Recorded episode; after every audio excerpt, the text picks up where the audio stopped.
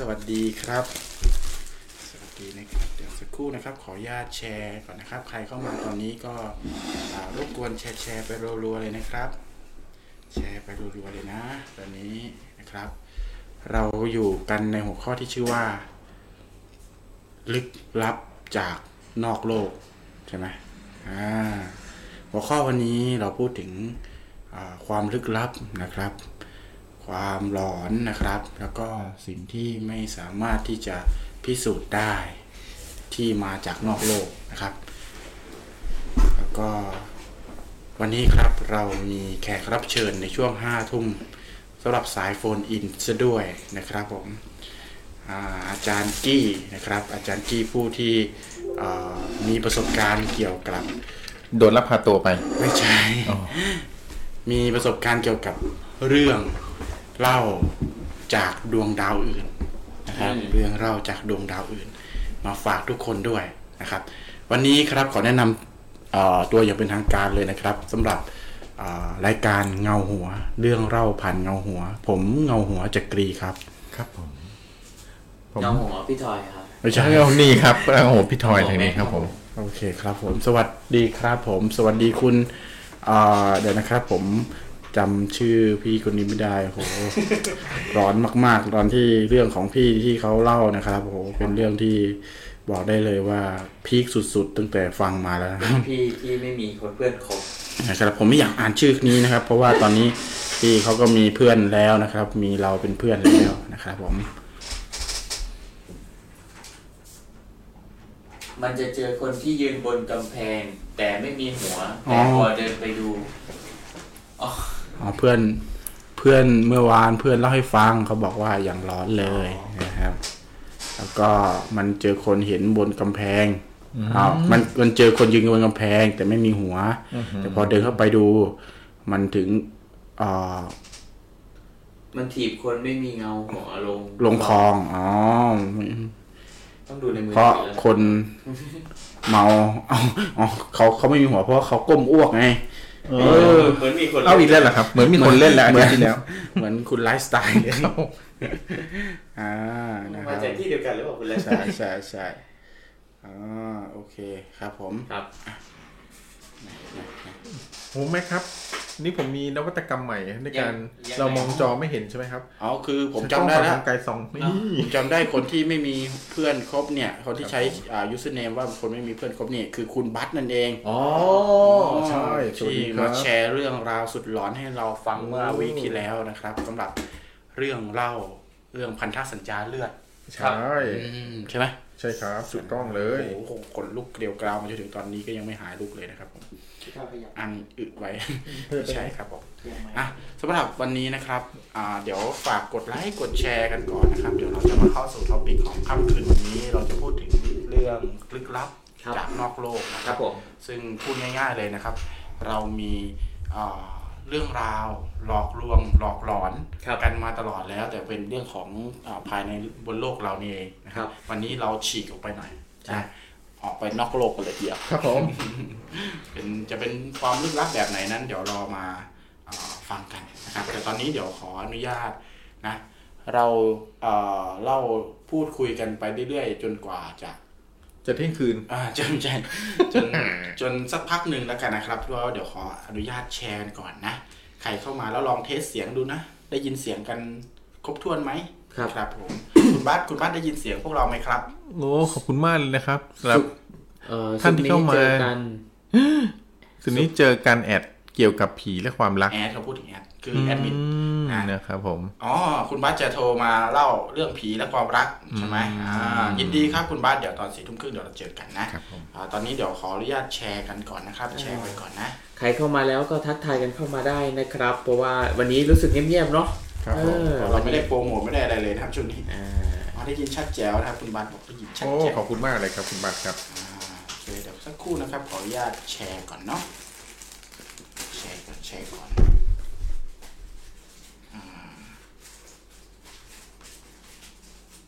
โอ้เข้ามา2 ท่านแล้วดีใจจังครับผม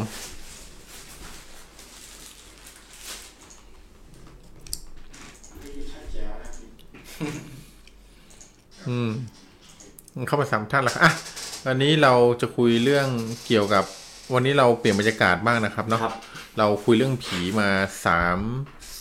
30อีพิโซดนะ30อีพิโซดนะอีพิโซดนี้เราขอ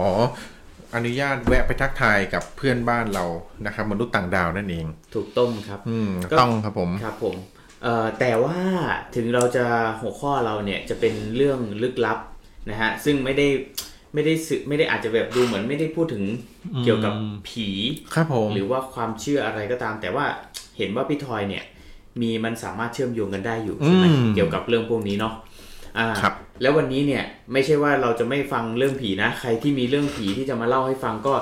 22:30 นนะฮะหลังจากที่เราคุยกับแขกรับเชิญเสร็จแล้วนะครับเราก็จะเปิดสายให้เหล่าสมาชิกเงาหัวเนี่ยหรือเพื่อนๆที่เข้ามาฟังเนี่ยได้มีโอกาสเล่าเรื่องผีให้เราได้ฟังด้วยนะครับซึ่งใครจะมีเรื่องที่เกี่ยวกับสิ่งลี้ลับที่อยู่นอกโลกหรือว่าสิ่งลี้ลับที่อยู่ในโลกเราเนี่ยก็สามารถเล่าได้เช่นเดียวกันครับผมก็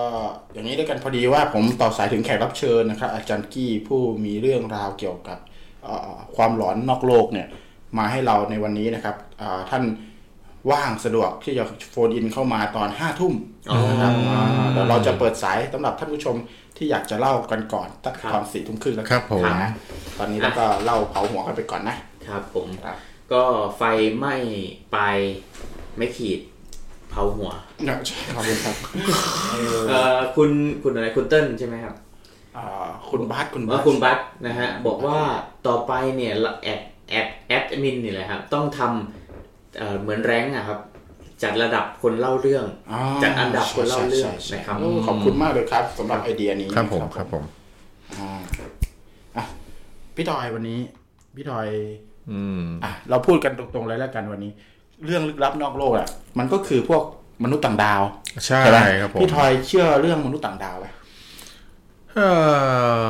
เอาจริงๆนะเอาจริงผมเชื่อว่าครับเชื่อว่าโลกเราเนี่ยจริงๆโลกเราเนี่ยนะครับมันมีเราไม่ได้อยู่ในจักรวาลนี้เพียงลำพังนะครับเรามีมอเตอร์ไซค์ด้วยไม่ใช่มีแค่จักรยานผมไม่ใช่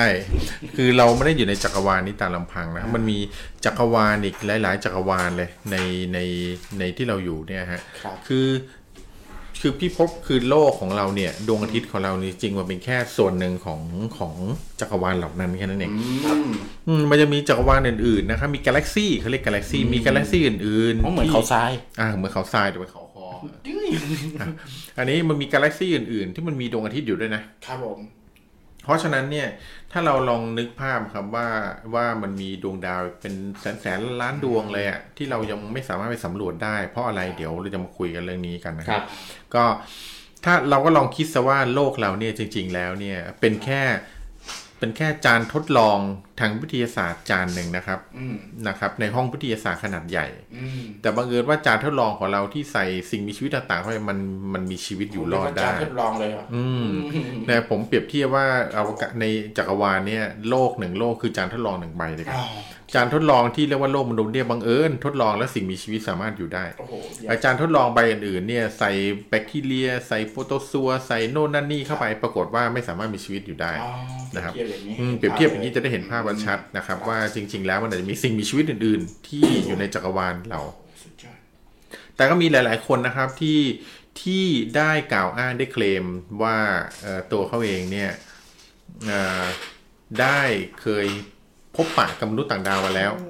นะครับบางคนเนี่ยถึงขนาดบอกว่าตัวเองเนี่ยโดนลักพาตัวไปโดยมนุษย์ต่างดาวนะครับ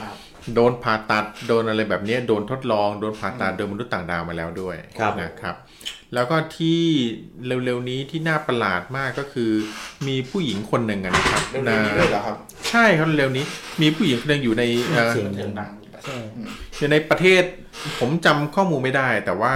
อันนี้ยังไม่ได้พิสูจน์ว่า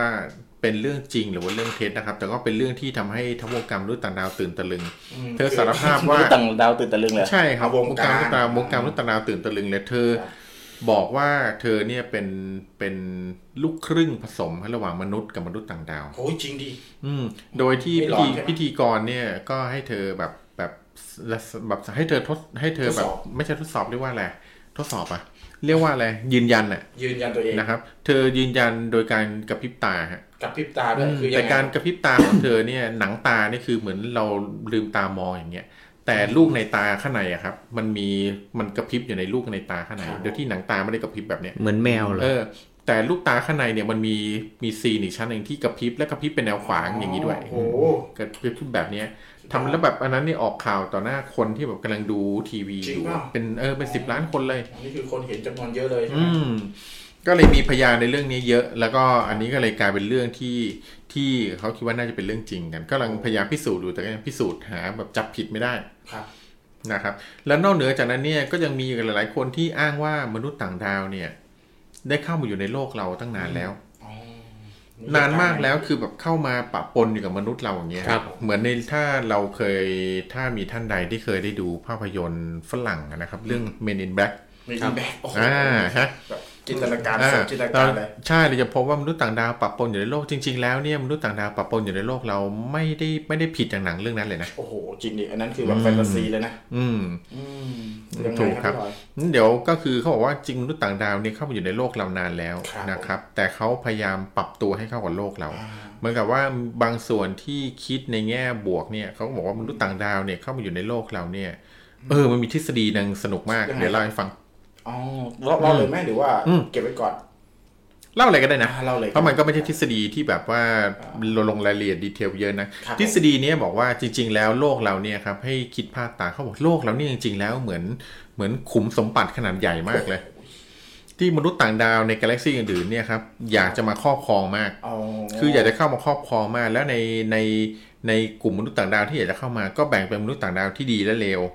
นะครับมนุษย์ต่างดาวที่เลวเนี่ยพยายามหาเรื่องเข้ามาครอบครองโลกโดยการเปลี่ยนสภาพแวดล้อมของโลกให้แบบเลวร้ายลงอย่างเงี้ยตัวโกงตัวนั่นเลยเนาะเหมือนกับทำให้ชั้นบรรยากาศของโลกเรารั่วอะไรแบบนี้เพื่อจะได้ปรับเปลี่ยนบรรยากาศของโลกให้เป็นที่ที่มันอยู่ได้นะครับแต่ก็มีมนุษย์ต่างดาวบางจำพวกเนี่ยที่เป็นมนุษย์ต่างดาวรักสันติรู้สึกว่าโลกเนี่ยเหมือนกับเป็นปราการที่ต้องรักษาไว้ครับเขาก็เลยเข้ามาแฝงตัวอยู่ในโลกเนี่ยนานแล้วนะครับเพื่อเหมือนกับค่อยๆแล้วก็ค่อยๆดูแลโลกของเราโดยที่แบบไม่ให้มนุษย์รู้ตัวถึงขั้นที่คนที่เอาเรื่องนี้มาคุยเนี่ยเขาบอกว่ามนุษย์ต่างดาวที่เป็นฝ่ายดีครับเข้ามาอยู่ในโลกเราเนี่ยเขาได้สร้างด้วยเทคโนโลยีของต่างดาวฝ่ายดีครับเขาได้สร้างชั้นบรรยากาศบางๆคุมอยู่รอบโลกของเราเลยคือผู้พิทักษ์โลกเราเลยทีเดียวประมาณว่าชั้นบรรยากาศบางๆที่เขาสร้างอยู่รอบโลกเนี่ยมีความสามารถในการป้องกันตัวเองและป้องกันสิ่งที่จะลุกลามมาเหมือนอาวุธทางเคมีหรืออาวุธที่โจมตีมาจากมนุษย์ต่างดาวฝ่ายที่เป็นฝ่ายเลวอ่ะอันนี้คือไม่ผมไม่รู้ว่าเป็นเขาพูดเหมือนเป็นนิยายหรือมันฟังดูเป็นนิยายเกินไปเนาะแต่ในการถกเถียงครั้งนั้นนะคนที่ถกเถียงนี่เป็นระดับพวกด็อกเตอร์ศาสตราจารย์อะไรแบบนี้เลยนะครับอันนี้ลองถ้าสนใจข้อมูลลองเสิร์ชดูได้นะครับทำให้ผมเชื่อมั่นว่ามนุษย์ต่างดาวเนี่ยในโลกเราเนี่ยคือมีจริงแน่นอนนะครับแล้วไม่นานนี้สหรัฐเนี่ยก็ได้ออกมายอมรับด้วยว่าภาพถ่ายที่หรือวิดีโอที่ถ่ายได้หลายๆอันเนี่ยของนักบินอวกาศหรือว่านักบินของสหรัฐเนี่ยนะครับที่ได้ถ่ายติด UFO เนี่ยทางสหรัฐได้ออกมายอมรับแล้วว่ารูปถ่ายเหล่านั้นเนี่ยส่วนหนึ่งเป็นความจริงนะครับเป็นของจริงวันนี้เป็นเขาเรียกว่าเรื่องเล่าสเกลแบบระดับโลกเลยใช่แต่เราจะพยายามมาคุยแบบเท่าที่เรารู้แล้วกันคุยกันสนุกเป็นเรื่องความเชื่อแล้วแบบเขาเรียกว่าเสริมเขาเรียกว่าเป็นเรื่องของจินตนาการของพวกเราเสริมเติมแต่งไปด้วยนะครับแล้วก็อย่างที่บอกอ่ะมันเป็นสิ่งที่เรายังหาคำตอบไม่ได้ชัดเจนมันก็เลยจินตนาการไปเรื่อยเลยแล้วมีกี่ทฤษฎีวันนี้อะไรอย่างเงี้ยเดี๋ยวเราจะมาเล่ามาคุยกันแล้วจุดที่การพูดคุยเนี่ยมันสนุกตรงที่เราคุยกันในเรื่องของจินตนาการเนี่ยครับซึ่งมันไม่มีถูกหรือผิดใช่ถือว่าวันนี้เราคุยแบบฟังนิยายแล้วกันจริงๆวันนี้นะครับเราได้รับเกียรติจากคนที่มีประสบการณ์ในการพบเจอมนุษย์ต่างดาวแล้วด้วยจริงเหรอครับจริงมีเขาบอกว่าเขาเจอแต่ว่ามันเป็นเขาจริงๆเขาจะไม่เล่าแต่ผมไม่ขอเขาเล่าเธอหน้าเขาเล่าหน้าจ้ะแบบคือเขาบอกว่าแบบเล่าไปมันก็เป็นเรื่องเฉพาะตัวใช่นะเป็นเรื่องเฉพาะตัวใช่เนาะเขาก็จะมาแบ่งปันแล้วกันนะครับวันนี้แบ่งปันแล้วก็ให้ทุกท่านนะครับพินิจพิเคราะห์เอาเองใช้วิจารณญาณเอาเองว่าเหตุการณ์สถานการณ์แบบนี้มันมีโอกาสจริงแท้แน่นอนแค่ไหนน่าจะใช่นะไม่ต้องใช้พิจารณาเพราะอย่างในทางพุทธศาสนาเนี่ยเวลาคนทำสมาธิหรือนั่งสมาธิอะไรเนี่ยครับคือบางคนก็จะเกิด เกิดความรู้สึกเกิดนิมิตเกิดอะไรพวกนี้บางอย่างนะครับซึ่งคนไม่นั่งอาจจะไม่เจออะไรแบบนี้เขาถึงว่าการนั่งสมาธิหรือว่าเรื่องที่เราไม่สามารถสัมผัสได้ด้วยตาอะไรแบบนี้จริงมันเป็นเรื่องของปัจจตังนะครับเป็นเรื่องคำว่าปัจจตังนี่ก็คือรู้ได้เฉพาะตนต้องเกิดแก่ตนถึงจะรู้เรื่องมนุษย์ต่างดาวก็อาจจะเป็นทำนองนั้นก็ได้นะครับสำหรับค่ำคืนนี้เราได้เจอกันแน่ๆนะครับแต่ก่อนที่เราจะพูดคุยกันต่อจากนี้นะครับเราก็ขอกล่าวสวัสดีมิตรเล็กมิตรรักแฟนเพลงรักครับคุณบัสนี่มาก่อนใครเลยตอนนี้ขอบคุณมากเลยครับผมมาก่อนใครเพื่อนเลยเป็นหัวไปแล้วนะครับผมคุณบัสนั่นเองนะแล้วก็มาอีกท่านนึงนะครับคุณโดเรมอนนี่ต้องบอกเลยนะครับเราส่งของรางวัลไป2ครั้งตีกลับ2ครั้งเลยครับคุณโดเรมอนครับผมไม่รู้ว่ามีปัญหาตรงไหนนะครับตอนนี้นะครับแจ้งเข้ามาใหม่ได้นะครับที่อยู่แล้วก็เขาเรียกว่าเบอร์โทรเราเอาไปทั้ง2เบอร์แล้วก็ยังผมไม่สามารถติดต่อได้เลยเขาก็ยังตีกลับแล้วนะครับคุณโดเรมอนนะครับคุณโดเรมอนถ้าสะดวกนะครับสำหรับการรับสินค้าแล้วก็ของรางวัลของเรานะครับก็ติดต่อเข้ามาใหม่ได้ครับตอนนี้ทางผู้สนับสนุนของเราเนี่ยแจ้งมาว่าส่งไป2ครั้งแล้วติดกลับ2ครั้งเลยครับผมก็ฝากคอนแทคเอาไว้เนาะคุณโดเรมอนเนาะอ๋อพอดีคุณโดเรมอนบอกพอดีช่วงนั้นนั่งทำแมชชีนแต่ไม่อยู่บ้านกำลังอยู่ในลิ้นชักอยู่ในลิ้นชักครับเลยนี่ก็เป็นมนุษย์ต่างดาวมนุษย์ต่างดาวเนี่ยมาจากอนาคตนี่สำหรับวันนี้นะครับผมไม่แน่ใจว่ามีใครเข้ามาแล้วบ้างนะขอรายงานตัวหน่อยแล้วกันนะตอนนี้คุณออนมาไหมนะคุณเงาหัวออนคุณเงาหัวสมมาตรนะครับยังอยู่กับเราไหมตอนนี้นะครับแล้วก็เดี๋ยวอันนั้นออกไปโอเคตอนนี้ไม่มีใครนอกจากคุณบัสกับคุณโดเรมอนนะครับทักทายกันมาแล้วนะครับสำหรับค่ำคืนนี้เราต้องบอกเรียนตามตรงว่าเราช่วงหลังๆเนี่ยเราไม่มีเวลาโปรโมทก่อนที่จะจัดรายการเลยนะครับบางท่านก็อาจจะไม่รู้ว่าเราจัดนี่ก็โผล่เข้ามานะครับแต่จริงๆแล้วนะครับจากสถิติการเข้าดูรายการของเราในช่วงนี้นะครับก็จะเริ่มมีคนทยอยกันเข้ามาดูแบบแห้งเพราะว่าติดตามมาประมาณ 3-4 พันวิวแล้วนะครับก็คิดว่าจะค่อยๆทยอยเขาเรียกว่าขึ้นไปเรื่อยๆนะครับหวังว่านะครับว่าทุกคนจะตามมาดูทีหลังนะตอนนี้เดี๋ยวต้องทักทายกันหน่อยแล้วกันนะครับคุณบาสนะครับคุณบาสแล้วก็คุณโดเรมอนนะครับแล้วก็ตอนนี้มีใครอีกบ้างนะครับที่อยู่กับเราตอนนี้นะคุณเต้ยมาแล้วคุณก็หมดเต้ยมาหลอนนอกโลกแน่นอนครับคุณเต้ยคุณก็หมดเต้ยตอนนี้แต่ได้รับรางวัลหรือยังได้รับรางวัลจากสีดากล้วยกวนหรือยังนะครับขออนุญาตรีวิวนิดหน่อยนะครับรีวิวหน่อยนะครับสำหรับรีวิวหน่อยว่าอร่อยไหมแน่นอนแต่ถ้ารีวิวดีนะครับเซตรางวัลเซตของขวัญเนี่ยจะเป็นของคุณเลยทีเดียวสำหรับกล้วยตากสีดานะครับเกมส่งนอกพรีเมียมมาเลยทีเดียวนะสำหรับวันนี้นะครับอย่างที่คุณเงาหัวเต้ยพูดเลยหลอนนอกโลกแน่นอนนะครับลึกลับจากนอกโลกเราพูดถึงหลักๆเลยก็พูดถึงมนุษย์ต่างดาวนะครับมันมีเหตุการณ์มีเรื่องเล่ามากมายจากผู้รู้บ้างผู้ไม่รู้บ้างแล้วก็เป็นข่าวใหญ่ๆอ่ะในโลกเราในประเทศเราก็มีนะครับผมเขากะลาชุมชนเขากะลาใช่มีการพิสูจน์กลุ่มเขากะลามีข่าวขึ้นมาเลยบอกว่ามีการนัดพบมนุษย์ต่างดาวแล้วอะไรก็ไม่อะไรมีคนที่มีชื่อเสียงอยู่ในกลุ่มนั้นด้วย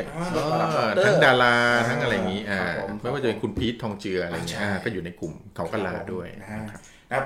ต้องบอกก่อนครับเป็นความเชื่อส่วนบุคคลถูกต้องครับผมทุกคนมีสิทธิ์เชื่อแล้วก็มีเหตุและผลของตัวเองครับผมก็อย่างที่แขกรับเชิญที่เราจะมาพูดคุยกันวันนี้ในตัวตอน5 ทุ่มเนี่ยเขาก็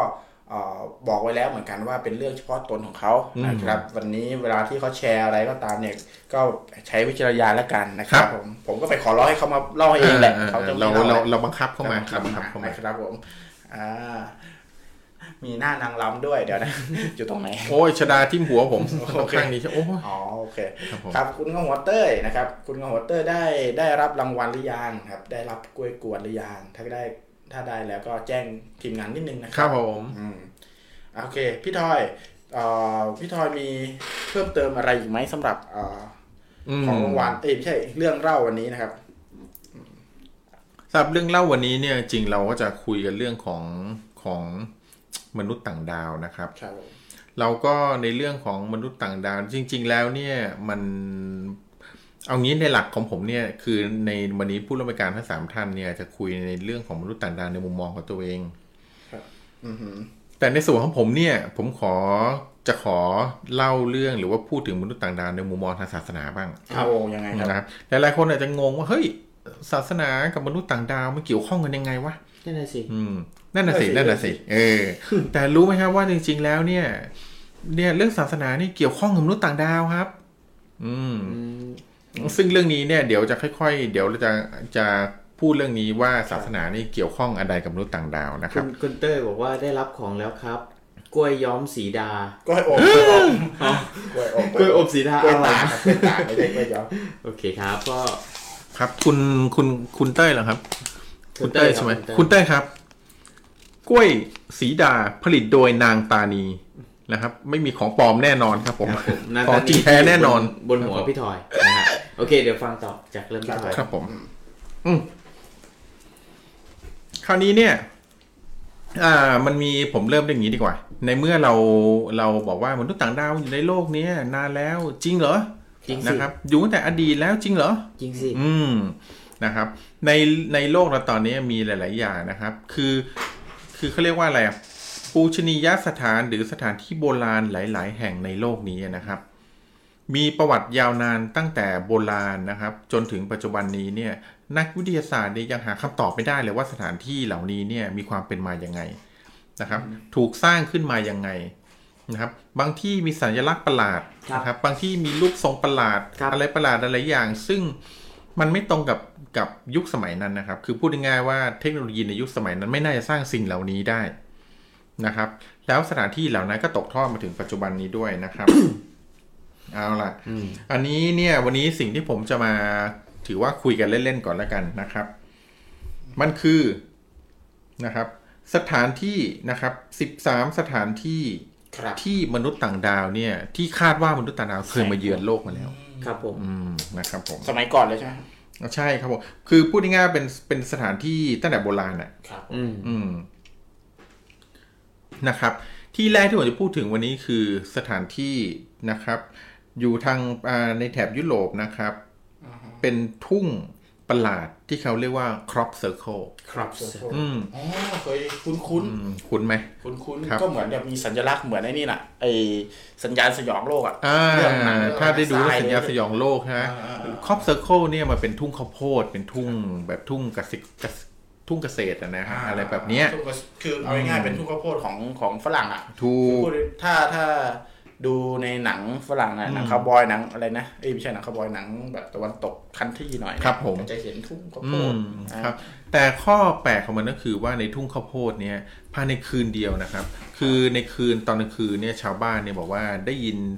เสียงประหลาดจากท้องฟ้านะครับแล้วพอตอนเช้าเนี่ยคือพอไปดูปรากฏว่าในทุ่งข้าวโพดเนี่ยมีสัญลักษณ์ประหลาดนะครับเป็นสัญลักษณ์ประหลาดคือเป็นแบบเป็นรูปเชิงสัญลักษณ์ที่โดนเผาทุ่งข้าวโพดโดนเผาเป็นจุดเป็นลักษณะประหลาดมากนะครับและหลายอันเนี่ยคือแบบไม่รู้ความหมายว่าคืออะไรก็ไม่รู้แล้วสัญลักษณ์เหล่านี้โดนทิ้งไว้ในทุ่งข้าวโพดนี่คือทั่วไปหมดนะครับซึ่งไม่มีทางที่จะทำได้ในคืนเดียวแต่ทุกอย่างเกิดขึ้นภายในคืนเดียวนะครับแล้วสัญลักษณ์เหล่านี้ถ้ามองที่พื้นเนี่ยจะมองไม่เห็นว่าคืออะไรแต่ถ้าขึ้นไปมองบนอากาศเนี่ยจะพบว่าเป็นสัญลักษณ์ประหลาดที่รูปทรงนี่คือสมมาตรกันมากคือมองมุมท็อปมองมุมบนเลยจะเห็นถูกครับมันจะเป็นรูปทรงที่แบบว่าสมมาตรกันมากสมมาตรกันถึงขนาดที่แบบว่าเป็นเลขาคณิตที่เหมือนกับต้องใช้ไม้บรรทัดวัดหรืออะไรก็ตามถึงจะได้อะไรที่มันเป๊ะขนาดนี้ง่ายถ้าเราเอารถไถไปไถเนี่ยก็โอกาสที่จะกลมดิ๊กหรือเป็นเส้นตรงหรือต่อกันโดยที่แบบไม่ผิดส่วนเลยเป็นไปไม่ได้เลยครับนะครับเพราะฉะนั้นไอ้ตรงเนี่ยผมว่าพอได้นะคือถ้าขับไปเป็นเหลี่ยมๆตรงๆเนี่ยพอได้แต่ถ้ากลมๆเนี่ยก็จะงงหน่อยก็จะแบบไปมาเลยเพราะว่าร่องข้าวโพดยังไงมันก็จะมีแบบใช่ครับผมแปลงเป็นร่องนอกจากครอบเซอร์เคิลเนี่ยเขาเลยสันนิษฐานว่าอันนี้เป็นอาจจะเป็นสัญลักษณ์นะครับที่มนุษย์ต่างดาวเนี่ยสื่อสารกับเราอาจจะทิ้งเอาไว้ให้เพื่อเป็นสัญลักษณ์ที่เขาอาจจะใช่เขาอาจจะทิ้งเอาไว้มันคือมนุษย์ต่างดาวที่มันอยู่ในโลกนี่อาจจะทิ้งสัญลักษณ์นี้เอาไว้เพื่อให้มนุษย์ต่างดาวที่บินเข้ามาจากนอกโลกเนี่ยได้เห็นสัญลักษณ์ได้อย่างชัดเจนว่าคือตรงนี้บริเวณนี้มันก็เหมือนกับประมาณหนึ่งว่าในความรู้สึกผมนะที่เหมือนกับมนุษย์ต่างดาวหลายเผ่าพันธุ์ที่มันอยู่ในโลกเขาก็ทำมาร์คเอาไว้ว่าตรงนี้ของกูห้ามแตะอะไรประมาณนี้ว่าตรงนี้เป็นอาณานิคมของเราดาวอื่นห้ามแตะนะตรงนี้เรามาจองแล้วอะไรประมาณอย่างเงี้ยนะครับในความรู้สึกผมนะโอเค คือหลายมีคนตีความหลายความหมายเลยนะครับเพราะว่ามันไม่ได้เกิดที่เดียวนะมันเหมือนเป็นเกิดแบบเป็นที่เหมือนมาร์กจุดเอาไว้ว่าเฮ้ยกูจะลงมาหรือว่าเป็นที่ที่กูสำรวจแล้วหรืออะไรเงี้ยมันเป็นมีหลายข้อสันนิษฐานครับแล้วก็ทิ้งหลักฐานคือทิ้งรูปทิ้งอะไรไว้เนี่ยที่มนุษย์เราตีความไม่เข้าใจเขาเลยคิดว่ามันอาจจะเป็นมนุษย์ต่างดาวอาจจะเป็นภาษาที่สื่อสารสำหรับมนุษย์ต่างดาวด้วยกันเองนะครับแต่ก็มีบางที่เหมือนกันที่มนุษย์เนี่ยลงมือทำเองนะครับแต่การลงมือทำเองของมนุษย์เนี่ยก็สร้างความฮือฮาด้วยสักพักแต่สุดท้ายคนที่ทำเนี่ยก็มาสารภาพว่าอ๋อตรงนี้ผมทำเองก็ไม่เหมือนเป๊ะเท่าไหร่ไม่ใช่มนุษย์ต่างดาวหรอกนะครับแต่ส่วนที่มนุษย์ไม่ได้ลงมือทำก็มีนะครับนั่นคืออันแรกนะครับอันที่สองเนี่ยนะครับเรียกว่าเป็น ancient cave คือถ้ำโบราณนะครับเป็นศิลปะยุคโบราณหลายพันปีนะครับที่ชวนให้เชื่อว่ามนุษย์สมัยก่อนเนี่ยเคยติดต่อกับเทพเจ้าหรือผู้ที่อยู่บนท้องฟ้าคือในรูปในถ้ำโบราณเนี่ยครับเขาจะวาดรูปคือตอนนั้นเราก็รู้ว่ามนุษย์ในยุคนั้นเนี่ยใช้สีใช่แล้ววาดรูปบนผนังถ้ำถูกไหมครับคราวนี้รูปที่เขาวาดเนี่ยแทนที่จะเป็นรูปคนรูปสิงสารสัตว์รูปการละไม่ใช่เขากลับวาดรูปเป็นรูปยักษ์ครับเป็นยักษ์ที่มีตัวใหญ่มากเลยนะครับเป็นรูปยักษ์ขนาดใหญ่แล้วบนหัวของยักษ์เนี่ยมีส่วนหนึ่งที่ครอบหัวเอาไว้นะครับแล้วมนุษย์เนี่ยก็เป็นว่าเป็นมนุษย์ตัวเล็กๆกำลังกราบอยู่ข้างล่างนะครับมนุษย์ก็ตีความนักวิทยาศาสตร์ก็ตีความมาว่าคือเนี่ยคือเทพเจ้าของคนโบราณนี่แหละเวลาเขาเห็นอะไรที่มันเหนือกว่าสิ่งที่เขารู้เนี่ยเขาก็จะฟันธงเขาก็จะตีความว่านี่คือเทพเจ้าคือพระเจ้าแต่หน้าแปลกที่ว่าเทพเจ้าหรือพระเจ้าเหล่านั้นเนี่ยหน้าตาเหมือนมนุษย์ที่กำลังสวมหมวกอวกาศเด๊ะๆเลยและนอกจากนั้นเนี่ยในรูปเหล่านี้จะมีอีกหลายๆรูปเลยนะครับที่แสดงว่าเหมือนกับว่าใน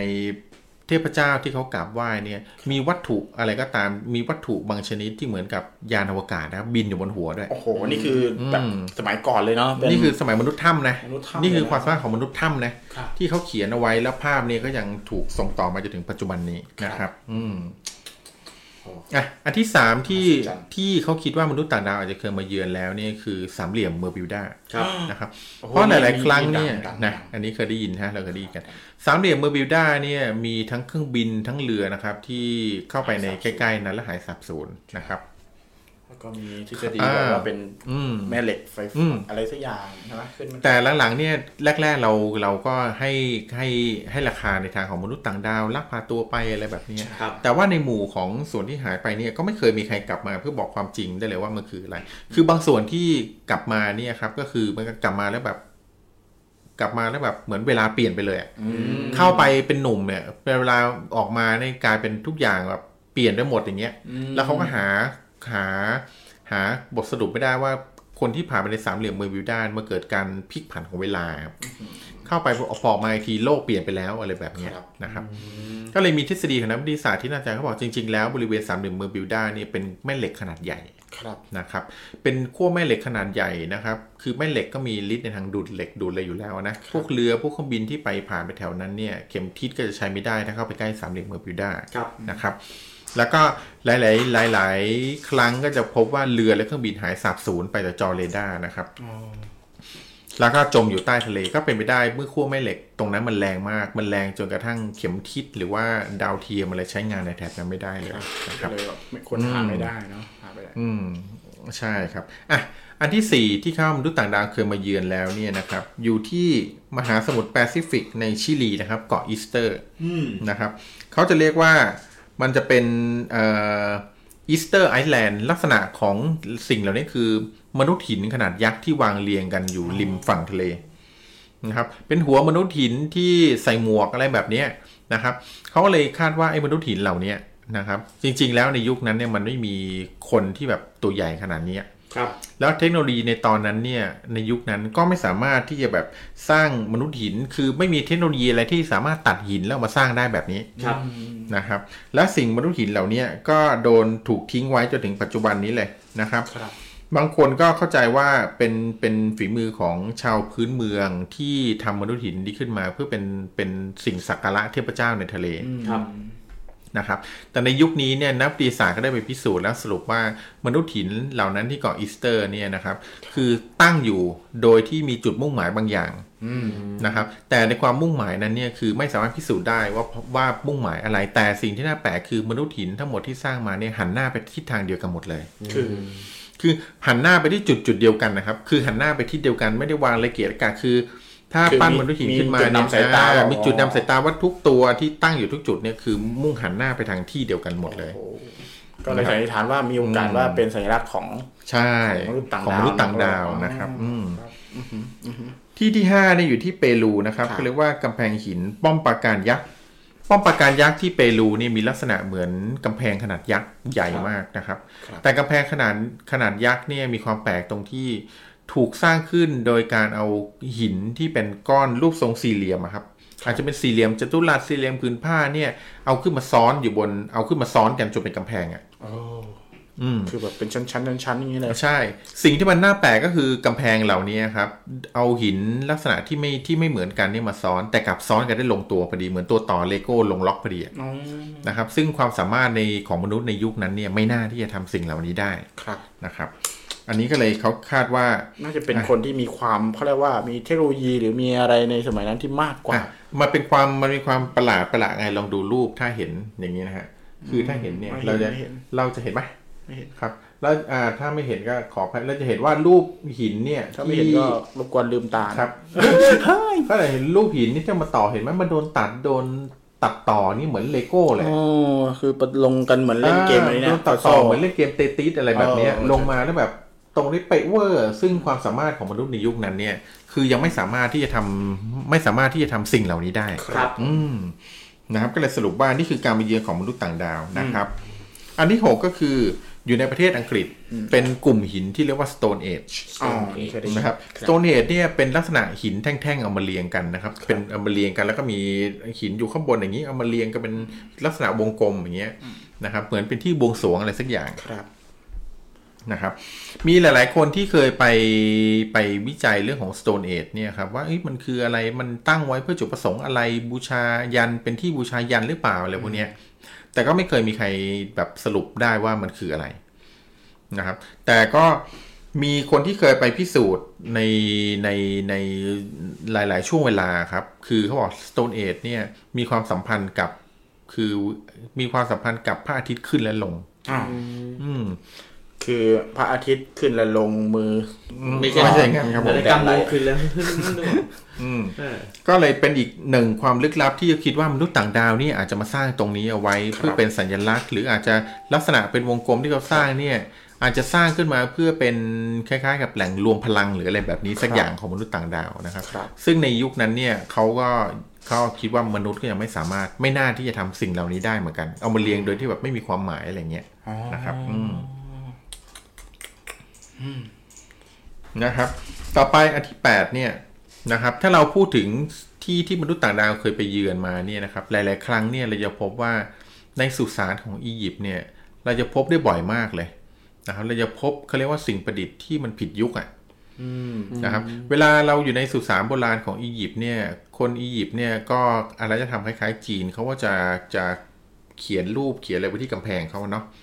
เพื่อเป็นอนุสรณ์เล่าเรื่องราวเนี่ยมีบางอันที่เขาเขียนเล่าเรื่องราวเอาไว้เนี่ยครับมันน่าประหลาดมากที่เขาเขียนบนกำแพงผ่านมาหลายพันปีเนี่ยที่เขาเขียนลักษณะเหมือนหลอดไฟฟ้าเขาเขียนบรรยายลักษณะของหลอดไฟฟ้าที่แบบต่อแล้วถ้าเราดูรูปเลยรู้สึกว่าเฮ้ยมันปกตินะคือเราก็ดูไม่ออกว่ามันคืออะไรแต่ผู้เชี่ยวชาญด้านไฟฟ้าครับผู้ชาญด้านไฟฟ้าพอไปเห็นแผงภาพอันที่เขาวาดปั๊บตกใจเลยเพราะนี่มันคือแผงภาพการเดินไฟฟ้าการต่อขั้วบวกลบแล้วตรงกลางคือหลอดไฟแล้วมันติดเกิดขึ้นมาเป็นพันๆปีที่แล้วเงี้ยหรอใช่ครับเพราะนั้นนักวิทยาศาสตร์ก็เลยตกใจมากว่าเฮ้ยชาวอียิปต์เนี่ยฉลาดถึงขนาดรู้เรื่องไฟฟ้าตั้งแต่หลายพันปีก่อนเลยเหรอนะครับแล้วเรื่องการภาพเขียนของเขาที่อยู่ตามกำแพงเนี่ยมันชัดเจนมากว่าสิ่งที่เขาวาดมันคือการผลิตหลอดไฟนีออนคือการผลิตหลอดไฟแบบหลอดไส้ฮะแน่นอนโอเคนะครับนี่ก็เป็นอีกสิ่งหนึ่งที่นำความแปลกประหลาดมาให้นะครับนอกจากนั้นเนี่ยในบางที่ของอียิปต์เนี่ยเรียกว่าลึกลับจริงนะครับในบางที่เนี่ยเขาได้ขุดพบ ชิ้นส่วนอุปกรณ์โบราณในอียิปต์นะครับเป็นลักษณะเป็นไห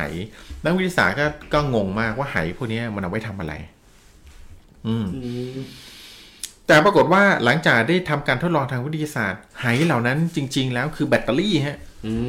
ไหเหล่านั้นเนี่ยถูกมันเป็นลักษณะไหเล็กๆคือฝังเอาไว้ร่วมกันเป็นแบบลักษณะแบบเรียงกันอย่างเงี้ยเป็นหลายสิบอันเลยนะในนั้นมีของเหลวอยู่ซึ่งนักวิทยาศาสตร์ว่าของเหลวนี้มันคืออะไรวะก็เลยเอาไปทดสอบปรากฏว่าของเหลวในนั้นเนี่ยคือตัวนำสัญญาณไฟฟ้าฮะนักวิทยาศาสตร์ก็ได้สร้างแบบจำลองของสิ่งที่เอามาได้เนี่ยครับโดยจำลองเหมือนเป๊ะเลยนะวัตถุดิบเลยน้ำเนิ้มอะไรก็แบบเอาเท่าที่เขามีปรากฏว่าพอสร้างแบบจำลองเหมือนกันปั๊บเนี่ยแล้วต่อสายไฟเข้าไปนะครับครบทุกลูกเนี่ยสามารถให้กำเนิดพลังงานไฟฟ้าได้จริงๆครับโอ้โหเวิร์กเลยนะ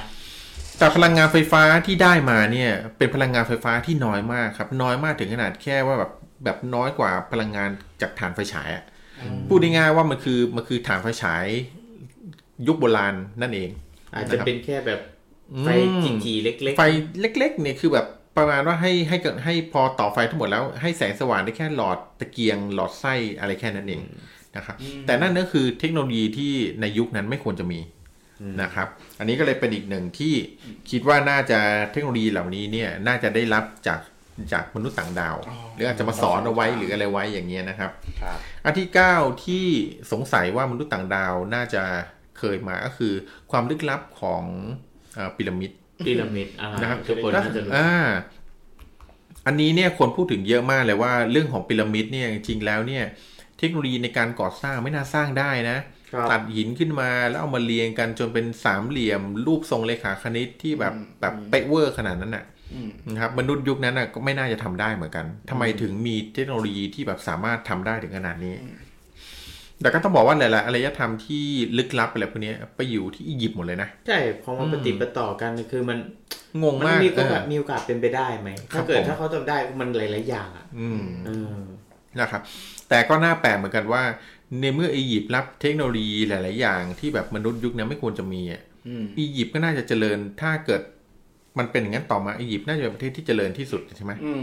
แต่ทำไมอารยธรรมทั้งหมดถึงล่มสลายไปในเวลาไม่นานครับทำไมครับหลายๆคนก็เลยคิดว่าเมื่อแบบความเจริญเนี่ยคือความก้าวหน้าหรืออะไรก็ตามที่มันไปอยู่ในมือของคนที่ไม่เหมาะสมครับมันก็เลยทำให้ความเจริญนะมันกลับกลายเป็นดาบสองคมที่แทนที่จะทำให้มันพัฒนากลับกลายว่าความเจริญมันทำลายอารยธรรมทิ้งความเจริญอยู่ที่ไหนความเจริญอยู่ที่นั่นนะอะไรประมาณเหมือนกับว่าพูดง่ายๆเหมือนกับว่าเอาความเจริญไปมอบเอาเทคโนโลยีไปมอบให้ในที่ที่เขายังไม่พร้อมที่จะรับอ่ะครับแทนที่มันจะเป็นประโยชน์เนี่ยมันอาจจะกลายเป็นโทษแทนก็ได้นะครับแล้วก็เป็นอีกหนึ่งนะครับแล้วต่อมาที่เขาคาดว่านะครับมนุษย์ต่างดาวเคยไปเยือนมาก่อนก็คือเมืองเตโอติฮวากันนะครับซึ่งเป็นเมืองในเม็กซิโกซึ่งลักษณะคล้ายๆอียิปต์เดี๋ยวพี่ถอยพูดใหม่อีกรอบนึงได้ไหมเมืองอะไรได้ครับผมเมืองพูดนี่อาจจะเป็นคนละเมืองกันแล้วนะเมืองเตโอติฮวากันนะครับเป็นเมืองในเม็กซิโกเตโอติฮวากันเม็กซิโกนี่ประหลาดนะเมืองเม็กซิโกนี่ประหลาดคือเม็กซิโกเนี่ยเป็นพีระมิดเหมือนกันแต่พีระมิดของอียิปต์เนี่ยเป็นพีระมิดที่เป็นรูปทรงเรขาคณิตที่เรียบทั้ง4ด้านฮะแต่พีระมิดของเม็กซิโกเนี่ยเป็นพีระมิดที่ลักษณะคล้ายพีระมิดในอียิปต์แต่เป็นพีระมิดแบบขั้นบันไดครับคือรูปทรงเป็นสามเหลี่ยมเหมือนกันแต่ไม่ใช่สามเหลี่ยมเรียบครับเป็นสามเหลี่ยมที่ถูกทำเป็นชั้นๆเหมือนขั้นบันไดขึ้นไปอย่างเงี้ยเป็นขั้นบันไดที่ประกอบขึ้นไปแล้วก็เป็นสามเหลี่ยมอยู่ข้างบนอย่างเงี้ยสี่ด้านเนี้ยนะครับก็เป็นขั้นบันไดอียิปต์เนี่ยเป็นรูปทรงพีระมิดที่เรียบขึ้นไปอย่างนี้แหละคือถ้าดูไกลๆจะเห็นว่ามันเป็นด้านสามเหลี่ยมตรงนี้แหละเลขาคณิตที่สมมาตรนะฮะสมมาตรกันมากเงี้ยแต่ของเม็กซิโกเนี่ยดูไกลๆก็เห็นแล้วว่าเป็นขั้นบันไดอย่างชัดเจนแต่รูปทรงเนี่ยเป็นสามเหลี่ยมเหมือนกัน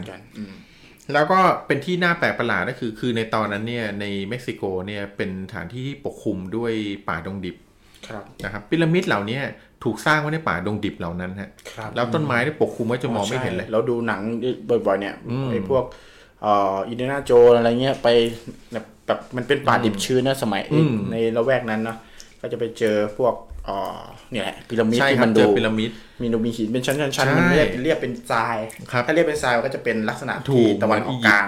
อะไรประมาณนี้แบบนั้นครับแล้วสิ่งที่สำคัญก็คือเขาได้ค้นพบวัตถุเครื่องประดับหลายๆชิ้นนะฮะที่เขาอาจจะฟันธงได้ว่าของเหล่านี้คือมนุษย์ต่างดาวอย่างเช่นเจอสร้อยคอที่ทำจากทองคำครับแต่สร้อยคอเนี่ยเป็นรูปของยานอวกาศในยุคนี้ถ้าเรานึกถึงยานอวกาศในยุคนี้เราจะรู้มีปีกคือนึกภาพยานอวกาศออกปีกรอบวงกลมเลยสร้อยคอที่เขาค้นพบเนี่ยคือถอดแบบจากยานอวกาศในยุคนี้มาเลยOkay. แล้วก็หลายๆครั้งที่เขามันคือชาวอินคาเนี่ยชาวเม็กซิโกเมื่อก่อนปกครองโดยผู้อินคาอะไรพวกนี้มีสิ่งที่เขาชื่นชอบคือการบูชายัญนะครับเขาบูชายัญเทพเจ้าเควสซันโควที่เป็นเทพเจ้าที่เป็นตัวแทนของดวงอาทิตย์นะครับดวงตะวันเงี้ยใช่เขาเลยแบบวาดเวทเต็มฝาผนังเลยพาหัวใจคนเป็นเพื่อบูชาเทพเจ้าเนี่ยแล้วก็มีคนพบว่าลูกของเทพเจ้าแห่งดวงอาทิตย์เนี่ยที่เขาได้วาดเอาไว้เนี่ยลักษณะก็ไม่ต่างอะไรกับรูปของมนุษย์ต่างดาวในทุกวันนี้มนุษย์ต่างดาวที่แบบในปัจจุบันนี้เลยที่เขาคิดเอาไว้เลยว่าหน้าตาเป็นยังไงหัวโตๆคือเขาคือลักษณะถอดแบบมาเหมือนในยุคที่ปัจจุบันที่เราสงสัยมนุษย์ต่างดาวควรจะมีหน้าตาแบบนี้จากคนที่เคยแต่ชาวอินคาเนี่ยคือวาดรูปของพระอาทิตย์ใช่ไหมใช่ชาวอินคาแต่ชาวอินคาเขาสันนิษฐานว่ามนุษย์ต่างดาวอาจจะเคยมาที่อินคามาที่เม็กซิโกแล้วมาสร้างพีระมิดอันนี้ให้คือเหมือนกับเอาง่ายๆคือในสมัยก่อนเนี่ยอะไรก็ตามที่ลงมาจากฟ้าเนี่ยก็จะเป็นเหมือนเป็นนางฟ้านางสวรรค์เป็นลูกพระอาทิตย์ลูกพระจันทร์ลูกอะไรคือแบบเหมือนมาจุติจากพูดง่ายๆว่าชาวป่าก็เลยยกย่องให้สิ่งเหล่านี้คือพระเจ้าไปหมดครับเคยดูไอ้นี่ไหมหนังเรื่องอะไรไอ้อะไรนะนิชาวอ่ะเทวดาท่านจำลองอ่ะที่ขวัญโคก็ตกลงมาจากฟ้าก็บูชากันใหญ่เลยก็คิดว่าอะไรก็ตามที่ตกมาจากฟ้าเนี่ยแล้วเป็นไปได้ว่าไอ้รูปทรงของคนที่ลงมาจากฟ้าเนี่ยน่าจะคล้ายๆกับมนุษย์ต่างดาวแต่ว่าในสมัยนั้นเขาอาจจะยังไม่รู้จักมนุษย์ต่างดาวแต่คิดว่าน่าจะแบบฟ้าส่งมาอาจจะส่งมาในช่วงที่แดดเปรี้ยงๆมาจากพระอาทิตย์แล้วเขาก็นับถือพระอาทิตย์อยู่พอดีก็คิดว่าก็เหมือนแถวเอเชียตะวันออกเฉียงใต้ที่มองว่าเป็นลูกของพญานาคเป็นอะไรที่มาจากประมาณนั้นนะครับคือเราไม่รู้เลยนะว่าคนในยุคโบราณเนี่ยที่เขาวาดภาพหรือสื่อเหล่านี้ออกมาเนี่ยเขาเจออะไรกันมาบ้างครับแต่สิ่งที่เรารู้แน่ๆว่าใน2อารยธรรมของอียิปต์กับเม็กซิโกเนี่ยมันก็ไม่ได้อยู่ใกล้กันนะเวลาที่เกิดขึ้นก็ไม่ได้เวลาที่แบบใกล้กันมากเท่าไหร่เงี้ยแต่มีส่วนที่มีอะไรที่เชื่อมโยงกันหลายอย่างครับเช่นเทคโนโลยีที่เจริญขึ้นถึงขีดสุดอย่างเงี้ยนะมีผลิตเครื่องไม้เครื่องมือในอินคามี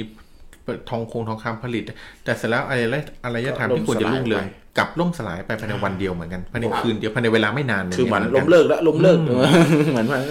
ก็เลยอาจจะคิดว่าอาจจะเป็นมนุษย์ต่างดาวแหละที่ลงมาเพื่อทำการทดลองกับมนุษย์เผ่าพันธุ์นั้นเชื้อชาตินั้นอย่างเงี้ยพอทดลองเสร็จสิ้นก็เหมือนกับว่าทำลายหลักฐานทั้งหมดทิ้งซะอะไรประมาณนี้จริงๆอย่างนี้มีความมันมีจุดร่วมอย่างนึงครับผมสัญลักษณ์ต่างๆที่เป็นสัญลักษณ์ที่หลายคนนะครับคาดการณ์ว่าเกิดขึ้นเพราะมนุษย์ต่างดาวครับผมแต่ว่ามีจุดร่วมเหมือนกันคือ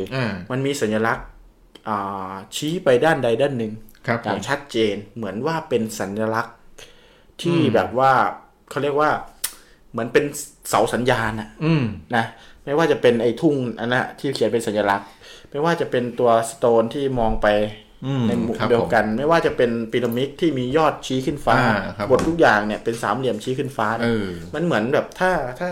ถ้ามองง่ายๆคืออย่างพีระมิดมันไม่ได้เกิดขึ้นที่เม็กซิโกหรืออินเดียอะไรนะอียิปต์อย่างเดียวนะมันมีหลายที่นะใช่ครับแล้วถ้าเราลองแบบขึ้นไปมุมท็อปของโลกเนี่ยเราแทบจะเห็นแบบปลายยอดของพีระมิดหรอกอาจจะเป็นแบบสัญญาณอะไรสักอย่างเลยนะจะเป็นสัญลักษณ์แบบครอบคลุมเครือข่ายนะครับโอ้นี่คือน่าสนใจมันก็เป็นไปได้นะเพราะว่าสิ่งแล้วมันก็อยู่กันมาเป็นร้อยเป็นพันปีอย่างเงี้ยเราไม่ได้อยู่ยุคนั้นเราก็ไม่เห็นว่ามันเกิดอะไรขึ้นใช่ไหมแต่ถ้าสิ่งที่ถ้าสมมติว่ามีวันหนึ่งเราอาจย้อนเวลาได้แล้วได้ย้อนเวลากลับไปในยุคนั้นเนี่ยเราก็จะสามารถฟันธงได้เลยว่าสิ่งที่ตอนนั้นที่พวกเขาเห็นกันเนี่ยผมเชื่ออย่างนี้ว่าถ้าเราย้อนเวลาไปตอนนั้นได้เราอาจจะไปสร้างพีระมิดก็เป็นไม่ได้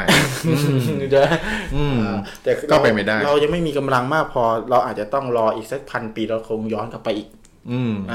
ะไรประมาณนี้พอเราย้อนกลับไปก็กลายว่าเรานั่นเองที่เป็นคนสร้างเทคโนโลยีเหล่านี้ไปให้อะไรอย่างนี้นะรออีกสักพันหนึ่งมนุษย์อาจจะวิวัฒนาการตัวเองเพราะว่าแบบต้องใช้พลังเยอะมาก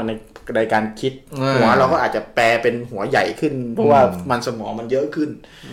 แล้วกลายเป็นมนุษย์ต่างดาวเรื่องอะไรดูเรื่องอะไรมาเรื่องอะไรไม่แต่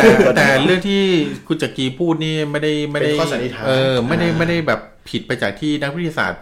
สันนิษฐานเลยนะเพราะข้อสันนิษฐานคือมีหลายๆคนที่โดนมนุษย์ต่างดาวลักพาตัวไปหรือว่ามีการบันทึกไว้ว่าได้พบมนุษย์ต่างดาวเนี่ยทุกคนพูดเหมือนกันพูดได้ใกล้เคียงกันหมดเลยว่ามนุษย์ต่างดาวที่พบเนี่ยมีลำตัวผอมแค่แกนแต่มีหัวที่ใหญ่มากนะครับนักวิทยาศาสตร์ก็เลยฟันธงว่าจริงๆแล้วมนุษย์ต่างดาวนี่อาจจะเป็นพวกที่ไม่ได้ใช้พลังนะแต่ใช้สมองมากกว่าคือจริงสมองเนี่ยมีพลานุภาพคือมีอำนาจมากเลยนะสมองเนี่ยสามารถใช้ในการสะกดจิตหรือว่าสั่งงานอะไรแบบนี้ได้เลยนะคือศักยภาพของสมองเนี่ยอย่างที่บอกทางการแพทย์บอกว่ามนุษย์เราเนี่ยใช้ศักยภาพของสมองได้ไม่ถึง 5% ด้วยซ้ำครับเราไม่รู้ว่าเราจะพัฒนาการเราอาจจะมีวิวัฒนาการอีกสักหมื่นปีพันปีที่ทำให้สมองเราเนี่ยสามารถพัฒนาใช้ได้แบบ 100% ในวันนั้นน่ะภาชนะของเราอาจจะใหญ่ขึ้นถูกครับเมื่อก่อนปลาก็ยังแบบมีครีบใช่ไหมเพราะว่ามันอยู่ในน้ำมันคือวิวัฒนาการของมันอะแต่ว่าการวิวัฒนาการของมันเนี่ยเป็นพันปีไงมันกว่าจะมีอะไรสักอย่างหนึ่งมนุษย์เราก็เหมือนกันนะสุดท้ายแล้วมันอาจจะเกิดเป็นมันมีนักวิทยาศาสตร์ที่บอกว่า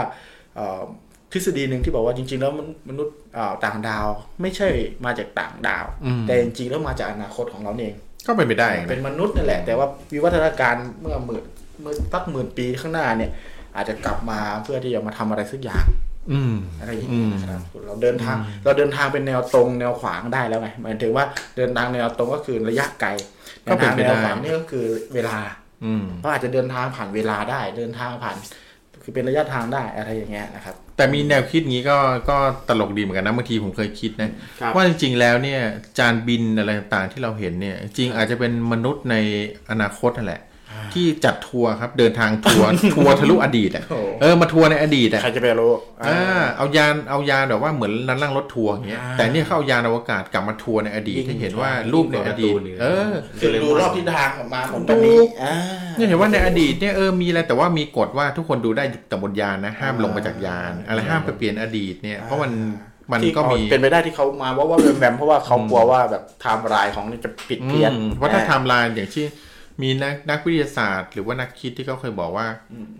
อะไรก็ตามอย่างเช่นที่เราเด็ดดอกไม้ดอกเดียวเงี้ยมันสะเทือนถึงดวงดาวเลยนะครับคือถ้ามันไม่ถึงดวงจันทร์ก็ให้มันอยู่ท่ามกลางดวงดาวคนละอันเลยครับผมมันตีกอล์ฟคราวนี้เขาเลยคิดว่าเป็นไปได้ถ้าเกิดมีสามารถมีคนย้อนเวลาไปได้อย่างเงี้ยแล้วได้เปลี่ยนแปลงอะไรบางอย่างในประวัติศาสตร์เนี่ยมันอาจจะมีผลกระทบมาจนถึงปัจจุบันนี้เลยใช่มีผลกระทบต่อเขาด้วยนะครับเรื่องนี้ก็เป็นทฤษฎีนะจริงๆผมอ่านมาก็เป็นทฤษฎีนึงเหมือนกันว่ามนุษย์ต่างดาวไม่ได้เดินทางข้ามเวลาไม่ได้เดินทางมาจากนอกโลกคือเป็นไม่ได้เดินทางมาเป็นปีแสงแต่ว่ามาเดินทางมาเป็นเวลาคือต้องบอกก่อนทุกคือมันไกลมากจนเขานับเป็นเวลาใช่ไหมการเดินทางเวลานั้นมันคาบเกี่ยวกับการเดินทางข้ามเวลามากเลยนะคืออย่างนี้การเดินทางข้ามเวลาเนี่ยในความสามารถของมนุษย์นี่ยังไม่สามารถทำได้นะครับเพราะการเดินทางข้ามเวลาเราจะได้ยินหน่วยของการเดินทางข้ามเวลาเนี่ยที่เขาวัดกันคือปีแสง1ปีแสงหมายถึงอะไรนะครับแสงเนี่ยเดินทางด้วยความเร็ว 189,000 ไมล์ต่อวินาทีนะครับ 189,000 ไมล์ต่อวินาทีเนี่ยถ้าเราตีเป็นกิโลเมตรนะครับก็คือ 189,000 ไมล์ต่อวินาทีก็คือ 2,900,000 คือพูดง่ายเกือบ3ล้านกิโลเมตรภายในวินาทีเดียว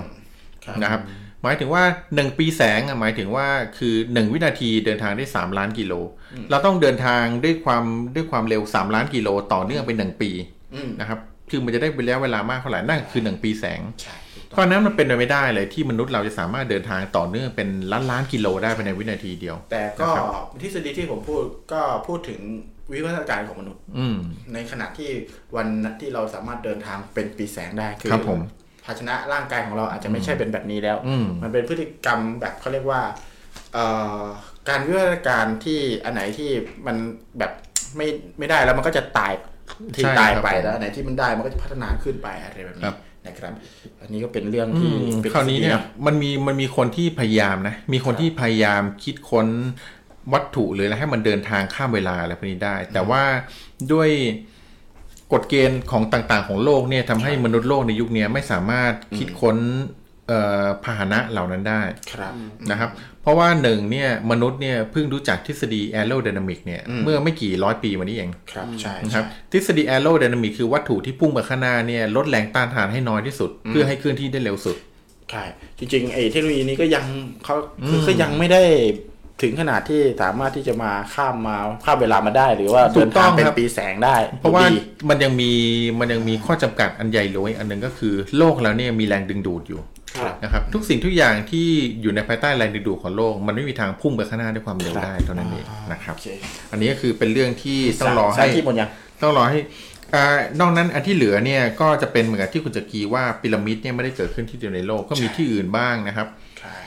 แต่อีกอันนึงที่จะพูดเรื่องประหลาดที่สุดก็คือเรื่องนี้เป็นเขาเรียกว่าเป็นตุ๊กตาเทพเจ้าจากญี่ปุ่นครับยังไงครับตุ๊กตาเทพเจ้านี่คิดว่าหลายๆคนน่าจะเคยเห็นมาแล้วนะครับตุ๊กตาเทพเจ้าตัวนี้เนี่ยมีชื่อเสียงมากในญี่ปุ่นเนี่ยครับหน้าตาของมันเป็นอย่างนี้อ๋อยังเนี่ยครับหน้าตาของมันเป็นอย่างนี้คิดว่าหลายๆคนคงเคยเห็นนะครับอาจจะมองไม่เห็นหน้าตาเขาเนี่ยคือแบบมันแล้วเขาบอกว่านี่คือเทพเจ้านะครับแต่นักวิทยาศาสตร์ที่มาเห็นบอกเทพเจ้าที่ไหนนี่มันคือมนุษย์ใส่ชุดอวกาศชัดๆไหนโอ้จริงด้วยเขาบอกว่านี่มันเทพเจ้าที่ไหนนะครับก็คืออันนี้คือเป็นตุ๊กตาที่ถูกปั้นมาตั้งแต่สมัยอดีตครับตุ๊กตานี้ชื่อว่าตุ๊กตาดินเผาโบราณโดงูตุ๊กตาดินเผาโบราณโดงูนั่นนะครับคือลองดูให้เดี๋ยวให้ท่านผู้ชมดูนะครับว่าตุ๊กตาดินเผาโบราณที่ถูกปั้นในสมัยกับพันปีที่แล้วเนี่ยโดยมนุษย์ที่เชื่อว่าเนี่ยคือเทพเจ้าถูกครับว่าแต่ว่าคนสมัยนี้กลับมองว่าไม่ใช่เทวดาทรงเครื่องอะไรมากมายแต่คือเป็นการใส่ชุดเหมือนนักบินอวกาศใช่เขาบอกว่าตุ๊กตาตัวนี้นะครับก่อนที่จะให้ดูรูปเนี่ยเดี๋ยวทางทีมงานกำลังหารูปขึ้นเขาบอกว่าตุ๊กตาโดงูตัวนี้นะครับมีอายุยาวนานกว่า10,000 ปีเลยนะครับโอ้10,000 ปีด้วยก็คือคนที่สร้างขึ้นมาเนี่ยอาจจะเคยเห็นมนุษย์ที่ใส่ชุดอวกาศแบบนี้ถูกครับแล้วก็คิดว่าเป็นเทวดาหรือเป็นเทพเจ้าที่อาจจะลอยได้หรืออะไรก็แล้วแต่ที่มีอิทธิฤทธิ์ปฏิหาริย์ก็เลยปั้นออกขึ้นมาเลยปั้นขึ้นมาเพื่อการเคารพบูชาแต่พอมาในยุคนี้เนี่ยนักวิทยาศาสตร์บอกนี่มันไม่ใช่เทพเจ้านะรูปทรงที่เห็นอยู่เนี่ยอันนี้มันคือแบบชุดมนุษย์อวกาศที่จะออกอวกาศชัดๆเลยอ๋อลองดูให้ทุกคนดูนะครับแล้วใช้วิจารณญาณไปด้วยกันว่านี่คือชุดมนุษย์อวกาศจริงๆหรือเปล่าครับผมนี่คือวิทยาศาสตร์นะวิทยาศาสตร์เป็นคนวิจัยเขาเรียกว่าพิจารณาวิเคราะห์ออกมาว่าเทพเจ้าที่รูปปั้นผู้เทพเจ้าของญี่ปุ่นที่เคารพกราบไหว้นับถือกันมายาวนานเกือบ10,000 ปีเนี่ยนะครับทำไมมีเครื่องทรงองค์เอวเนี่ยเหมือนกับใช่ว่าทำไมถึงมีอวกาศทำไมถึงมีหน้าตาเหมือนนักบินอวกาศนะครับผมแล้วนี่ขึ้นแล้วนะครับลองดูเหมือนไหมคราวนี้เนี่ยเขาก็ได้นักวิทยาศาสตร์ก็ได้วิเคราะห์ขึ้นมาว่าเฮ้ยชุดเนี้ยมันไม่ใช่เทพเจ้าหรอกไอหัวโตๆเนี่ยจะเห็นว่าข้อต่อที่คอครับข้อต่อที่คอจริงมันก็คือเหมือนหมวกอ่ะที่สวมไปบนหัวนะครับแล้วก็ที่แขนตัวโตเลยจริงๆแล้วเนี่ยมันคือชุดอวกาศที่สละออกนอกอวกาศนั่นมันคือส่วนของถังออกซิเจนอะไรเงี้ยโอ้ใช่มีจินตนาการพอได้พอมองออกแล้วมีคนหารูปมาอ๋อเนี่ยอาจารย์กี้มาแล้วครับผมเดี๋ยวอาจารย์กี้เป็นแขกรับเชิญของเราครับผมอาจารย์กี้เนี่ยซึ่งเคยโดนลักพาตัวอันนี้อาจจะเป็นรูปทรงอาจารย์กี้ก็ได้เป็นไปได้ครับผมนะครับอันนี้คือโดงูเนี่ยคือตุ๊กตาโดงูตัวนั้นนะครับเราพิจารณาดูนะครับใช่ครับว่าเหมือนไหมเหมือนมนุษย์ต่างดาวไหมผมว่าดูแล้วก็ใช่เลยนะคือมันคืออาจจะไม่ใช่มนุษย์ต่างดาวซะทีเดียวอาจจะเป็นคนที่ใส่ชุดอวกาศมนุษย์อวกาศแบบยุคเก่าๆหน่อยเนาะไม่ยุคเก่าๆหน่อยจริงๆคิดว่าน่าจะเขาเรียกว่าคือรูปทรงมันอาจจะใช่นะแต่ว่าเรื่องลวดลายเนี่ยผมว่าน่าจะถูกประดิษฐ์ประดอยมาแต่งเติมเข้าไปมาทีหลังเพราะว่าในสมัยก่อนอ่ะถ้าจะมาล้นๆเพราะว่าเราอ่ะเป็นสมัยใหม่เป็นมินิมอลนะมาถึงนี่ก็เรียบแบบธรรมดาแต่พอถูกการเคารพความไหว้เรื่อยๆเนี่ยวัฒนธรรมมันก็เริ่มเข้ามาคือเมื่อมีเพนมีการประดิษฐ์ประดอยอันนั้นใส่ตามที่ว่าพื้นที่ที่เขาบูชาใช่ไหม ใช่ใช่เขาเรียกว่าเป็นศิลปะตามพื้นที่อันนี้ในนั้นตอนนั้นเนี่ยครับตอนนั้นเนี่ยน่าจะเป็นยุคของลูกปัดหรือว่าเขียนลายบนลูกปัดหรืออะไรประมาณนี้เมื่อปีที่แล้วอ่ะนะแต่ก็ยังเห็นรูปทรงเชฟอะไรเนี่ยยังเหมือนเดิมใช่ที่ชัดเจนดูว่านี่มันหน้ามันคือชุดมนุษย์อวกาศชัดๆหมวกนะครับเพราะนั้นเป็นไปได้ว่าหมื่นปีที่แล้วเนี่ยที่คนญี่ปุ่นได้เห็นด้วงงูเนี่ยอาจจะได้เห็นมนุษย์ต่างดาวหรืออาจจะได้เห็นมนุษย์ที่เดินทางย้อนเวลากลับไปอันนี้ก็เป็นไปได้มีความเป็นไปได้แทบทั้งหมดเลยเป็นการแบบเขาเรียกการมาบรรจบกันซึ่งอดีตและปัจจุบันครับผมนะครับก็เป็นเรื่องที่น่าสนใจทีเดียวเชียวนะครับเรื่องที่เรานำมาเล่าสู่ทุกคนฟังเนี่ยเป็นเรื่องที่ต้องใช้วิจารณญาณเลยแต่ว่ามันเป็นสิ่งที่ถ้าสืบค้นไปเรื่อยๆเนี่ยมันไม่ต่างอะไรกับผีที่เราเห็นเลยนะจริงๆแล้วนี่ทฤษฎีหนึ่งของเรื่องผีเนี่ยก็พูดถึงเรื่องมนุษย์ต่างดาวด้วยใช่ครับผมยังไอ้นี้ถึงที่ว่าจังหวัดอะไรที่มันเป็นเหมือนภูเขาเป็นเหมือนงูคนในไทยเนี่ยมันหายไปอ๋อเองตั้งเวลาไว้ตกใจหมดเลยนึกว่ามนุษย์ต่างดาวมาเยือนอ๋อยังไงนะก็คือไอ้ที่จังหวัดไหนที่ไอ้ภูเขามันจะเป็นเหมือนงูตัวใหญ่ๆอ่ะพญานาคดิไม่ใช่พญานาคอ่ะเดี๋ยวผมหาข้อมูลก่อนแต่ว่าผมเหมือนเป็นสถานที่ที่เขาไปท่องเที่ยวกันไปอะไรอย่างเงี้ยครับอ๋อนี่ไงที่ว่าเป็นพญานาคที่กลายเป็นหินใช่ไหมที่งูใหญ่ๆที่เหมือนกับว่าถูกสาบกลายเป็นหินใช่ไหมอ๋อถ้ำพญานาคเลยสักอย่างคือผมรู้สึกว่าแบบอันนั้นแบบก้ำกึ่งมากเลยทำให้แบบว่ามานั่งคิดว่าคนจะแกะสลักเหรอมันใหญ่มากไงมันใหญ่มากจริงๆแล้วมันเกิดขึ้นได้ยังไงหรือว่ามันมีงูตัวใหญ่ขนาดนั้นจริงๆแล้วแบบเกิดอะไรกับโลกใบนี้แล้วแบบเป็นหินน่ะก็เลยแบบโอ้โหทำให้สับสนกับการในความคิดมากว่ามันจริงหรือว่ามนุษย์สร้างขึ้นถ้ามนุษย์สร้างขึ้นมันเหลือเชื่อมากแล้วว่าดีเทลอ่ะดีเทลมันแบบมันเรียลลิสต์มากเลยมันจริงมากเลยนะเพราะว่ามันคุณสามารถบอกว่าบึงกาฬถ้ำนาคาเนี่ยอาจารย์กี้บอกว่าถ้ำนาคาที่บึงกาฬหรือเปล่าตอนนี้กำลังดังอยู่จริงๆมาเป็นท่อนๆนะงูที่เราเห็นเนี่ยมาเป็นท่อนๆก็คือที่เราดูแบบไม่ได้ยาวนะแต่ว่ามันเหมือนแบบออกมาจากดินแล้วก็เห็นเป็นหินเหมือนขดตัวอยู่แล้วก็เป็นระยะอะไรประมาณนี้นะครับแต่ที่ไอจุดหนึ่งที่น่าสนใจคือเขาค้นพบส่วนที่เป็นหัวด้วยนะอ้าวเหรอใช่ไอส่วนที่เป็นหัวเหมือนหัวงูเลยใช่ใช่เหมือนเลยผมดีเทลมันอ่ะผมทึ่งดีเทลเกล็ดอะไรเงี้ยมันเก็บมันเนี้ยบมากอ่ะถ้าเป็นมนุษย์สร้างขึ้นเป็นการเก็บที่เนี้ยบมากเลยหรือถ้าบอกว่าเป็นธรรมชาติสร้างขึ้นมันก็บังเอิญเกินไปบังเอิญมันเนี้ยบเกินอ่ะเอาจริงๆแล้วไอ้เรื่องมหัศจรรย์แบบนี้นะครับเป็นไปได้หลายอย่างมากแล้วก็ทฤษฎีตอนนี้นักวิทยาศาสตร์หลายคนก็ออกมาแบบตั้งทฤษฎีมากมายครับผมแล้วเป็นสิ่งที่แบบไม่น่าเชื่อนะมันเป็นความก้ำกึ่งกันระหว่างไสยศาสตร์กับวิทยาศาสตร์มากเลยไอ้เรื่องมนุษย์ต่างดาวเนี่ยนะครับคือเราจะเห็นว่าไสยศาสตร์หลายอย่างที่เราพูดกันมาตลอดทุก EP เนี่ยนะครับคนที่จะไปมีส่วนเกี่ยวข้องก็มีพวกหมอผีมนต์ดำคนธรรมดาชาวบ้านนะแต่ว่าอะไรก็ตามที่อัปเกรดขึ้นมาเป็นเรื่องลึกลับนอกจักรวาลเราเนี่ยในจักรวาลเราเนี่ยนะครับซึ่งจริงๆก็ไม่ได้ต่างกับผีของบ้านเราเลยนะแต่คนที่เข้าไปมีส่วนร่วมกับการสืบค้นหรือการแบบเป็นนั่งทางในหรืออะไรก็ตามกลับกลายเป็นคนระดับแบบด็อกเตอร์คนศาสตราจารย์อะไรเงี้ยคนมีการศึกษาเพราะว่าเขาเหมือนกับมันจริงๆเรื่องมนุษย์ต่างดาวเนี่ยความลึกลับความลึกลับนอกโลกเนี่ยเหมือนเป็นการมาบรรจบกันระหว่างไสยศาสตร์แบบบ้านๆไปกับไอ้วิทยาศาสตร์แบบผีๆที่เขาพิสูจน์กันอยู่อะไรอย่างเงี้ยนะมันบรรจบกันเป็นไปได้ว่ามันคือเรื่องเดียวกันแต่คนที่เอาออกมาพูดอ่ะดันใส่เหตุผลกับมันได้สมมติเรื่องวิทยาศาสตร์ก็คนที่ออกมาพูดอ่ะใส่เหตุผลกับมันได้ส่วนไอ้เรื่องที่เป็นความเชื่ออะไรพวกเนี้ยคนชาวบ้านอ่ะออกมาพูดมันก็เลยแบบไม่รู้จะหาคำพูดอะไรมาพูดให้มันเป็นก็เลยใช้คำที่ไม่สมเหตุสมผลใช่ไม่สมเหตุสมผลแต่พอนักวิทยาศาสตร์พูดเฮ้ยมีเหตุสมผลมากขึ้นอะไรอย่างเงี้ยแต่ที่มันอาจจะเป็นตัวเดียวกันนั่นแหละใช่ก็เป็นไปได้บางทีเราอาจจะไม่รู้เลยก็ได้นะว่าผีที่เรากำลังเจออยู่เนี่ยจริงมันคือผีหรือมนุษย์ต่างดาวกันแน่ใช่อ่ะมันมีทฤษฎีผมจะพอดีผมมีไปค้นมาเจอมีอันนึงที่จริงต้องเล่าย้อนไปก่อนว่ามนุษย์ต่างดาวเนี่ยนะครับมนุษย์ต่างดาวมันจะมีจริงไหมหรือว่าจริงๆแล้วเราเนี่ยไปเจอผีกันแน่หรือว่าเราไปเจอคนที่ย้อนอดีตย้อนมาจากอนาคตอย่างที่บอกกันแน่ที่จริงๆพวกนี้เป็นทฤษฎีที่เกิดขึ้นหมดเลยนะแล้วทีนี้เขานักวิทยาศาสตร์เนี่ยที่พยายามที่จะอธิบายเรื่องนี้นะครับก็พยายามที่จะย้อนไปดูต้นกำเนิดของโลกเราเลยทีเดียวนะครับว่าจริงๆแล้วมันมีโอกาสเป็นไปได้ไหมไอ มนุษย์ต่างดาวเนี่ยนะครับผมเขาบอกว่าการสำรวจเนี่ยจักรวาลของเราอ่ะลองคิดดูนะครับจักรวาลของเราเนี่ยมีดวงดาวเนี่ยประมาณ1 ล้านดวงนะครับก็คือเขาบอกว่ามีเลข0ถึง36ตัวคือ1ล้านเท่าไรก็ไม่รู้แหละนะครับคือเยอะมากขนาดเนี้ยมันมีโอกาสไหมนี่คือคำตั้งคำถามแรกก่อนเลยนะครับว่าจักรวาลของเรานี่แค่จักรวาลของเรานะจักรวาลของเราที่เราอยู่ตอนนี้ที่โลกของเราอยู่ตอนนี้มีดวงดาวมากกว่าแบบเป็นล้านดวงนะครับแต่ในล้านดวงนะครับจริงๆมีเขาเรียกว่ามีดาวที่คล้ายดวงอาทิตย์ก็500 ล้านดวงนะครับแล้วก็คือเขาตั้งคำถามอย่างที่ผมบอกอ่ะ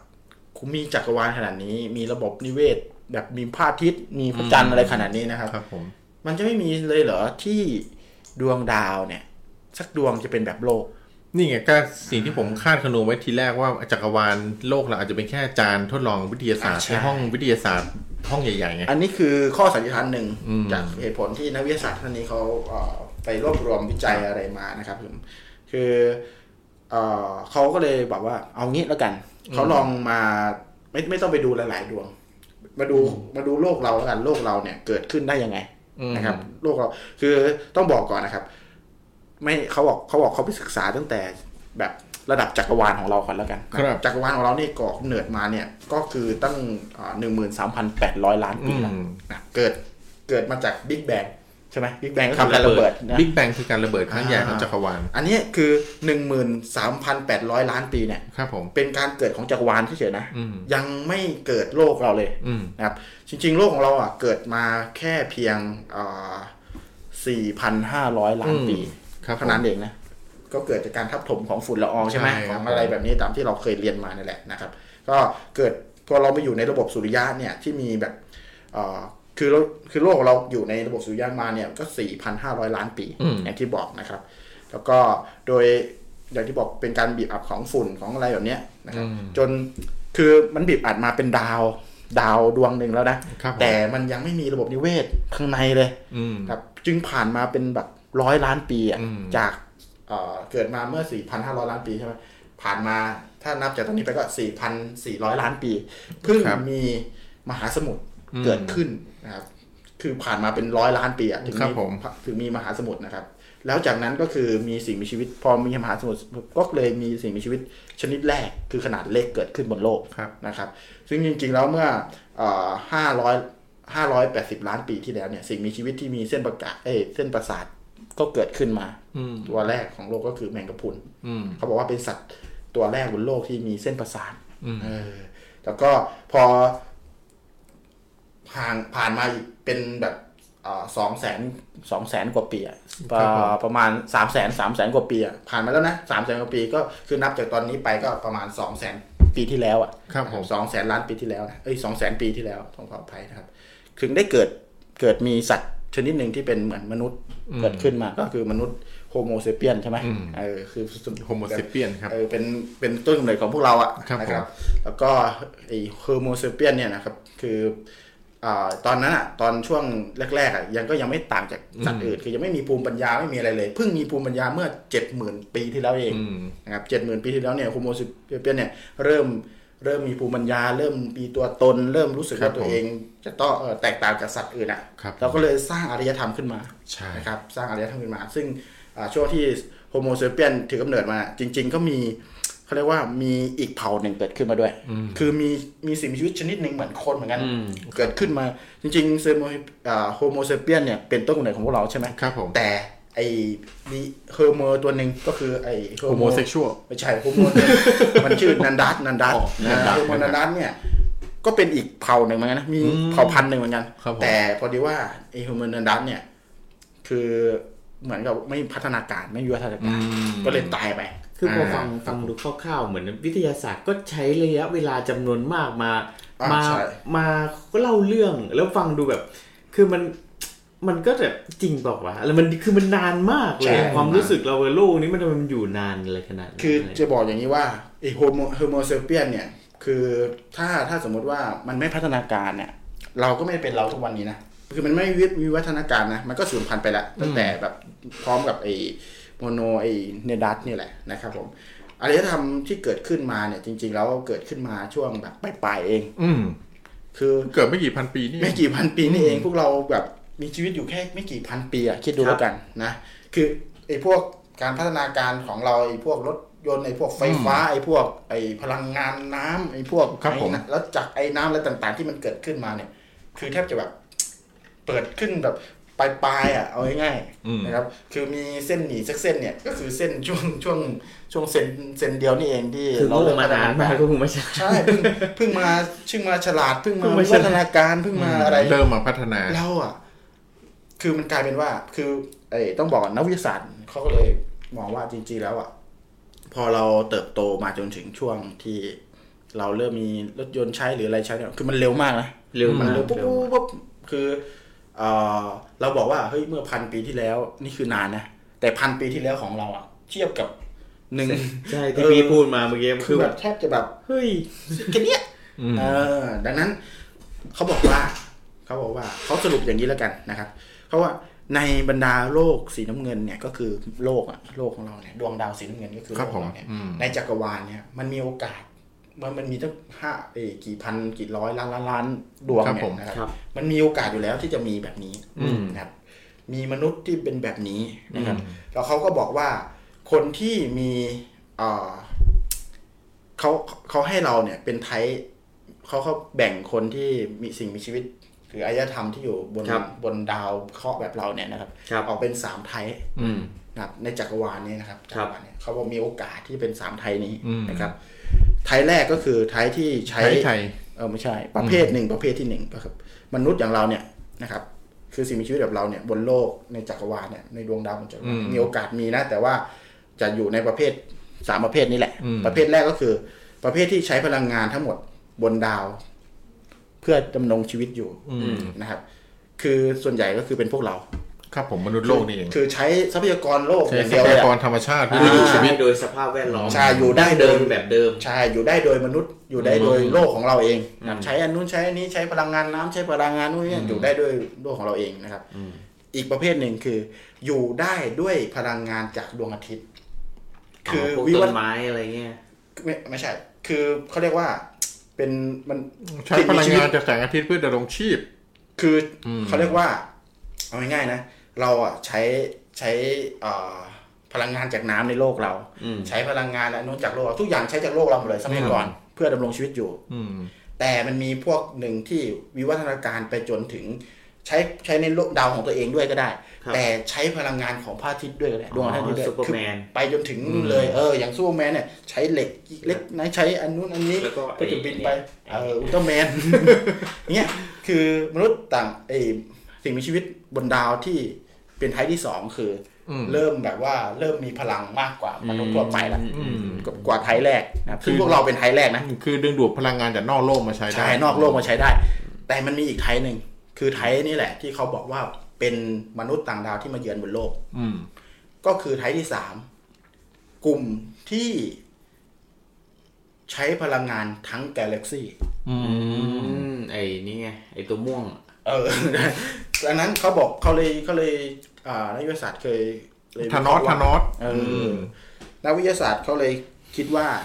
มนุษย์ต่างดาวที่มาเยือนโลกเราได้เนี่ยก็คือไทป์ที่3เท่านั้นคือกลุ่มที่3ที่ดึงเอาพลังงานจากทั้งกาแล็กซี่เพื่อพัฒนาการตัวเองเนี่ยคือหมายความว่าคือฉลาดล้ำอ่ะเอาง่ายๆไอ้พวกนี้คือฉลาดล้ำคือมีพลังเหลือล้นทนเหลือหลายไม่ใช่ฐานนะครับแต่คือสามารถพาตัวเองไปตำรวจทั่วจักรวาลได้ตำรวจจักรวาลคือเอาง่ายๆไอ้พวกนี้อ่ะที่เราเห็นอ่ะมีแค่พวกนี้นะที่เขาคิดว่าที่มันมาปรากฏตัวมีแค่พวกนี้แล้วถ้าบอกว่ามนุษย์ต่างดาวมีไหมที่เราไม่เห็นอีกอ่ะก็มีทั้งไทป์เหมือนเราที่ยังอยู่ดวงดาวที่ไกลโพ้นอีก500-600ดวงอ่ะกับอีกไทป์ที่2ที่อาจจะบินได้แค่รอบรอบโลกของตัวเองเฉยๆอะไรเงี้ยคือมันไม่ได้ไปไกลนะครับดังนั้นไอ้ที่เราเห็นนะที่เห็นว่ามันน้อยอ่ะที่มาเห็นแบบ ที่ว่ามาห่างๆมาคนต้องเจอทำไมมึงไม่มาปรากฏตัวเลยอะไรเงี้ยมันอาจจะไม่ได้มากพอครับผมมันอาจจะมีแค่กลุ่มเดียวหรือที่มีวิวัฒนาการแบบนั้นแล้วก็มีการใช้เทคโนโลยีได้ระดับนั้นในการเคลื่อนที่ในการมาเป็นปีๆแสนใช่ไหมอันนี้คือแนวคิดทางแบบวิทยาศาสตร์ใช่ไหมใช่แต่เชื่อว่าแนวคิดทางศาสนาเนี่ยที่ผมบอกว่าเดี๋ยวจะเล่าให้ฟังเป็นแนวคิดที่ใกล้เคียงกับแนวคิดอันนี้เบะเลยเดี๋ยวค่อยเล่าให้ฟังแล้วเขาก็บอกว่าจริงๆแล้วอ่ะพอมันมีเหตุผลแบบนี้นะมันมีไทป์ของกลุ่ม3กลุ่มแบบนี้มนุษย์ต่างดาวที่3กลุ่มแบบนี้นะเขาเลยมองว่าไอ้กลุ่มไทป์ที่3เนี่ยมันคือกลุ่มที่ตะเวนไปเพื่อสำรวจแล้วก็มันมีทฤษฎีที่บอกว่าอย่างที่พี่ทอยบอกเลยจานทดลองเราอาจจะเป็นดวงดาวของการทดลองของมันก็ได้เป็นดวงดาวที่เขาไว้ทดลองเราครับผมหรือว่าเป็นดวงดาวที่เอาไว้แบบเขาเรียกอะไรอ่ะแบบสูบพลังงาน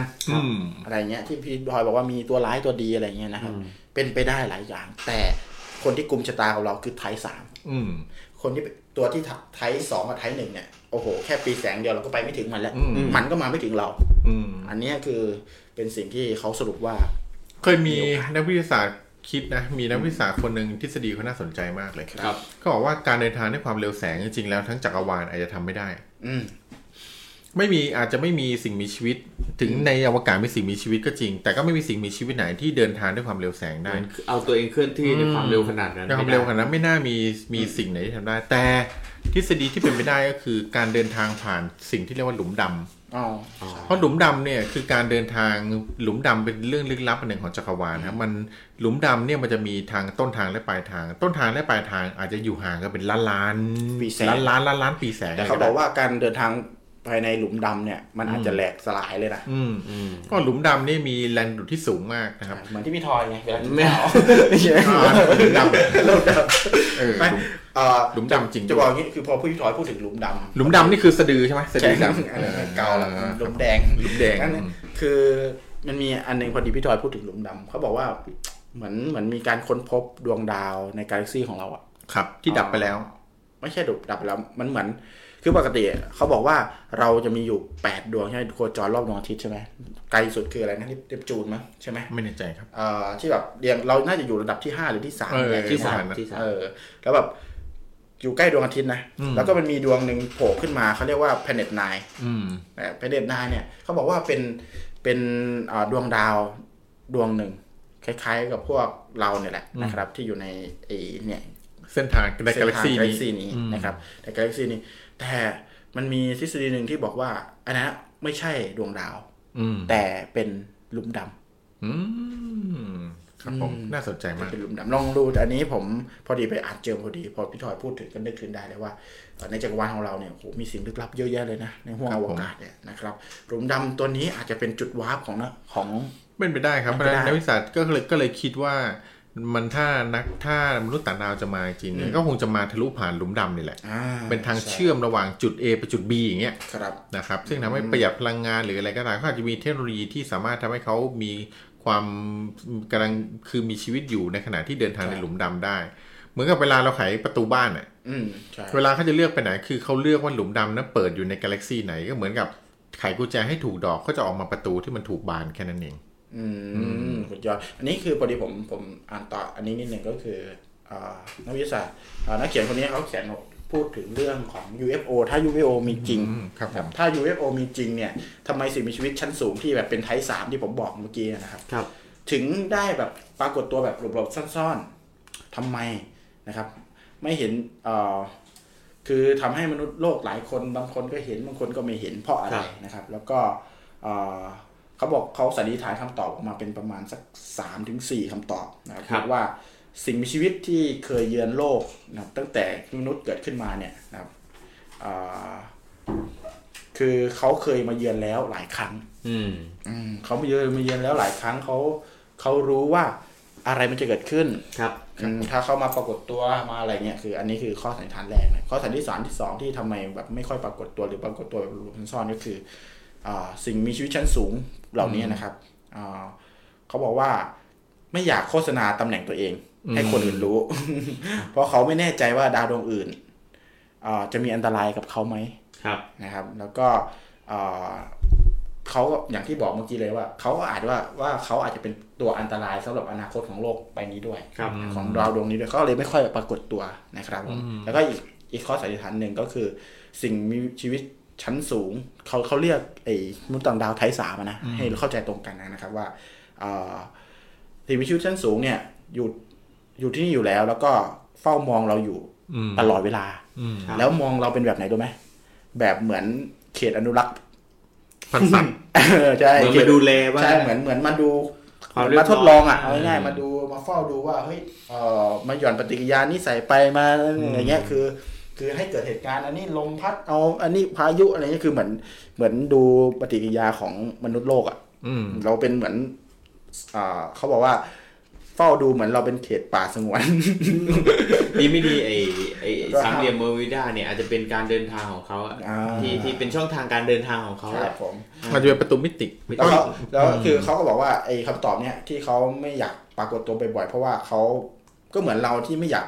ไปอุทยานป่าไปส่องป่าแต่ก็ไม่อยากรบกวนสัตว์อ่ะมันติดกล้องไว้ใช่ก็ไปแบบเงียบๆหรือว่าติดกล้องเอากล้องไป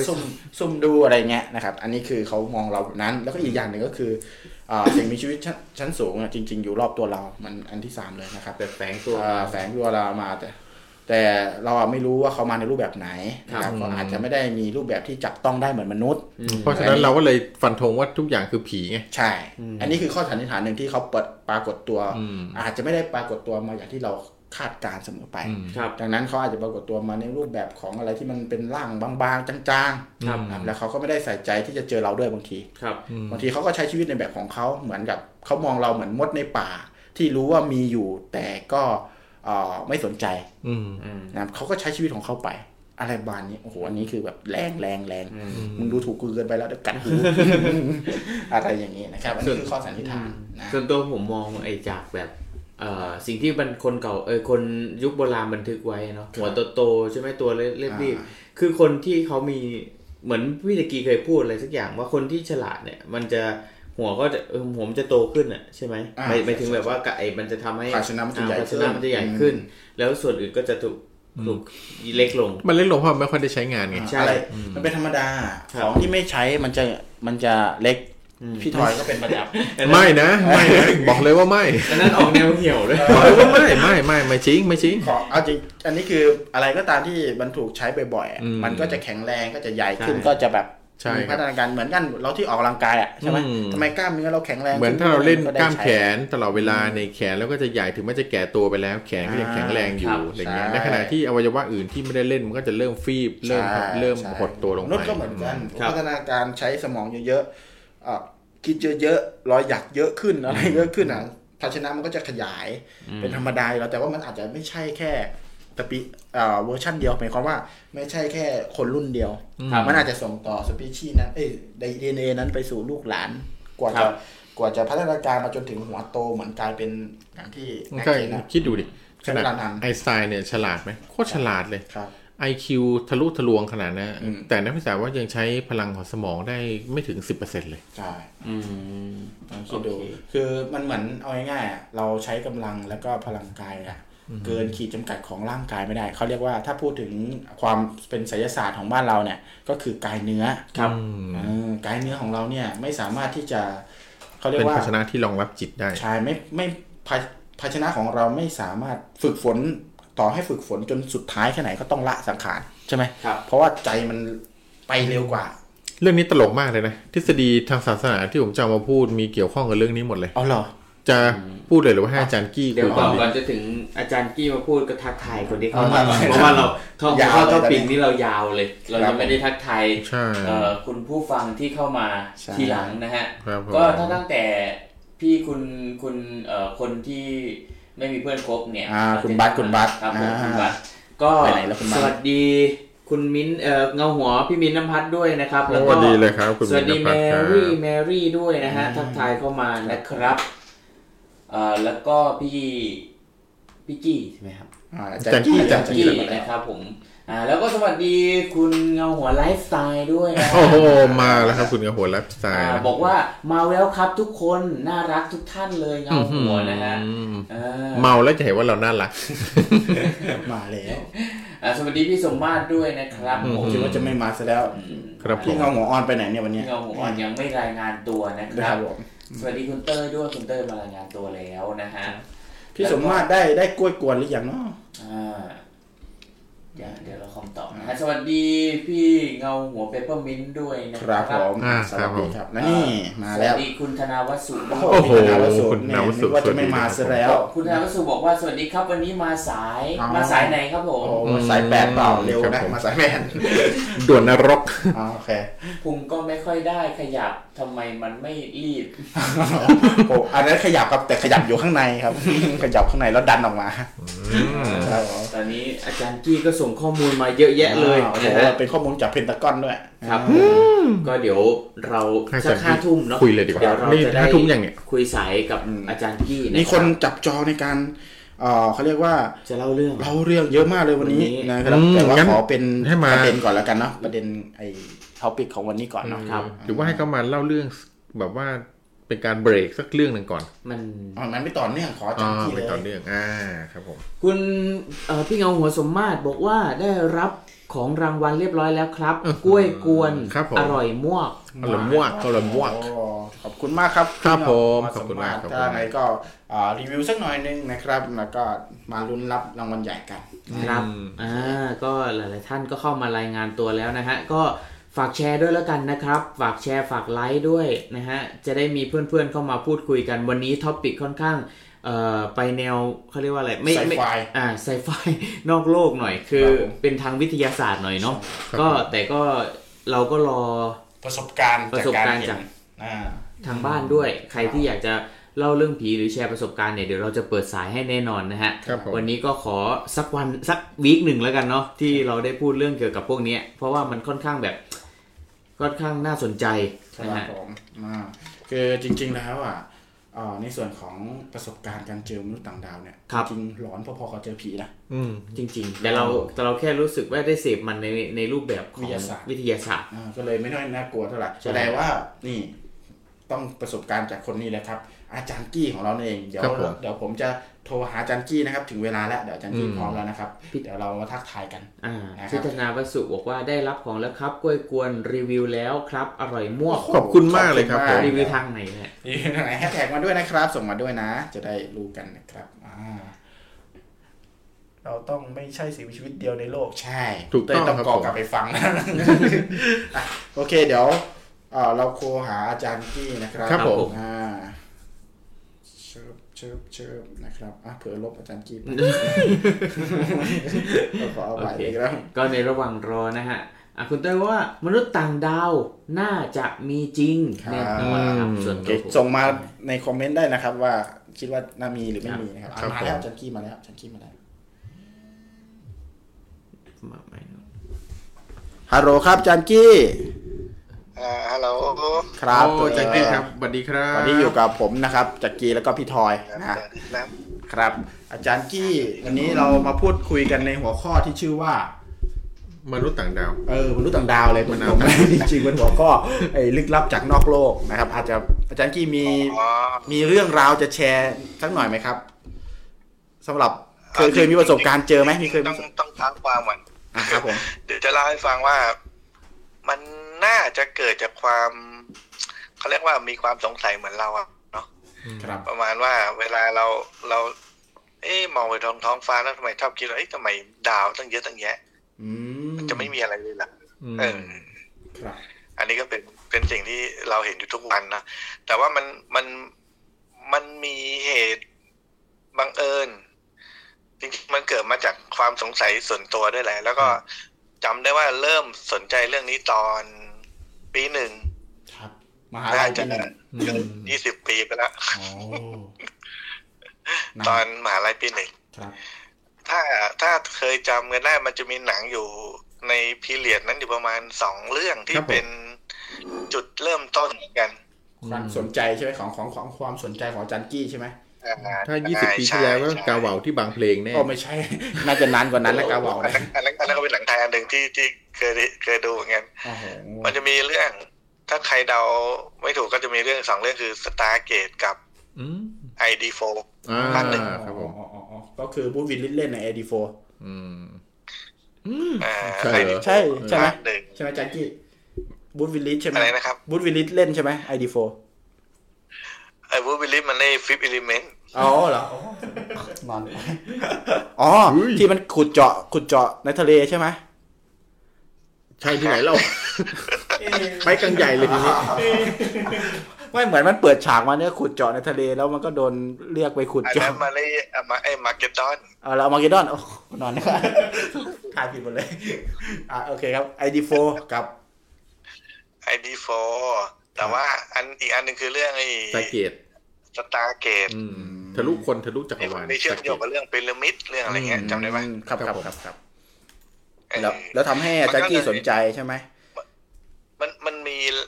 คำพูดหนึ่งบอกว่าจากหนังอ่ะมันบอกว่าถ้าเราเป็นสิ่งมีชีวิตเดียวในจักรวาลนี้มันก็เป็นการเห็นแก่ตัวจนเกินไปอันนี้มันจะมีคำหนึ่งที่เขาพูดมา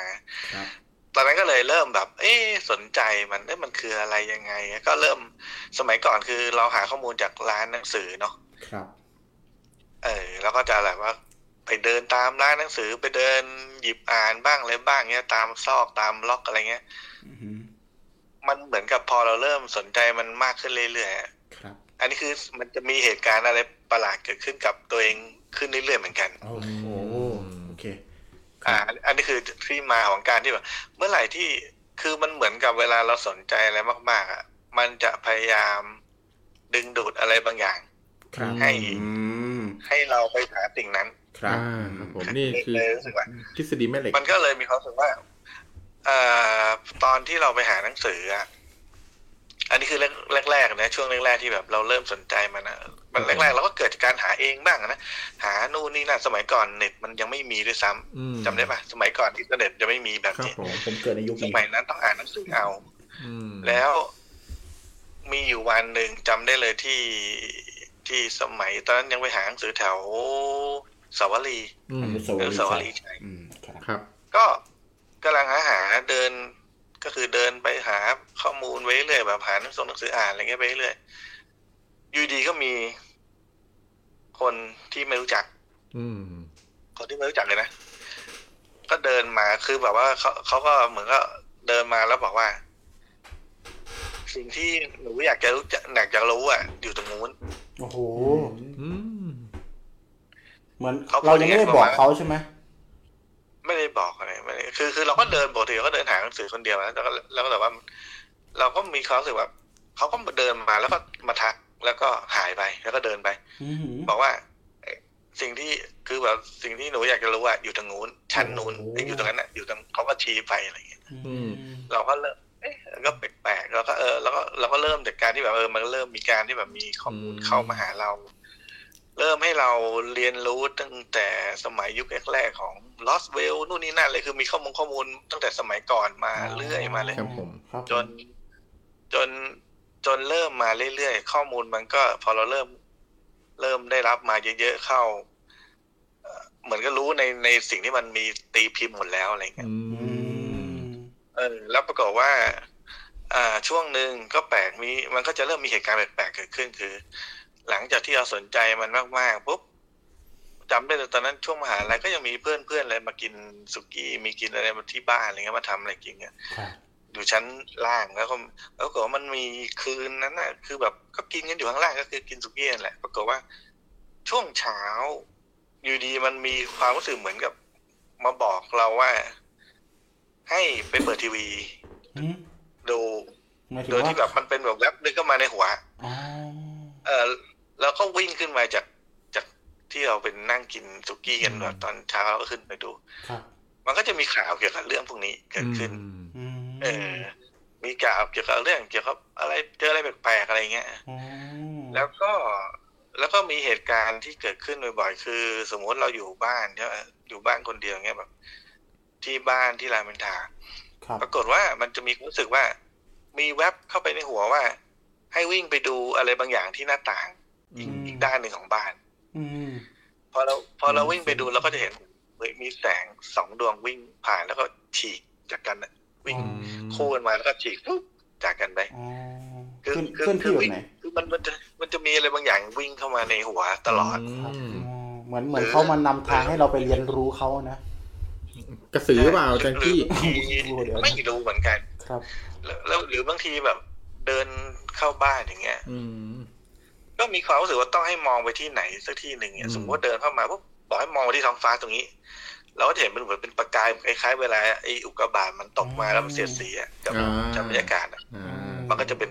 ประกายขึ้นมาวูบเหมือนแบบเราก็มันก็แปลกดีมั้ยคือมันก็ได้เห็นอะไรแปลกๆคือทุกครั้งที่มีอะไรแล่นเข้ามาในหัวเนี่ย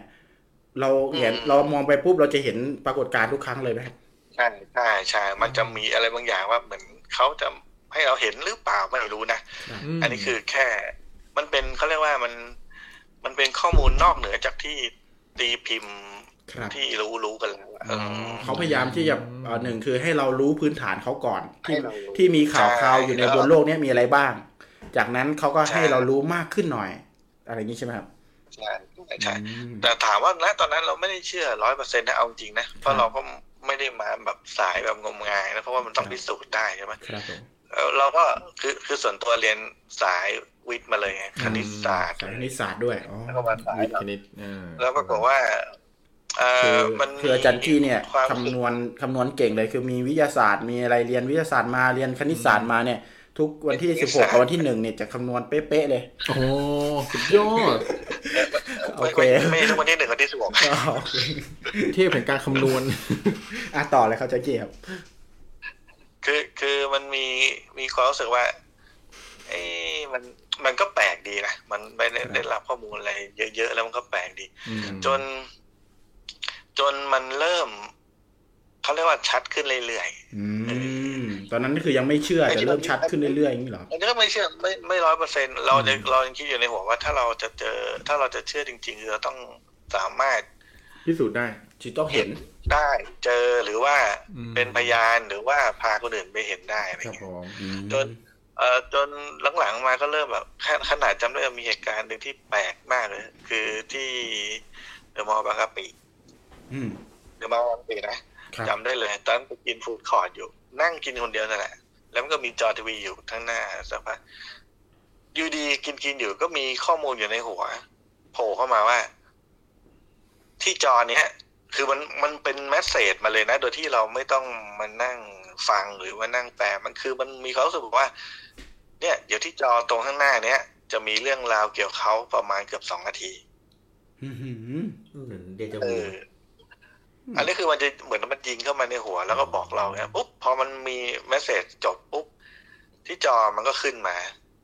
เราก็งงกันว่าเอ๊ะมันเกิดอะไรขึ้นอะไรเงี้ยคือมันเป็นเหมือนกับวันนั้นจำได้ว่ามันเป็นเรื่องราวของเงาที่เกิดอยู่บนดวงจันทร์หรือดาวอังคารดวงจันทร์หรือสักอย่างนี่แหละที่เขาบอกว่ามันมีเงาเกิดขึ้นบนคือสมมติว่าเราเอายาไปสำรวจอ่ะเงาที่เกิดจากพระอาทิตย์อ่ะมันก็ต้องสาดมาที่ตัวยาก่อนที่จะลงไปที่พื้นดวงจันทร์หรืออะไรเงี้ยครับเขาบอกว่ามันมีเงารูปทรงรีที่ทอดลงไปที่ตัวพื้นโดยที่อยู่ด้านหลังของจานยานที่เอาไปสำรวจอ่ะครับแล้วมันก็มีขนาดใหญ่มากจนกระทั่งแบบมีคนพวกนักวิทยาศาสตร์เนี่ยไปคำนวณกันว่ามันน่าจะใหญ่ขนาดแบบโอ้เป็นแบบสนามฟุตบอลน่ะใหญ่ก็คือมันใหญ่มากมันเป็นเงาที่สาดใส่ยานของโลกนี่เหรอครับหรือว่าสาดใส่ดวงจันทร์เราส่งยาไปสำรวจพื้นผิวอ่ะมันก็ต้องโคจรอยู่รอบดวงใช่แต่มันเหมือนมีเงาทอดผ่านยานของเราทอดผ่านอาจารย์กี้จะบอกว่าเงานั่นคือยานอวกาศใช่บอกอันนั้นไม่รู้เขาแค่สงสัยกันว่ามันเป็นเงาอันนี้เป็นข่าวจริงที่เกิดขึ้นจริงแต่ว่ามันมีเมสเสจมาบอกให้อาจารย์กี้ดูข่าวจากทีวีเลยไปที่ฟู้ดคอร์ทอ่ะว่าจะมีข่าวนี้ขึ้นมาเป็นข่าวที่เป็นข่าวของเขาอย่างนี้ใช่ไหมครับใช่เขาคือมันมีเมสเสจมาว่า ที่จอเนี่ยจะมีข้อมูลเกี่ยวกับเขาประมาณนั้นคือแบบว่าเราก็แปลกใจว่าพอมันมีข้อมูลเข้ามาเสร็จแล้วมันก็เกิดขึ้นจริงๆนะเวลานั้นเลยโอ้โหแล้วอาจารย์กี้เชื่อเลยไหมตอนนั้นมันก็ถามว่าก็ยังไม่เชื่อเพราะมันก็ยังเรายังไม่ได้เห็นกับตาอะไรอย่างเงี้ยครับผมครับแต่ด้วยการที่แบบเราสนใจเขาเรื่อยๆอ่ะมันก็จะมีข้อมูลอัปเดตมาเรื่อยๆตลอดกันเอาง่ายๆพอเราเรียนสายวิทยาศาสตร์อ่ะเราจะรู้สึกว่าทฤษฎีของการทำหนังวิทยาศาสตร์หนังไซไฟมันจะเปลี่ยนไปเรื่อยๆนะครับตั้งแต่เอาง่ายๆเลยเหมือนกับ Back to the Future คือพยายามทำอ็อบเจกต์ให้วิ่งเข้าใกล้ความเร็วแสงถูกไหมครับผมอ๋อครับพอตอนหลังบอกมันไม่มีแล้วไม่มีโอกาสที่จะทำวิ่งเข้าแสงมันก็เลยเกิดเป็นอีกอันคืออย่างงั้นก็ต้องหาประตูเชื่อมผ่านระหว่างจุดหนึ่งไปยังจุดหนึ่งก็คือการใช้ทฤษฎีของแบ็คโฮลขึ้นมาที่เอาไว้ตักดินไม่ใช่นะแบ็คโฮลโดยที่คือจริงๆอ่ะเขาแค่เขาบอกว่าเหมือนสันนิษฐานว่ามันคือประตูนั้นก็อาจจะกลายว่าอาจจะเป็นแบ็คโฮลก็ได้ที่มันอาจจะมีทางโผล่อีกอันนึงแล้วตอนที่ไปเรียนที่คณิตศาสตร์อ่ะคือเรียนเพียวแมทก่อนไงเรียนเพียวแมทก่อนที่จะแยกไปเป็นสาขาต่างๆมันมีอาจารย์ที่สอนเนี่ยเขาเคยไปเรียนกับพวกระดับแบบเป็นนักวิทยาศาสตร์ระดับดังๆนะที่มหาลัยเขาบอกว่าเขาเคยไปเรียนตอนนั้นเขามีทฤษฎีอันนึงของคณิตศาสตร์เพื่อไปอธิบายเหมือนทางเชื่อมของการเดินทางเหมือนกันเขาบอกเหมือนว่าเราอยู่ขอบหนึ่งของจักรวาลเนี่ยจะไปอีกขอบหนึ่งของจักรวาลน่ะมันเหมือนแผ่นกระดาษอ่ะแผ่นกระดาษซ้ายมุมซ้ายกับมุมขวามันต่างกันมากเลยครับผมวิธีการเขาคือเขาพับกระดาษพับกระดาษแล้วก็เอาปากกาจิ้มมันก็จะเกิดรูสองด้านขึ้นมาถูกไหมไอ้จุดนั้นน่ะคือเขาเรียกเป็นจุดประตูเชื่อมจากด้านหนึ่งไปอีกด้านหนึ่งเขาบอกมันมีคณิตศาสตร์ที่ไปอธิบายเหมือนกันนะจริงๆอ่ะคือของการวาร์ปเนี่ยเหรอครับใช่มันก็หาตัวเชื่อมอ่ะตัวประตูเชื่อมน่ะคือจริงเขาบอกว่ามันเหมือนกับหลายๆหนังหลายๆเรื่องอ่ะเช่นหนังเรื่องคอนแทคอะไรเงี้ยที่มันพยายามโยนแค่ลูกบอลลงไปถึงพื้นแต่ว่าทำไมมันมีเวลาหายไปเป็นหลายชั่วโมงอะไรเงี้ยมันคือช่วงเวลาหนึ่งที่หายไปแต่บางทีมันไปแล้วมันกลับมาแล้วอะไรเงี้ยครับผมก็คือแล้วก็มีอาจารย์กี้ดูข้อมูลพวกนี้จากสังเกตจากหนังใช่ไหมที่มันเป็นด้วยมันมีความเชื่อมโยงกันอยู่เขาบอกว่าทฤษฎีของหนังคือทฤษฎีของหนังเนี่ยบางทีมันเสริมบางทีมันถ้าดูจริงๆมันมีทฤษฎีเบื้องต้นที่เป็นต้นกำเนิดมาจากวิทยาศาสตร์อยู่พอสมควรเลยก็เหมือนค้นหาข้อมูลในช่วงแต่ละช่วงใช่อันนั้นเอามาต่อเรื่องนี้ต่อก็คือมันก็มองเป็นวิทยาศาสตร์นะเอาจริงแล้วนะถ้ามองในแง่ของว่าทำไมเรามีสิ่งมีชีวิตบนโลกได้โลกเรามันก็ไม่ใช่ใบเดียวในจักรวาลมันก็เหมือนเขาที่บอกว่ามันก็อาจจะเป็นการเห็นกันตัวไปถ้าเราบอกว่าเราเป็นสิ่งชีวิตเดียวที่อยู่ในพิภพนี้อะไรครับผมก็เลยเริ่มข้อมูลมันก็เลยเริ่มเยอะขึ้นเรื่อยๆจนมีเหตุการณ์หลายเหตุการณ์เกิดขึ้นในเหตุการณ์ที่ทำให้รู้สึกว่าเชื่อมีความเชื่อเลยนะครับผมคือเหตุการณ์ตอนสักอันนี้คือสนใจมาตั้งประมาณสัก 2-3 ปีเลยนะครับผมจนกระทั่งมาอยู่ในมหาลัยปีที่3ตอนรับน้องตอนรับน้องปีที่3เขาก็พาไปแถวๆรู้สึกจะเป็นทะเลเรื่อยนี่แหละไปรับน้องก็ตัวที่ในค่ายทหารเขาก็ไม่ได้ให้เล่นอะไรเยอะมากก็คือพอตกดึกเขาก็ให้มาเหมือนกับเวลาเขามีดนตรีมีอะไรเงี้ยเขาก็จะมาแดนกันข้างนอกตรงฝั่งใกล้ๆทะเลอะไรเงี้ยมาจัดกันกระทึกข้างนอกหน่อยอะไรก็วันที่ไปจำได้ว่ามันก็ไม่ได้มีเหตุการณ์อะไรที่เป็นตัวเริ่มต้นนะคือเราก็รู้สึกว่าออกมาจากช่วงที่เขามาจัดปาร์ตี้กันตรงฝั่งที่เป็นในริมทะเลครับผมมันก็เริ่มมีคนอ่ะก็ไปเต้นๆกันอยู่นะเปิดเพลงนะแต่เราเองรู้สึกว่าเราก็คือตอนนั้นก็เล่นดนตรีก็เลยแบบพอหมดเล่นดนตรีเสร็จแล้วก็ กะว่าจะเดินกลับห้องพักเรานึกว่าเป็นชายหาดเป็นแบบขึ้นคือแบบริมพื้นที่ที่อยู่ริมทะเลแล้วก็มีแบบมองผ่านไปข้างหน้ามันก็จะเป็นแบบชายหาดอะไรเงี้ยอีกอันนึงก็มองเป็นภูเขาเป็นอะไรเงี้ยครับกำลังจะเดินเพื่อไปหาที่พักในที่พักที่เขาจัดให้มันมีเหตุการณ์นึงก่อนที่เหตุการณ์นี่คือมันก่อนหน้านี้คือตอนที่เราสนใจมากๆเราเคยศึกษาว่าการที่จะพิสูจน์สิ่งที่การเคลื่อนที่บนโลกบางครั้งเราบอกว่าโลกเราบางทีเครื่องบินมันเลี้ยวโค้งแบบหักศอกได้ไหมเคยสังเกตไหมครับเรายังไม่มีวัตถุอะไรที่สามารถก็คือยังไม่มียานพาหนะไหนที่เคลื่อนที่แบบประหลาดได้ก็คืออย่างมากก็คือต้องโค้งต้องเข้าโค้งต้องเลี้ยวต้องมีวงเลี้ยวมีอะไรอย่างนี้ถูกไหมครับวิ่งมาแล้วหยุดกระทันหันหรืออะไรเงี้ยวิ่งมาหยุดกระทันหันก็ต้องมีแรงแบบกระแทกมีอะไรอย่างนี้แน่นอนใช่ครับผมคือมันจะมีการเขาเรียกว่าอะไรมีตอนนั้นคือศึกษาจนมันรู้ว่าอ๋อมันจะมีการพิสูจน์อะไรยังไงอะไรเงี้ยแล้วก็พอเรากลับมาที่เหตุการณ์ที่รับรองปุ๊บพอเราจะเดินสมมุติว่ามันเป็น3แยกที่จะเลี้ยวไปทางด้านที่พักครับมันมีแวบเข้ามาในหัวอีกครับผมแต่ว่าไม่ได้บอกว่าอะไรนะคือมันบอกว่าให้เราคือในหัวนะให้เราไปนั่งตรงเนินดินที่อยู่ตรงแยกตรงนั้นคือสมมติเราเดินไปเจอจะเลี้ยวซ้ายไปที่พักตรงนั้นจะเป็นเหมือนเป็นสวนหย่อมเป็นที่เขาจัดเป็นสวนหย่อมเป็นเนินดินอะไรเงี้ยเราก็มีความรู้สึกไม่รู้มันมีอะไรบางอย่างคืออยู่ในหัวบอกว่าให้ไปนั่งตรงนั้นแค่นั้นเองนะครับโดยที่เราก็ยังแปลกใจว่าไปนั่งทำอะไรแต่ว่ามันแปลกอย่างคือเราชวนเพื่อนๆที่กำลังเดินไปด้วยกันไปนั่งที่เดียวกันโอ้โหคือไม่ใช่เราคนเดียวอันนี้คือเราไปแบบเพื่อนๆกันเนี่ยบอกว่าเฮ้ยไม่รู้ว่ากูอยากนั่งตรงเนี้ยมันมีความรู้สึกแปลกๆคือแบบอยากไปนั่งมันบอกไม่ถูกมันก็เชื่อนะมันก็ไปนั่งกันไปนั่งทุกคนเอาลองนึกภาพตามเราไปนั่งที่เนินดิน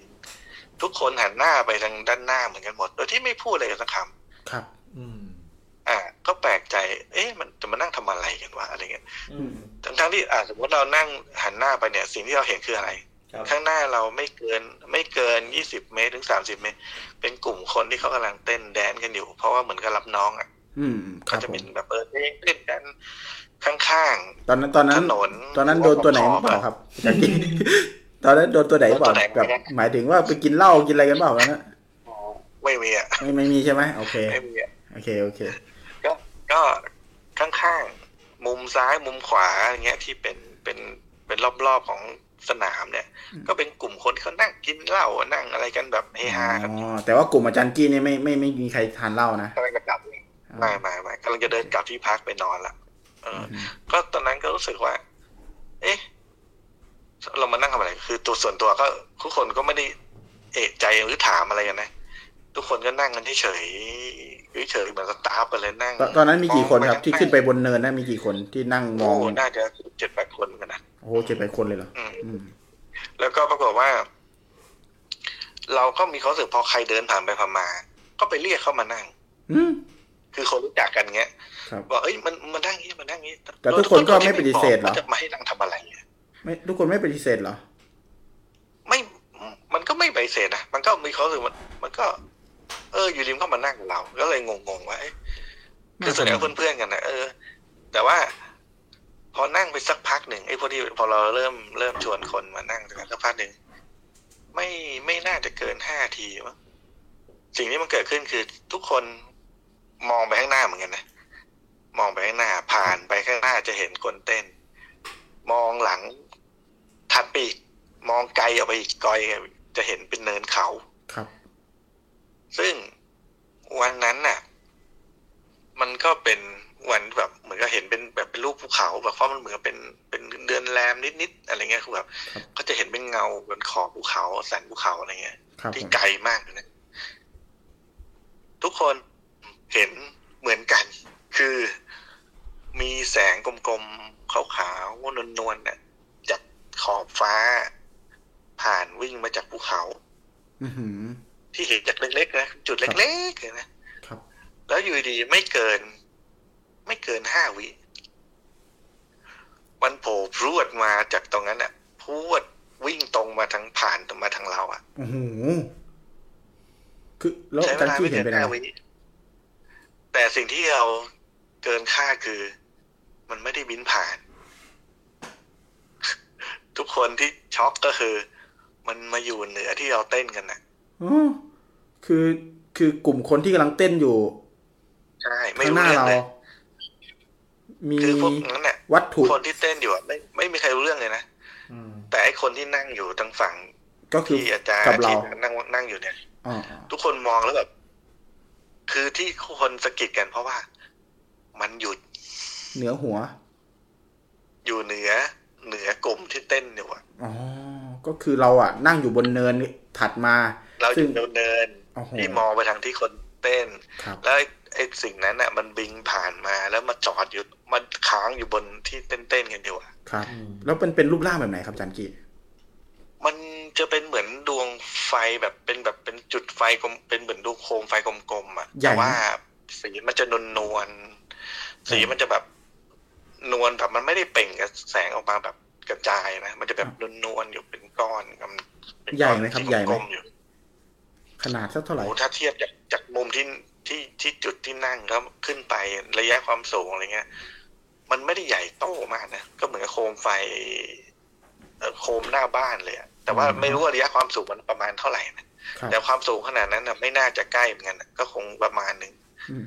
ก็ใหญ่เราแหงนดูประมาณสัก 4-5 องศาอย่างเงี้ยมองขึ้นไปเราก็จะเห็นมันลอยอยู่นวลๆสีนวลๆอยู่ใหญ่พอที่จะแบบบรรจุคนได้ไหมครับอาจารย์กี้ใหญ่พอขนาดนั้นไหมจริงๆก็ถามว่าระยะความสูงอ่ะมันอาจจะใหญ่กว่านี้อ๋อก็คือแต่เราเห็นเนี่ยประมาณโคมไฟมันเป็นแค่ระดับแค่ดวงไฟแต่ว่าความสูงที่จากพื้นขึ้นไปอ่ะน่าจะสูงอยู่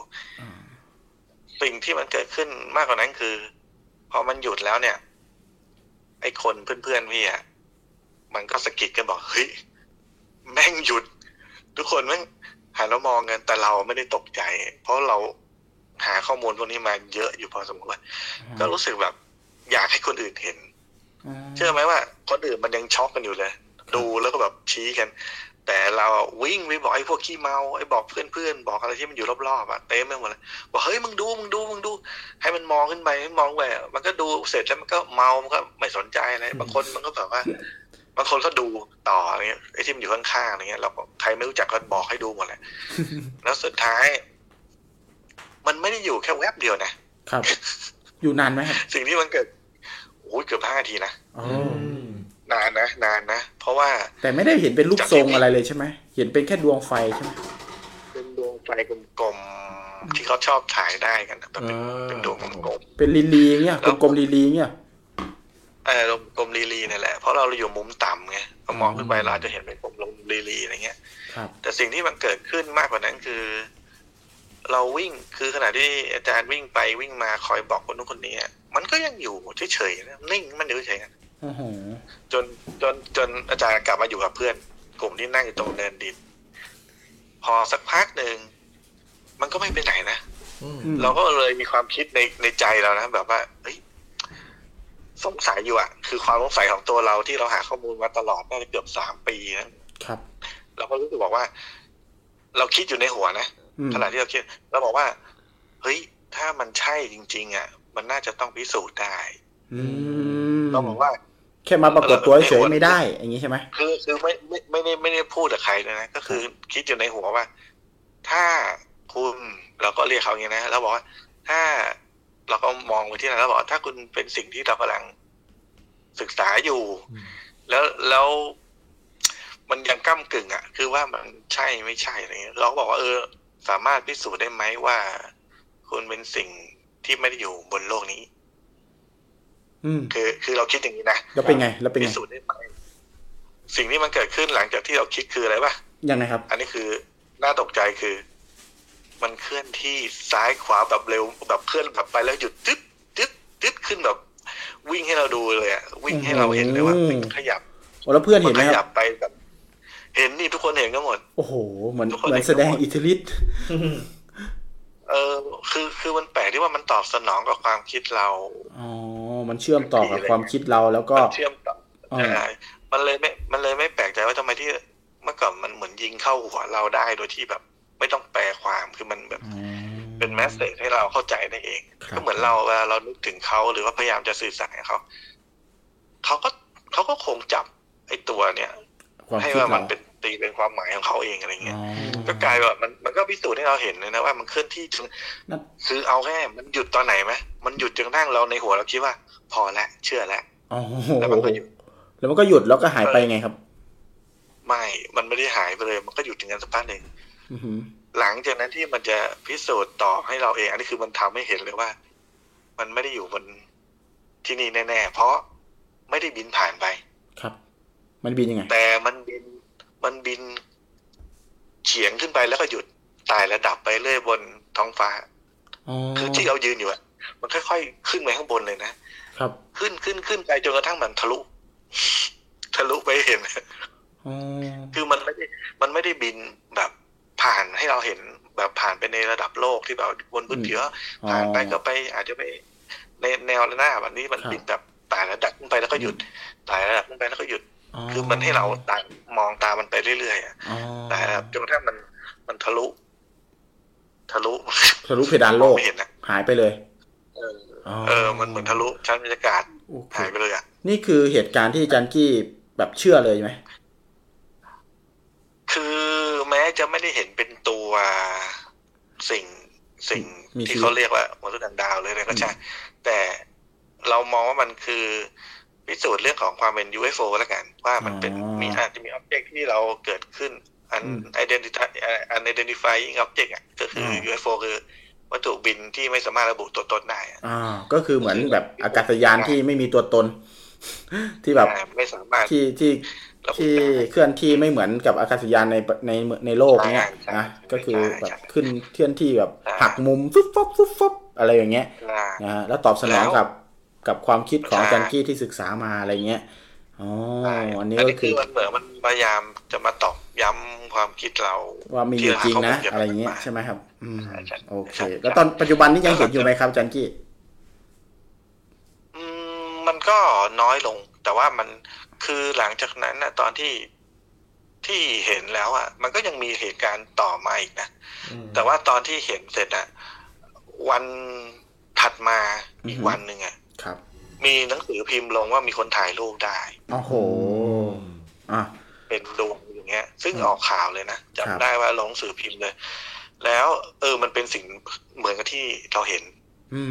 คือแล้วพอกลับมาที่มหาลัยเรื่องที่พาคนไปเห็นเนี่ยไปถึงหูพวกอาจารย์ภาคฟิสิกส์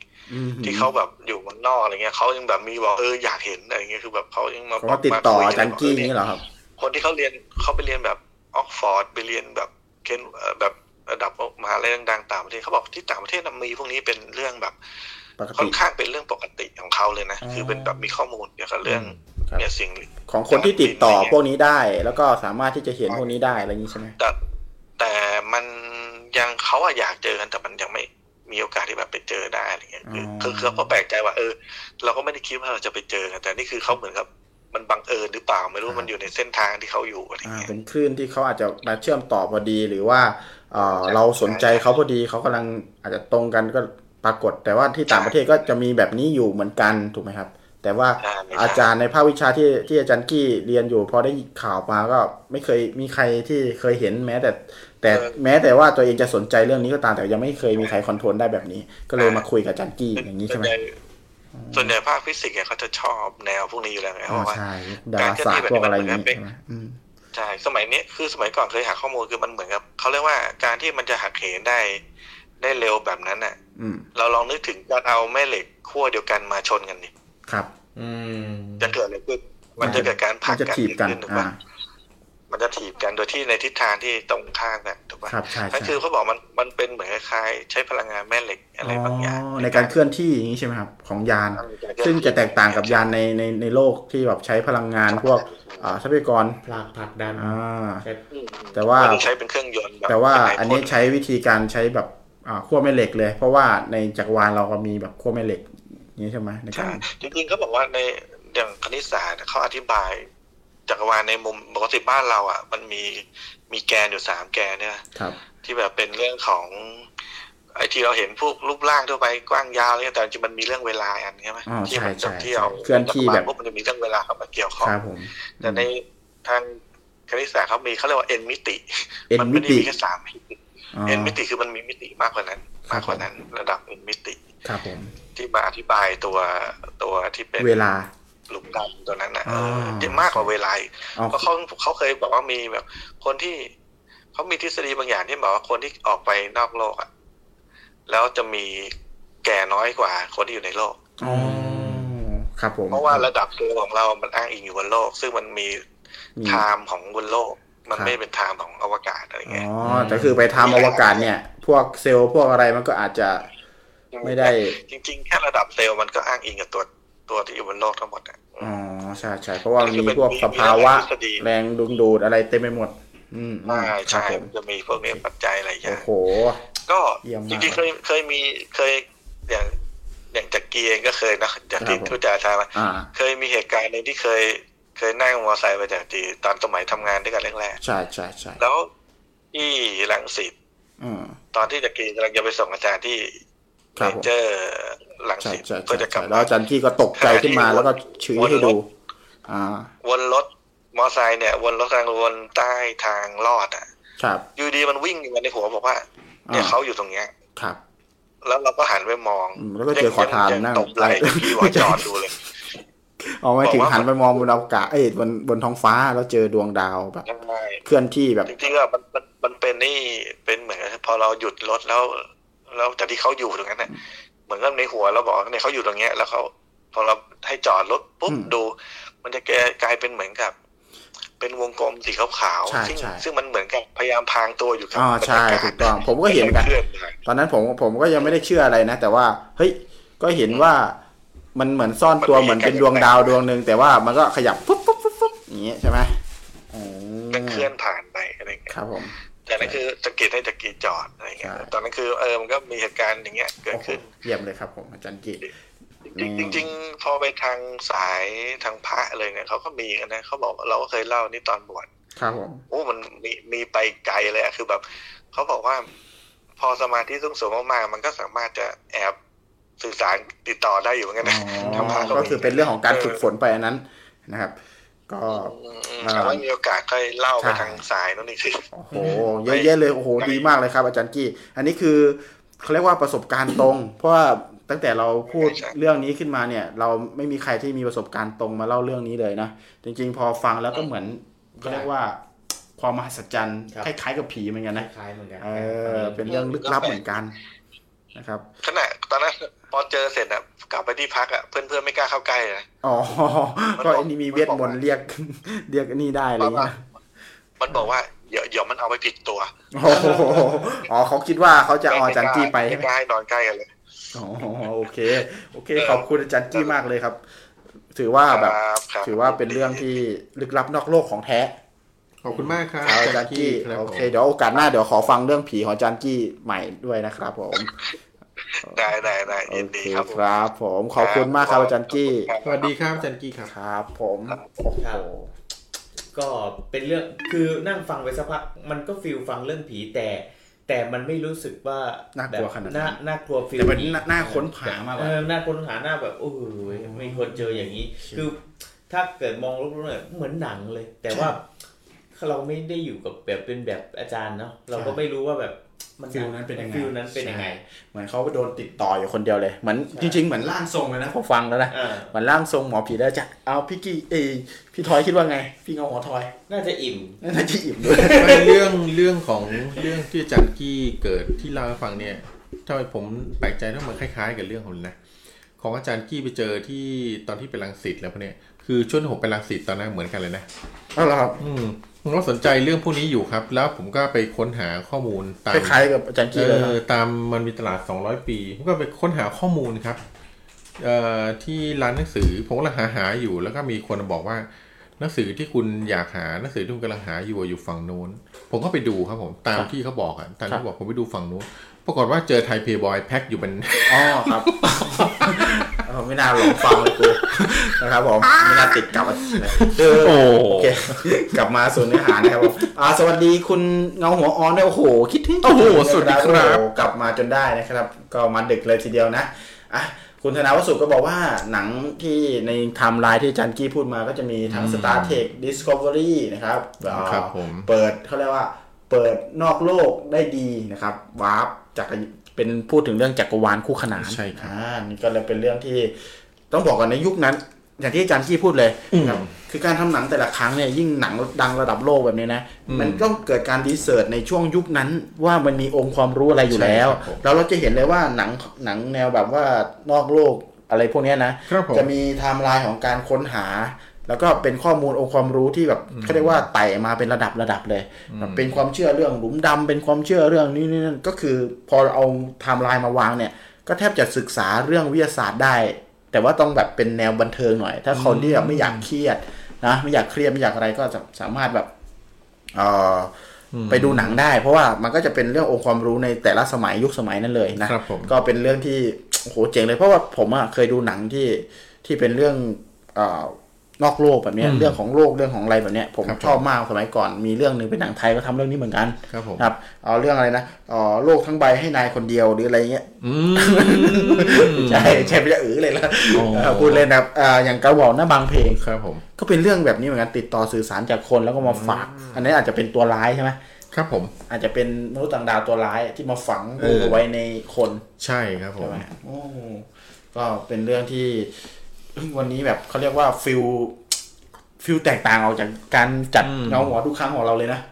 อันนี้น่าสนใจเลยทีเดียวอันนี้อาจารย์กี้มาแบบให้ข้อมูลตลอดเลย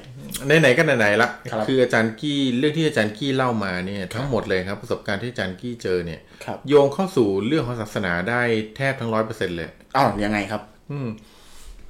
ศาสนาก็มีพูดเรื่องอย่างนี้เหมือนกันคือในศาสนาเนี่ยนะครับศาสนาเนี่ยเขาบอกว่าสิ่งที่มีคือเรารู้อยู่แล้วว่าสิ่งที่ไวที่สุดความไวที่สุดคือความไวแสงนะครับแสงอย่างที่บอกเดินทางแสง 889,000 ไมล์ต่อวินาทีครับแต่เขาบอกว่าในทางศาสนาพูดว่ามีสิ่งที่เร็วกว่าความไวแสงอีกอะไรครับจิตฮะอ๋อจิตใจนะครับความไวแสงเนี่ยเวลามาเดินทางเนี่ยมันยังต้องใช้ระยะเวลาในการเดินทางนะครับท่านผู้ฟังนะครับแต่จิตเนี่ย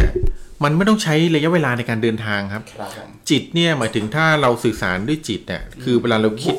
ดถึงใครปั๊บมันจะถึงทันทีเลยผู้รับเนี่ยก็จะรับได้ทันทีเพราะฉะนั้น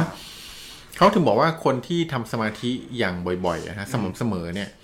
จนปรับจูนจิตตัวเองให้นิ่งแล้วเนี่ยเขาบอกว่าร่างกายเราเหมือนภาชนะครับจิตเหมือนคลื่นวิทยุที่รับส่งสัญญาณเพราะฉะนั้นมีความเป็นไปได้สูงในเคสของอาจารย์กี้เนี่ยอาจารย์กี้เขาชอบทำสมาธิทำนั่งสมาธิอะไรเงี้ยเขาอาจจะปรับจูนคลื่นของเขาเนี่ยจนมันเป็นคลื่นที่เป็นคลื่นเดียวกับมนุษย์ต่างดาวที่เขากำลังพิสูจน์อยู่เพราะฉะนั้นก็เหมือนกับเวลาเราใช้วอลกี้ทอลกี้คุยกันนะครับถ้าเราไปคุยกับต่างคลื่นเนี่ยเราจะไม่รู้ว่าเขาคุยอะไรคุยกันไม่ได้แต่ถ้าปรับจูนคลื่นเดียวกันเนี่ยและอยู่ในเลนส์ที่พอเหมาะเนี่ยเราสามารถคุยกันในคลื่นนะไม่ว่าอยู่ไกลกันเนี่ยเราก็สามารถคุยกันรู้เรื่องเคสเนี้ยเหมือนของอาจารย์กี้เนี่ยที่พยายามปรับจูนนั่งสมาธิและจูนจิตตัวเองจนมันละเอียดจนมนุษย์ต่างดาวสามารถติดต่อได้ครับเพราะว่ามีบางเคสนะครับที่เขาได้อ้างว่าได้เคลมว่าเขาได้คุยกับมนุษย์ต่างดาวครับมนุษย์ต่างดาวที่เขาบอกว่าแล้วเขามีคำถามในข้อทำไมมนุษย์ต่างดาวถึงมาติดต่อกับเขาทำไมถึงไม่ติดต่อกับคนอื่นๆแล้วไม่ให้คนอื่นเห็นบ้างคำตอบของเขาคือมนุษย์ต่างดาวตอบว่า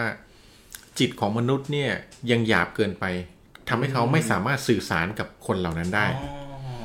แต่เขาสามารถสื่อสารกับคนที่มีจิตนิ่งคือทำสมาธิครับจนจิตมันจูนเป็นคลื่นเดียวกันแล้วเขาถึงสามารถบอกสิ่งที่เขาอยากจะบอกได้โดยไม่ต้องพูดแค่คิดเห็นนะในเหตุการณ์เมื่อกี้อาจารย์กี้แค่คิดเนี่ยเฮ้ยพิสูจน์ดิแล้วมันก็ปึ๊บทันทีเห็นไหมพอจิตคิดเสร็จปั๊บฝั่งนู้นพอรับจิตอ่ะจันคลื่นจิตของอาจารย์กี้ได้มันก็จากการเคลื่อนที่เพื่อพิสูจน์เลยครับผมเนี่ยคือเรื่องของจิตนะครับแล้วอย่างนึงพอกลับมาในเรื่องนึงเรื่องที่อาจารย์กี้บอกว่าในวิทยาศาสตร์บอกว่ามิติเป็น n ในคณิตศาสตร์บอกมิติเป็น n เรื่องเนี้ยนะครับหมายถึงตัว n นะฮะครับผมไม่ใช่เส้น n นะเป็น n มิติ n วิติตัว n เนี่ยเป็นตัวแปรที่แปลว่าเราจะใส่ตัวเลขเท่าไหร่ก็ได้มันก็เป็น n หมดนะครับในทางพุทธศาสนาพูดแบบเดียวกันเบ๊ะเลยว่าในพุทธศาสนาเนี่ยบอกว่าในสิ่งในโลกที่เราอยู่เนี่ยนะครับมันแบ่งเป็นภพภูมิหลายๆภพภูมิแต่ละภพภูมิเนี่ยอยู่ในที่เดียวกันแต่ซ้อนกันอยู่เป็นมิติบางๆซ้อนกันอยู่ฮะนะอย่างเช่นในพระไตรปิฎกเคยพูดถึงเรื่องของเทวดาเหล่าหนึ่งนะครับที่เรียกว่าลูกเทวดาเขาบอกว่าในพื้นที่เพียงแค่มิตรนิดเดียวเท่าเมล็ดงาในนั้นเนี่ยมีมิติที่เทวดาสามารถอยู่นั้นรวมกันได้เป็นพันล้านองค์เลยและอยู่กันได้แบบไม่แออัดด้วยนะมีพื้นที่กว้างขวางสเปซเยอะมากนั่นน่ะน่าวิทยาศาสตร์ต่อมาวิทยาศาสตร์ได้พิสูจน์สิ่งนั้นนั่นคือเรื่องของมิตินะฮะมิติควอนตัมครับใช่ก็เหมือนไอ้นี่เลยไอ้หนังเรื่องล่าสุดที่แบบแอนด์แมนอะไรเนี้ยไม่ใช่แอนด์แมนด้วยแต่ว่าแอนด์แมนในที่แอนด์แมนหลงไปในมิติมีอันนึงที่ดังอยู่เรื่องอะไรนะที่มันลอยเคว้งเราไปเจอพ่อมันเราไปโผล่ขึ้นมาในมิติแบบเป็นตัวเล็กๆอยู่ในชั้นหนังสืออ่ะดูว่าไม่ได้ดูเรื่องอะไรนะอ๋อนี่แอนด์แมนถูกแล้วไม่ใช่แอนด์แมน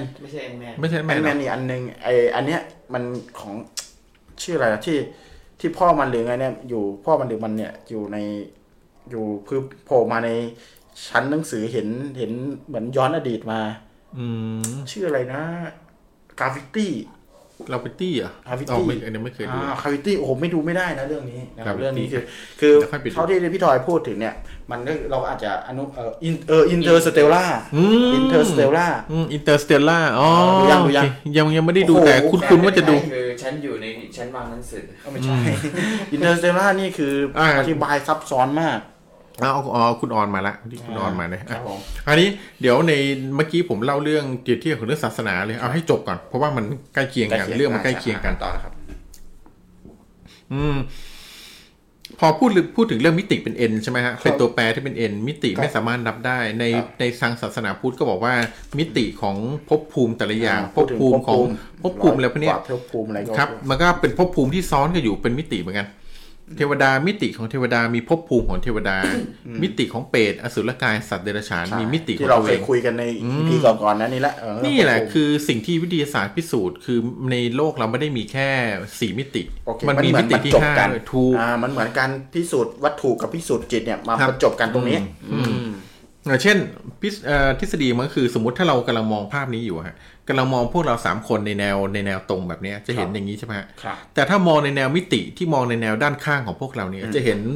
พวกเรานี่คือถูกมิติซ้อนกันอยู่แบบนี้เลยเป็นชิ้นเล็กๆเงี้ยและในมิติเหมือนกระจกเป็นเล็กแผ่นเล็กๆที่ซ้อนกันอยู่เซลล่าเป็นแบบนี้เลยนะครับมาอธิบายมิติแบบนี้เลยนะครับเนี่ยและในกระจกหนึ่งแผ่นที่ซ้อนอยู่อันนี้ก็คือมันจะถูกมองในแนวระนาบและพวกเราที่อยู่เดี๋ยวที่เราเห็นเป็นมิติจริงๆในมิติแต่พวกเราอยู่กับแบนๆนะฮะแบนๆเป็นแผ่นเดียวกันอย่างนี้แหละแต่ซ้อนกันอยู่เยอะมากเพราะฉะนั้นในแต่ละมิติเนี่ยผมคิดว่าผมอ้วนจริงๆผมแบนเพราะนั้นเขาบอกในแต่ละมิติจะมีไทม์ไลน์ของตัวเองคือเพราะฉะนั้นในมิติมันจะเยอะมากจะซ้อนไทม์ไลน์จะซ้อนกันบางทีมันตรงกันมันก็เห็นกันเพราะฉะนั้นที่เขาบอกว่ามิติที่เป็น n เนี่ยก็คือมิติมันมีจำนวนที่นับไม่ได้เลยครับจริงๆแล้ว infinityใช่ n นี่น่าจะเป็น infinity ได้อย่างเช่นแล้วเรื่องที่ผมว่าทำไมเรื่องของมนุษย์ต่างดาวถึงเกี่ยวข้องกับเรื่องศาสนาครับในอดีตคืออันนี้เขียนไว้ในคัมภีร์นะของน่าจะเป็นนิกายมหายานนะถ้าจำไม่ผิดมีอยู่ครั้งหนึ่งนางประชาบดีที่เป็นน้าของพระพุทธเจ้าครับได้เอาผ้ามาเพื่อจะถวายให้พระพุทธเจ้านะครับแต่พระพุทธเจ้าเนี่ยไม่รับกับถวายผ้านั้นเนี่ยให้สามเณรที่เพิ่งจะบวชองค์หนึ่งครับพระนางประชาวตีก็รู้สึกว่าเสียใจมากทำไมพระพุทธเจ้าที่เป็นหลานเนี่ยไม่รับถ้าพระองค์ไม่รับเนี่ยให้พระโมคคัลลานะหรือพระสารีบุตรที่เป็นพระอัครสาวกฝ่ายซ้ายขวาก็ยังดีครับแต่ทำไมไม่ให้แต่กลับไปให้เณรน้อยที่เพิ่งบวชครับพระพุทธเจ้าเนี่ยก็เลยอยากจะพิสูจน์ให้ท่านนาได้เห็นว่าเณรที่รับผ้านั้นไปเนี่ยคือสำเร็จเป็นพระอรหันต์เหมือนกันเพราะนั้นก็เลยพระพุทธองค์ก็เลยพิสูจน์ในการทำฤทธิ์นะฮะให้บาทของพระองค์เนี่ยแสดงฤทธิ์ให้บาทของพระองค์หายไปแค่บาทเดียวไม่ใช่บาทอย่างนั้นฮะบาทข้าวฮะให้บาทหายไปแล้วพระองค์ก็ประกาศในที่ชุมนุมสงฆ์ว่าตอนนี้ตถาคตทำบาทหายมีพระสาวกรูปใดที่เห็นบาทของตถาคตไหม นะเพราะนั้นพระภิกษุที่เป็นสาวกนี่ก็ไม่เห็นไ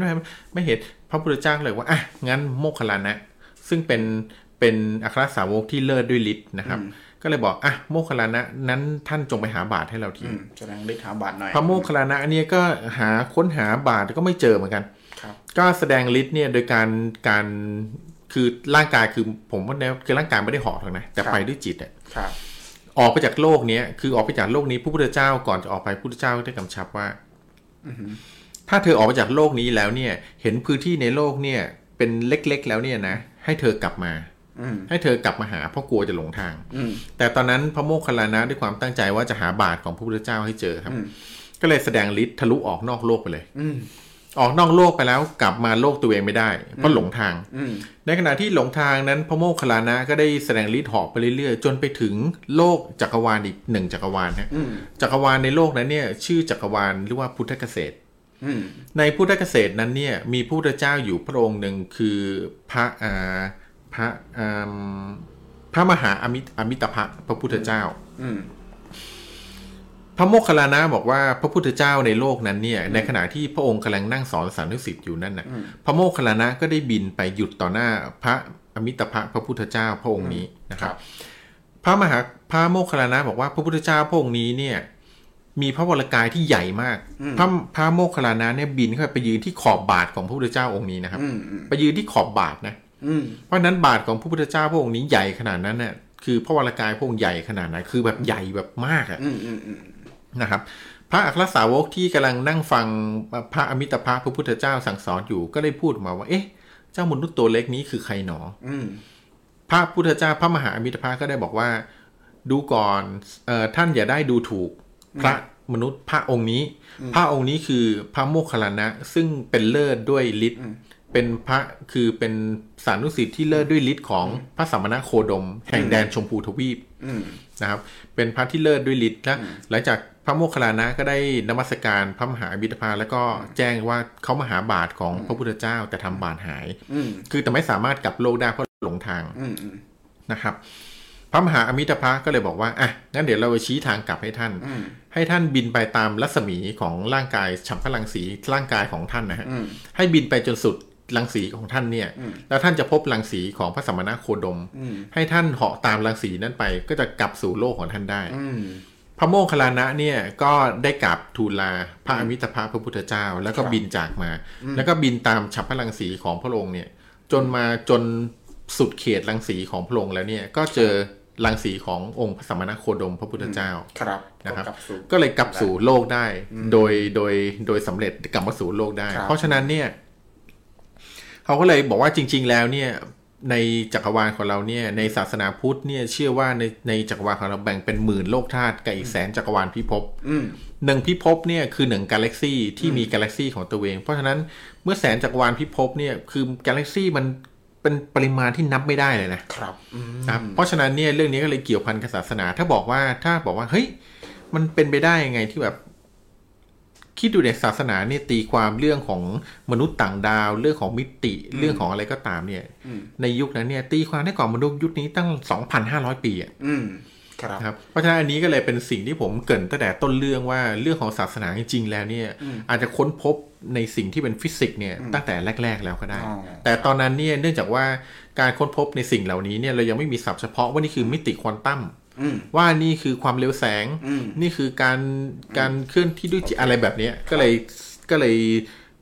ลยเหมือนกับว่าเซตนามเหล่านี้ให้เป็นเรื่องของทางศาสนาไปอ๋อใช่จริงๆมันเป็นความเชื่อในสมัยก่อนนะจริงๆไม่ได้ต่างกันกับที่มีคนเห็นพุทธเขาเรียกว่าไอตัวอะไรนะไอพุทธรูปหรือว่าอะไรรูปปั้นบูชาที่สุดท้ายแล้วก็กลายเป็นอะไรชุดอวกาศครับผมก็อาจจะไม่ต่างกับมิติคือจริงๆผมอนุมานอย่างนี้แล้วกันว่าเรื่องการศึกษาในแต่ละความเชื่ออาจจะมาบรรจบกันพูดง่ายๆมันมีสิ่งที่บรรจบกันอยู่แล้วในทางพุทธศาสนาเองเนี่ยมองว่าเรื่องของการที่อย่างเช่นเวลาที่นิพพานเนี่ยมันคือการทำให้จิตละเอียดอ่ะมันเหมือนกับทำให้ตัวเองไปอยู่อีกมิตินึงมากกว่าถ้าพูดในแง่ที่เราคุยกันนะถ้าทางวิทยาศาสตร์เนี่ยก็คือทำให้มันอยู่ในอีกมิตินึงเพราะจริงๆแล้วเราอาจจะไม่ไปไหนก็ได้เราอาจจะ เปลี่ยนจากมิตินี้ไปมิติหนึ่งแล้วก็ที่เราบอกว่ายุคพระศรีอริยเมตไตรมันอาจจะแค่เปลี่ยนจิตให้ละเอียดขึ้นไปอยู่อีกมิติที่มันละเอียดขึ้นไปอีกคลื่นนึงเรียกว่าเป็นช่องคลื่นนึงนะใช่ครับเปลี่ยนคลื่นของเราใช่แล้วในคลื่นทั้งหมดเนี่ยที่อยู่ทับซ้อนกันที่พี่ทอยพูดว่ามันเป็นมิติซ้อนทับเนี่ยมันก็คือโลกคู่ขนานที่ทางวิทยาศาสตร์พูดถึงแล้วก็ภพภูมิในทางพุทธศาสนาพูดถึงแล้วก็ในพระพุทธเจ้าที่บอกว่าในโลกเนี้ยมีพุทธเจ้าเกิดขึ้นเท่ากับเม็ดทรายในพื้นมหาสมุทรก็คืออาจจะเกิดขึ้นในมิติต่างๆกันซึ่งมีหลายล้านมิติถูกต้องเป็นพันล้านหมื่นล้านนับไม่ได้เลยดีกว่าใช่มันอาจจะกลายเป็นแบบนั้นซึ่งมีความละเอียดของช่องคลื่นที่แตกต่างกันในทางวิทยาศาสตร์เอางี้พูดถึงว่าถ้าเกิดเรายิ่งทำจิตของเราได้ละเอียดมากเท่าไหร่เราก็ยิ่งไปคลื่นเนี่ยได้ไกลมากขึ้นเท่านั้นอะไรแบบนี้แล้วทีนี้มันอธิบายถึงความระยะไกลของจักรวาลเนี่ยมันอาจจะถูกพับออกมาเป็นคลื่นเป็นจริงๆมันไม่ได้ไกลเป็นปีแสนมันอาจจะไกลแค่มิติซ้อนทับกันแค่นั้นเองนะน้อยเพราะมันกลายเป็นว่าการเคลื่อนที่แบบเวลาไม่สำคัญมันมีเรื่องของมิติเอ็นขึ้นมามีเรื่องของอะไรพวกนี้ขึ้นมาถูกไหมใช่ครับแล้วพอพูดถึงเรื่องนี้นะมีเรื่องนึงที่ไม่พูดไม่ได้เลยมีเรื่องที่เมื่อกี้คุณจักรีได้พูดมาบอกว่าพอสิ่งที่คุณแม็กคณะที่น้องแม็กได้พูดว่าเฮ้ยถ้างั้นมนุษย์เราถ้ามันฉลาดขึ้นหัวมันจะโตขึ้นใช่ไหมเอาหัวมันโตขึ้นอันนี้ในทางศาสนาก็ได้พูดเรื่องนี้เหมือนกันในความฉลาดขึ้นเนี่ยในทางศาสนาอนุมานว่าจิตละเอียดขึ้นเมื่อจิตละเอียดขึ้นละเอียดขึ้นละเอียดจนถึงที่สุดของจิตแล้วเนี่ยในทางศาสนาเรียกสภาวะนะว่าสภาวะอรหันต์เมื่อสภาวะอรหันต์เนี่ยจิตสะอาดถึงขีดสุดคือเติบโตในขีดสุดเนี่ยร่างกายเนี่ยไม่สามารถรองรับจิตนั้นได้แล้วภาชนะไม่เพียงพอมีอยู่สองอย่างคือวิวัฒนาการหรือละทิ้งภาชนะนั้นมีอยู่แค่นี้ครับเพราะฉะนั้นเนี่ยเมื่อร่างกายละเอียดถึงขนาดนั้นแล้วเนี่ยคือความสามารถของจิตทะลุไป100เนี่ยแต่ร่างกายรับได้แค่10เนี่ยเพราะฉะนั้นจิตนั้นเลยไม่สามารถอยู่ในร่างนั้นได้เพราะฉะนั้นนั้นได้อันนี้คือความเห็นของเราคิดว่าจิตไม่สามารถจะกายไม่สามารถจะรองรับภาชนะได้แต่จริงๆแล้ววิทยาศาสตร์เนี่ยไม่คือพยายามต่อสู้นะพยายามต่อสู้กับเรื่องนี้ก็มีทฤษฎีว่าเราพัฒนาวิวัฒนาการร่างกายเพื่อให้รองรับกับจิตที่ละเอียดขึ้นเรื่อยๆแต่มันไม่ทันกันอยู่แล้วเพราะร่างกายมันไม่ทันร่างกายมันก็เลยใช้เวลาเป็นพันๆหมื่นๆปีเพื่อรองรับเพื่อพัฒนาให้รองรับจิตที่ละเอียดขึ้นแต่ว่าคนที่จิตละเอียดในช่วงนี้อาจจะไปก่อนแล้วเพราะจิตมันเร็วกว่าเดินทางได้เร็วกว่าแต่ว่ามันจะอาจจะมีสักวันนึงที่มันบรรจบกันที่ร่างกายสามารถรองรับกับจิตที่ละเอียดได้ยังมีหนังหลายเรื่องที่พยายามเสริมจินตนาการของชาวตะวันตกนะวิทยาศาสตร์อย่างลูซี่อย่างเงี้ยทำให้สามารถพัฒนาสมองไปจนถึง 100% โดยที่ตัวเองก็ยังมีร่างกายเป็นมนุษย์อยู่ตามไปด้วยแล้วก็มีการแบบพอรถชนนี่ก็มีหลบทันอะไรเงี้ยทั้งที่จิตไปแล้วนะแต่ร่างกายบางคนอาจจะไม่ทันแต่ลูซี่นี่ทันอะไรแบบนี้ครับโอ้โหเพราะฉะนั้นเนี่ยสิ่งเหล่านี้และการพัฒนาทางจิตในพุทธศาสนาเนี่ยครับก็เลยเป็นสิ่งที่ตอนนี้ทางต่างประเทศเนี่ยให้ความสำคัญมากอย่างที่ผมเคยเล่าในอีพิโซดนึงว่าที่เขาแก้ปัญหาเรื่องการส่งข้อความระหว่างดาวอังคารกลับมาที่โลกเนี่ยมันต้องใช้เวลาเดินทางเป็นเดือนๆกว่าได้รับเมสเสจกันนะเขาเลยส่งคนมาเพื่อศึกษาเรื่องการนั่งสมาธิเพื่อได้การสื่อสารทางจิตเพราะตอนนั้นเนี่ยในประเทศในเอเชียเนี่ยมีข่าวมีเรื่องของเกจิอาจารย์ที่ใช้จิตสื่อสารกันใช้อะไรพวกนี้กันเยอะในการนั่งสมาธิเขาเลยส่งนักวิทยาศาสตร์ไม่ใช่นักวิทยาศาสตร์นักบินอวกาศมาเพื่อศึกษาวิธีการทำสมาธิเพื่อจะได้ไปทดสอบในการใช้จิตสื่อสารกับจิตเพื่อประหยัดเวลาในตรงนี้แต่จริงๆตรงนี้ต้องบอกก่อนว่าการพัฒนาจิตเนี่ยเป็นสากลแต่พุทธศาสนาอธิบายเรื่องมิติครับใช่ครับแต่ว่าในเรื่องของการพัฒนาจิตเป็นสากลดังนั้นทุกศาสนาจะมีการพัฒนาจิตที่มันละเอียดเหมือนกันนะต้องบอกก่อนว่าไม่ว่าจะคุณจะพัฒนาในแบบไหนอะเมื่อไหร่ก็ตามที่จิตละเอียดเนี่ยยังไงซะภาชนะที่เป็นร่างกายก็ไม่สามารถที่จะแบบรองรับได้อยู่แล้วนะอันนี้เป็นวิทยาศาสตร์ง่ายๆเลยใช่ครับง่ายๆคือพิสูจน์ง่ายๆเลยเรามีสติมากๆอ่ะนี่คือความละเอียดของจิตนะมีสติมากๆเนี่ยเวลารถวิ่งมาเราเห็นอยู่ว่าเราจะหลบไปทางไหนแล้วเราจะรอดอ่ะจิตเราอ่ะสติอ่ะเราได้นะหลบซ้ายทำเราสามารถขยับตัวแบบนี้แค่นิดเดียวเนี่ยเราหลบรถรอดตายแล้วนะแต่ถ้าร่างกายเราไม่ถูกฝึกฝนมาเพื่อให้แบบทันจิตยังไงร่างกายเราก็หลบรถไม่ได้ใช่ครับอัน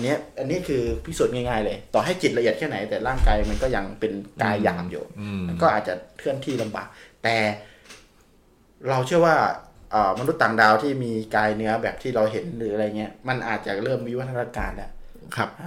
อะไรประมาณนั้นนี่คือวิทยาศาสตร์ก็มีพูดถึงเรื่องนี้ขึ้นมาเยอะนะรูปพันธุ์สันฐานของมนุษย์ต่างดาวแต่ละชนเผ่าแต่ละมิติคือพูดง่ายๆแต่ละดาวอ่ะอาจจะเป็นแต่ละมิติก็ได้นะมันอาจจะเป็นเรื่องที่แบบเดียวกันน่ะมิติที่เราพูดถึงกับดวงดาวที่เราบอกว่ามันอยู่นั่นมันอาจจะเป็นเรื่องเดียวกันที่เราบอกว่าไอ้ที่วิทยาศาสตร์บอกว่าไทป์ที่1ที่มันไม่สามารถเคลื่อนที่หลายบิลเลียนได้มันอาจจะเป็นมิติที่ไม่พัฒนาจิตเป็นหยาบมากจนเหมือนเราที่ไม่สามารถเห็นคือช่องคลื่น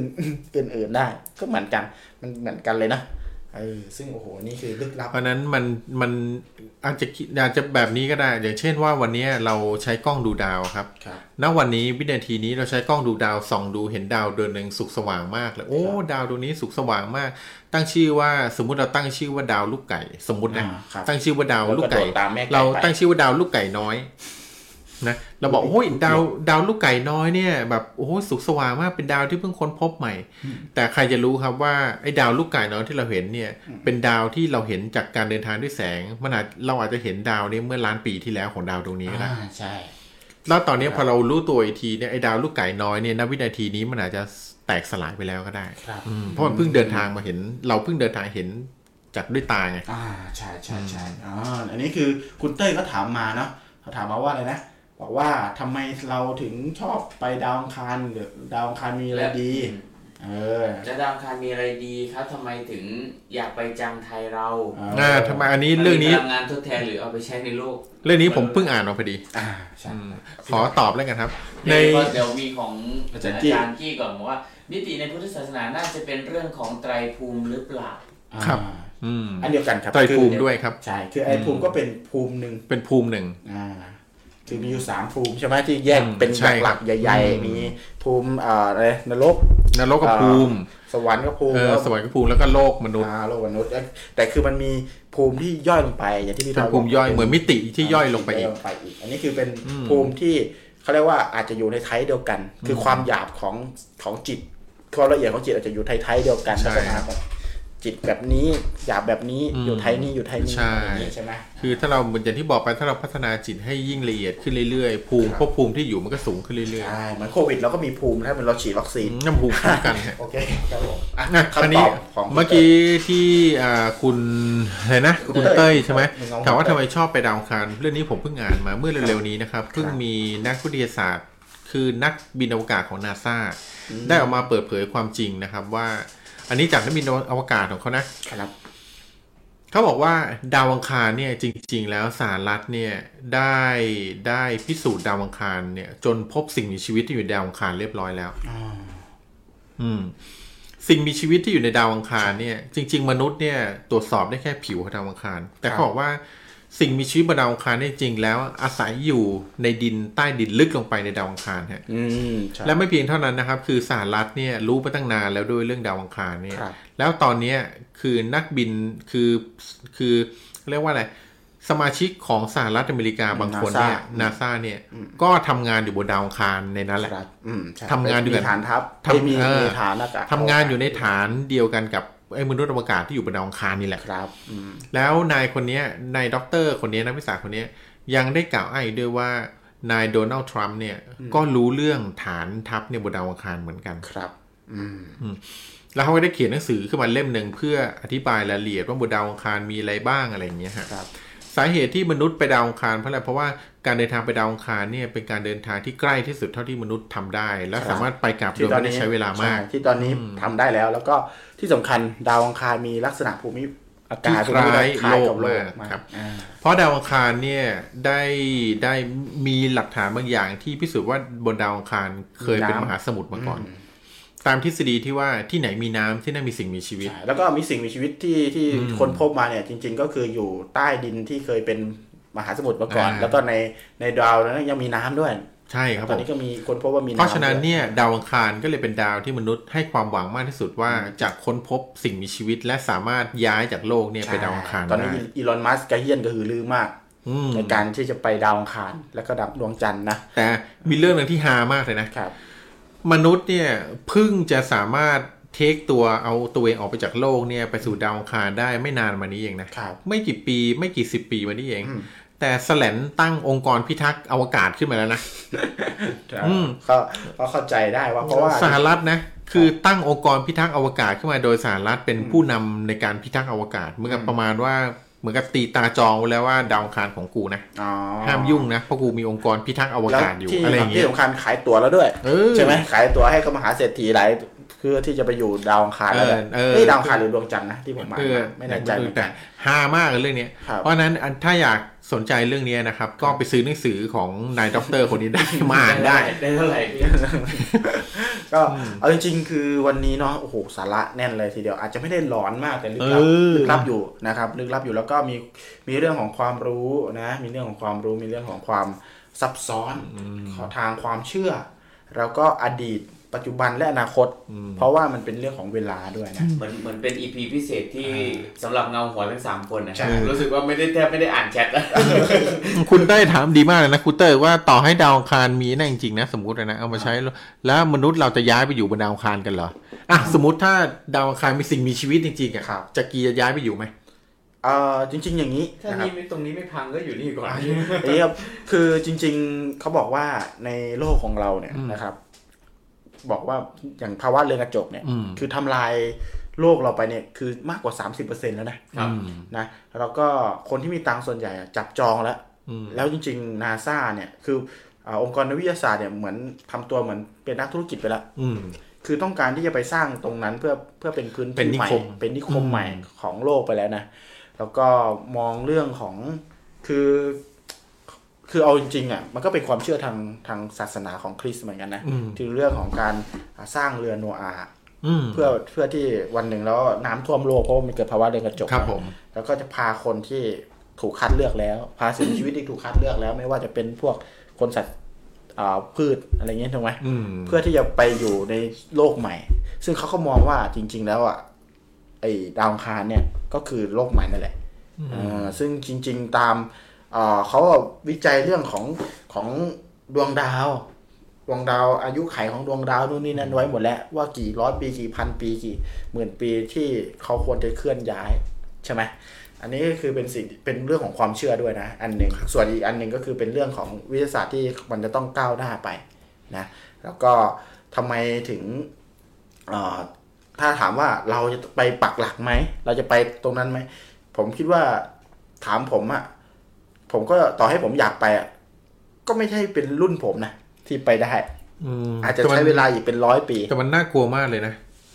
เพราะว่าเขาบอกว่านักวิชาการว่าโลกเราเนี่ยจะสามารถคือดำรงชีวิตอยู่ได้ประมาณ10,000 กว่าปีผมกลัวมากเลยกลัวอะไรพี่กลัวลูกกลัวเหลนพี่ยังไง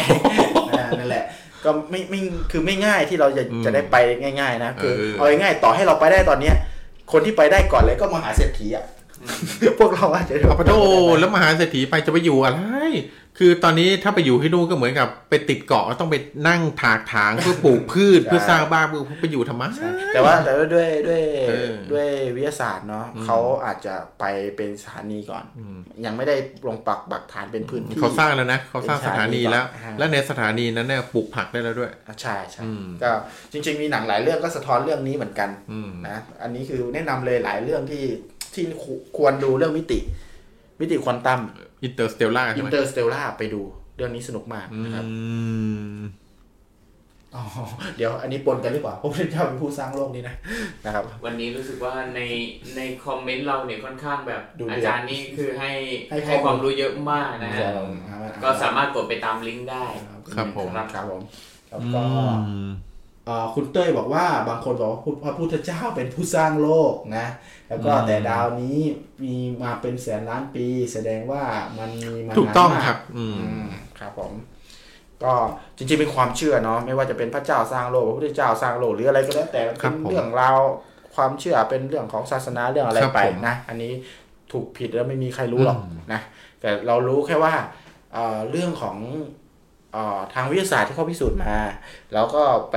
เชื่อมโยงกับความเชื่อทางศาสนาอย่างบังเอิญตรงกันเป๊ะแล้วบางอย่างเรียกแบบนี้บางอย่างเรียกแบบนี้แต่ว่าอธิบายคล้ายๆกันมันเป็นเขาเรียกว่ามันเป็นความการร่วมกันของฝั่งตะวันตกและฝั่งตะวันออกมันมีคนเคยบอกผมว่า ฝั่งคนฝั่งตะวันตกเนี่ยจะเวลาจะศึกษาอะไรเนี่ยจะศึกษาเป็นแนวตั้งนะส่วนคนฝั่งตะวันออกเนี่ยจะมักจะศึกษาเป็นแนวนอนขออภัยคนฝั่งตะวันตกเนี่ยจะศึกษาอะไรเป็นแนวนอนแต่คนฝั่งตะวันออกเนี่ยจะศึกษาเป็นแนวตั้งแนวตั้งหมายความว่าอะไร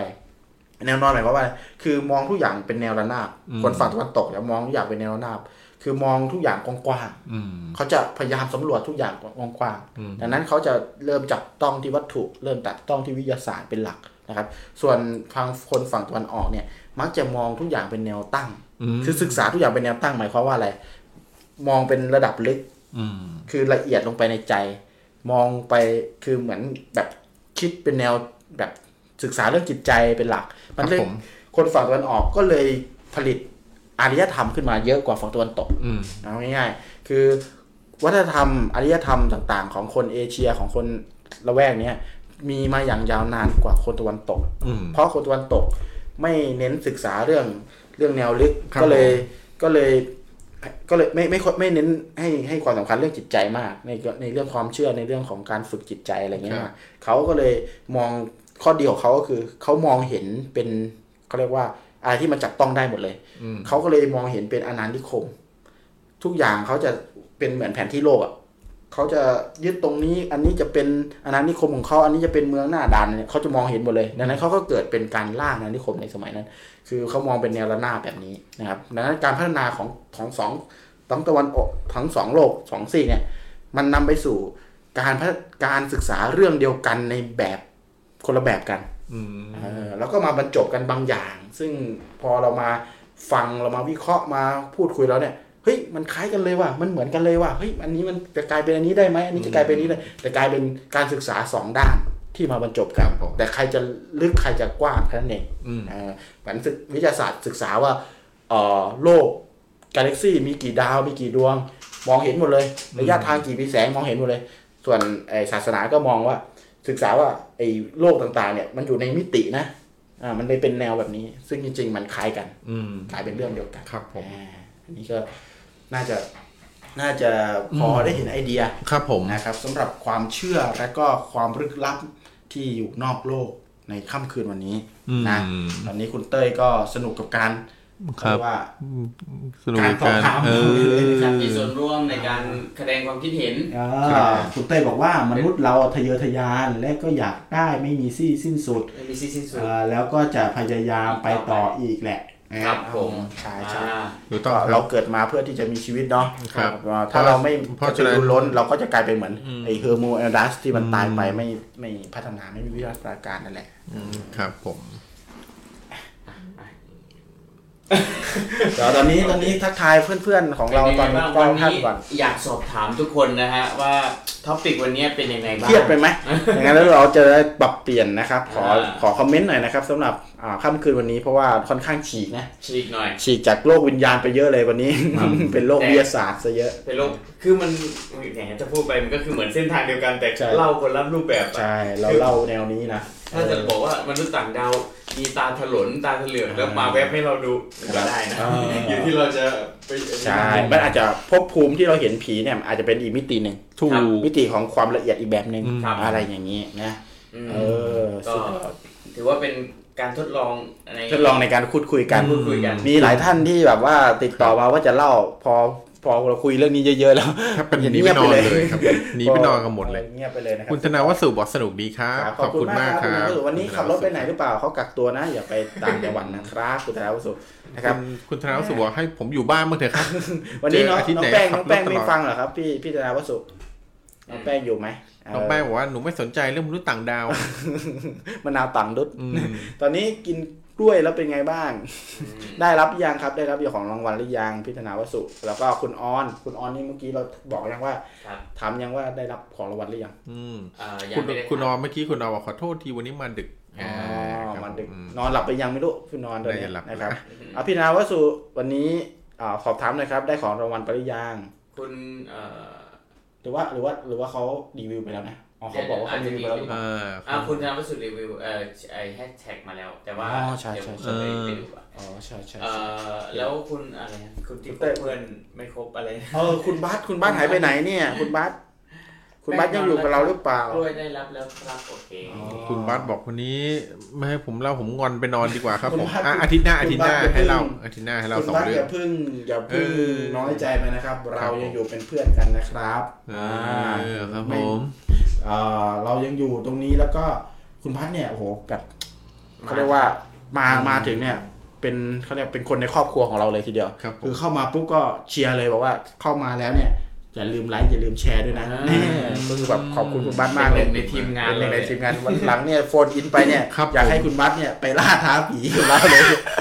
ไปเป็นตัวแทนล่าท้าผีให้เราหน่อยคุณบัสบอกไม่ไปได้ไหมครับผมคุณบัสยังอยู่ไหม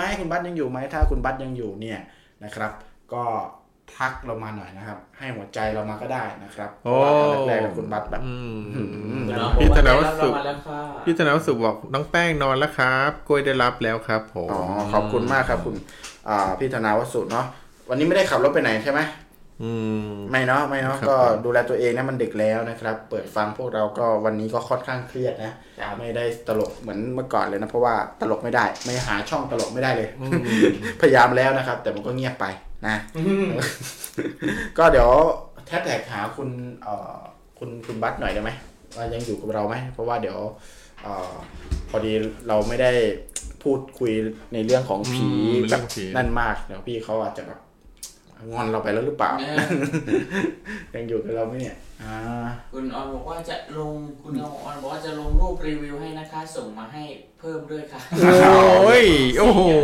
ได้4แล้วนะยังไม่อิ่มแล้วระวังนะครับคุณออนแตกนะเอาไปขายหมดแล้วใช่ไหมครับเนี่ยไม่เป็นไรเดี๋ยวคุณออนเป็นรีวิวเป็นเขาเรียกว่ารีวิวเป็นบทความก็ได้เป็นคำพูดเป็นเขาเรียกว่าแคปชั่นก็ได้นะครับถ้ารีวิวดีนะก็จะได้เซตใหญ่ของขวัญไปเลยแล้วก็เดี๋ยววีคหน้าเราจะมีอันนี้ด้วยนะเราจะมีสปอนเซอร์ใหม่ด้วยอ๋อเหรอจริงแต่จะไม่บอกว่าคืออะไรแต่เขาแจกแน่นอนเขามีแจกแน่นอนเนาะคุณเต้ยก็อยู่กับเราจนถึงดึกดื่นเลยทีเดียวครับคุณเต้ยไม่เคยโทรมาเลยเนาะมีเรื่องก็มาแน่นมาแชร์กันหน่อยนะคุณเต้ยผมช่องเวลาแอดมาเล่าเอาวิเคราะห์ให้ฟังนะครับเหมือนตกตะกอนทางความคิดขอบคุณมากครับคุณเต้ยน้องหัวเต้ยอาจารย์กี้บอกว่าไว้มีโอกาสจะมาแชร์เรื่องราวลี้ลับอื่นๆให้ฟังด้วยโอ้โหเชิญเลยครับผมบอกเลยว่าเซนของอาจารย์กี้เนี่ยค่อนข้างที่จะเขาเรียกว่าน่าสนใจเพราะพออาจารย์กี้อ่ะรับรู้ถึงไอ้เขาเรียกอะไรล่ะมนุษย์ต่างดาวแล้วเนี่ยพี่เขายังมีอันนี้นะมีเรื่องผีที่เป็นเรื่องของที่บ้านเขาด้วยคือผมเคยเห็นที่บ้านที่อยุธยาของอาจารย์กี้ผมบอกนี้เลยว่าโคตรน่ากลัวแล้ววันนั้นคุยกับอาจารย์กี้อาจารย์กี้บอกว่าในสมัยอดีตเนี่ยสถานที่ตรงนั้นน่ะของอาจารย์กี้อ่ะที่บ้านของอาจารย์กี้ในสมัยเก่าเลยนะตั้งแต่สมัยรุ่นพ่อรุ่นแม่ของอาจารย์กี้เลยนะถูกขับไล่มาอยู่นอกหมู่บ้านแล้วเป็นสถานเป็นที่ที่ไม่ดีสปอยแค่นี้ก่อนนะครับอันนี้คือแบบอาจารย์กี้เล่าให้ผมฟังแบบแค่นี้ผมโอ้โหขนลุกมันจะไม่ดีสักนิดนึงนิดหน้าหรือเปล่าอาจารย์กี้เดี๋ยวรอดูว่ามันหัวข้ออะไรนะแล้วอาจารย์กี้สะดวกหรือเปล่าแล้วเราก็อย่างที่บอกไงว่าคนทำสมาธิจนจิตมันละเอียดก็เหมือนเปิดรับจิตใจตัวเองเป็นคลื่นวิทยุคันนี้ง่ายหน่อยคลื่นไม่ใช่คลื่นวิทยุหลายๆคลื่นในหลายๆมิติก็จูนติดไงพยายามติดต่อเข้ามาได้เรื่องเหล่านี้ไงใช่ๆๆก็เอาง่ายๆคืออาจจะสัมผัสอะไรไม่มากกว่าคนอื่นได้มากกว่าคนอื่นนะเพราะว่าโอ้โหสื่อสารกับมนุษย์ต่างดาวได้นี่ก็ไม่รู้จะไม่ธรรมดาแล้วนะครับเพราะนั้นผมยังสื่อสารกับคนต่างดาวได้นะครับคราวหน้าเนี่ยช่วยติดต่อมนุษย์ต่างดาวมาออกรายการเราหน่อยได้ไหมครับผมค่าตัวจะจ่ายยังไงจ่ายด้วยพี่ถอยแล้วกันเอาร่างกายพี่ถอยไปวิจัยได้เลยนะครับเอาพี่เหลือมไปแล้วกันนะครับไม่ได้นี่ไม่ใช่ร่างกายนะครับก็โอเคน่าจะแบบสมควรแก่เวลาเนาะครับผมก่อนอื่นเดี๋ยวขออนุญาตอย่างนี้แล้วกันตอนนี้ยังไม่มีไอเดียสำหรับEP ต่อไปไว้ก่อนครับอาจจะมาโดยที่ไม่มีท็อปิกอยากให้ทุกคนช่วยกันแบบแชร์หน่อยได้ไหมโอ้ยอย่าเลยเดี๋ยวทุกคนจะลำบากทำไมเดี๋ยวทุกคนจะลำบากแล้วนั่งคิดก่อนดีกว่านั่งคิดก่อนจริงๆเดี๋ยววีคหน้าจะเป็นวีคที่เราอาจจะมีกิจกรรมที่เคยพูดกันไว้ก็คือมีกิจกรรมในการเขาเรียกว่าโหวต มาแล้วไลฟ์สไตล์ฝันดีผีเต็มเตียงผมมีเรื่องเล่าแล้วจะมาครั้งต่อไปงอนแล้วไม่น่าจะงอนน่าจะเมาสวัสดีครับพี่เบิ้มไลฟ์สไตล์ครับผมเบิ้มไลฟ์สไตล์ครับคุณเต้ยบอกว่ามีคำถามสุดท้ายแอดมินนะครับถ้ามนุษย์ต่างดวงมนุษย์ต่างดาวเจอเราเขาจะเห็นเราเป็นผู้บุกรุกไหมหมายถึงถ้าเราไปดาวอังคารนะแล้วไปดาวคางเขาคงหัวเราะเยาะเราครับว่าไอ้ยานบุโรทั่งที่พวกเองบินมาเนี่ยข้าไปขายไปเศษเหล็กตั้งแต่ล้านปีที่แล้วอะไรอย่างเงี้ยประมาณนี้นะอ๋อถ้าสมมุติสำหรับผมแต่เป็นไปได้ว่าเขาอาจจะตัวเล็กมากเรามองไม่เห็นไหมหรือว่าตัวใหญ่มากเรามองเห็นก็ได้เป็นไปได้นะตัวใหญ่มองเห็นไม่ใช่เป็นไปได้ว่าเขาอาจจะตัวเล็กจนเขาอยู่เหมือนเขาซ้อนอยู่ในมิติเหมือนลูกเทวดาที่เมื่อกี้บอกไงไม่จริงๆอ่ะไอเดียนี่โอเคนะคือตัวเล็กมากจนเรามองไม่เห็นหรือว่าตัวใหญ่มากจนเรามองเห็นทุกวันนี้พอพูดว่าตัวใหญ่มากจนเรามองเห็นผมจินตนาการถึงอะไรรู้ไหมทุกวันนี้เราอาจจะกำลังอาศัยอยู่บนไอ้ไข่ของใครก็ได้มันต้องเป็นไข่มันไม่เป็นผมเรากลมๆไงอ๋อเราอาศัยอยู่ในขนเส้นหนึ่งของไททันอะไรอย่างเงี้ยเราอาจจะอาศัยอยู่ในผมดีกว่าผมมันร่วงได้มันกลมไงมันต้องไข่วะมันต้องไข่แล้วตาไม่กลมไงอาศัยอยู่บนตาไม่ได้แต่มันแบบนั่นไงไข่หมุนไปเรื่อยๆฟัดไปฟัดมาอยู่รอบดวงอาทิตย์มิน่าล่ะช่วงนี้แผ่นดินถึงไหวบ่อยเป็นอย่างนี้เองเกาไข่บ่อยแล้วนี่เราอาจจะกำลังจะย้ายไปอีกไข่หนึ่งก็ได้เพราะว่าไข่หนึ่งดาวคานมันใกล้เคียงไข่แล้วว่าคือมิน่าล่ะช่วงนี้ภาวะเรือกระจกเริ่มถูกทำลายไปย้ายไม่อยากอยู่ที่ไข่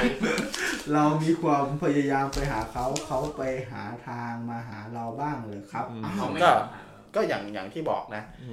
อย่างที่บอกว่าเขาก็มาไงเขามาแต่เราเขาสื่อสารกันเราไม่รู้เรื่องตอนนั้นเองนะครับผมไม่มีมิติอย่างที่ศาสนาบอกคือจิตตัวนุษย์ของมนุษย์ในปัจจุบันเนี้ยเราจะรักโลภโกรธหลงมีแต่คิดถึงเรื่องนู้นคิดทำร้ายกันคือจิตมันหยาบมากจนเขาติดต่อเราไม่ได้เขาเลยขี้เกียจจะมาแล้วการติดต่ออาจจะอยู่กับคนละภพภูมิใช่ครับผมอาจารย์ที่บอกว่ามีเรื่อง Men in Black 1ตอนจบเลยเป็นแค่ก้อนในโหลอะไรวะเหมือนกับแบบว่าในหนังเรื่องนั้นน่ะตอนจบโลกมันจะเป็นเหมือนโลกเป็นแค่ก้อนที่อยู่ในโหลเหมือนช่วยบรรจารวิทยาศาสตร์ที่ผมสรุปไปเมื่อกี้ที่ผมยกตัวอย่างซึ่งอาจารย์กี้เปรียบได้โอเคอ่ะพี่ซึ่งไม่เหมือนที่ในไข่เปรียบแต่ไอเดียของคุณธนาวสุคุณของหัวธนาวสุก็มีโอกาสเป็นไปได้นะครับเขาบอกว่าบางทีเราอาจจะเป็นสิ่งมีชีวิตที่มีวิวัฒนาการมากกว่าใครบนจักรวาลนี้เลยก็ได้นะ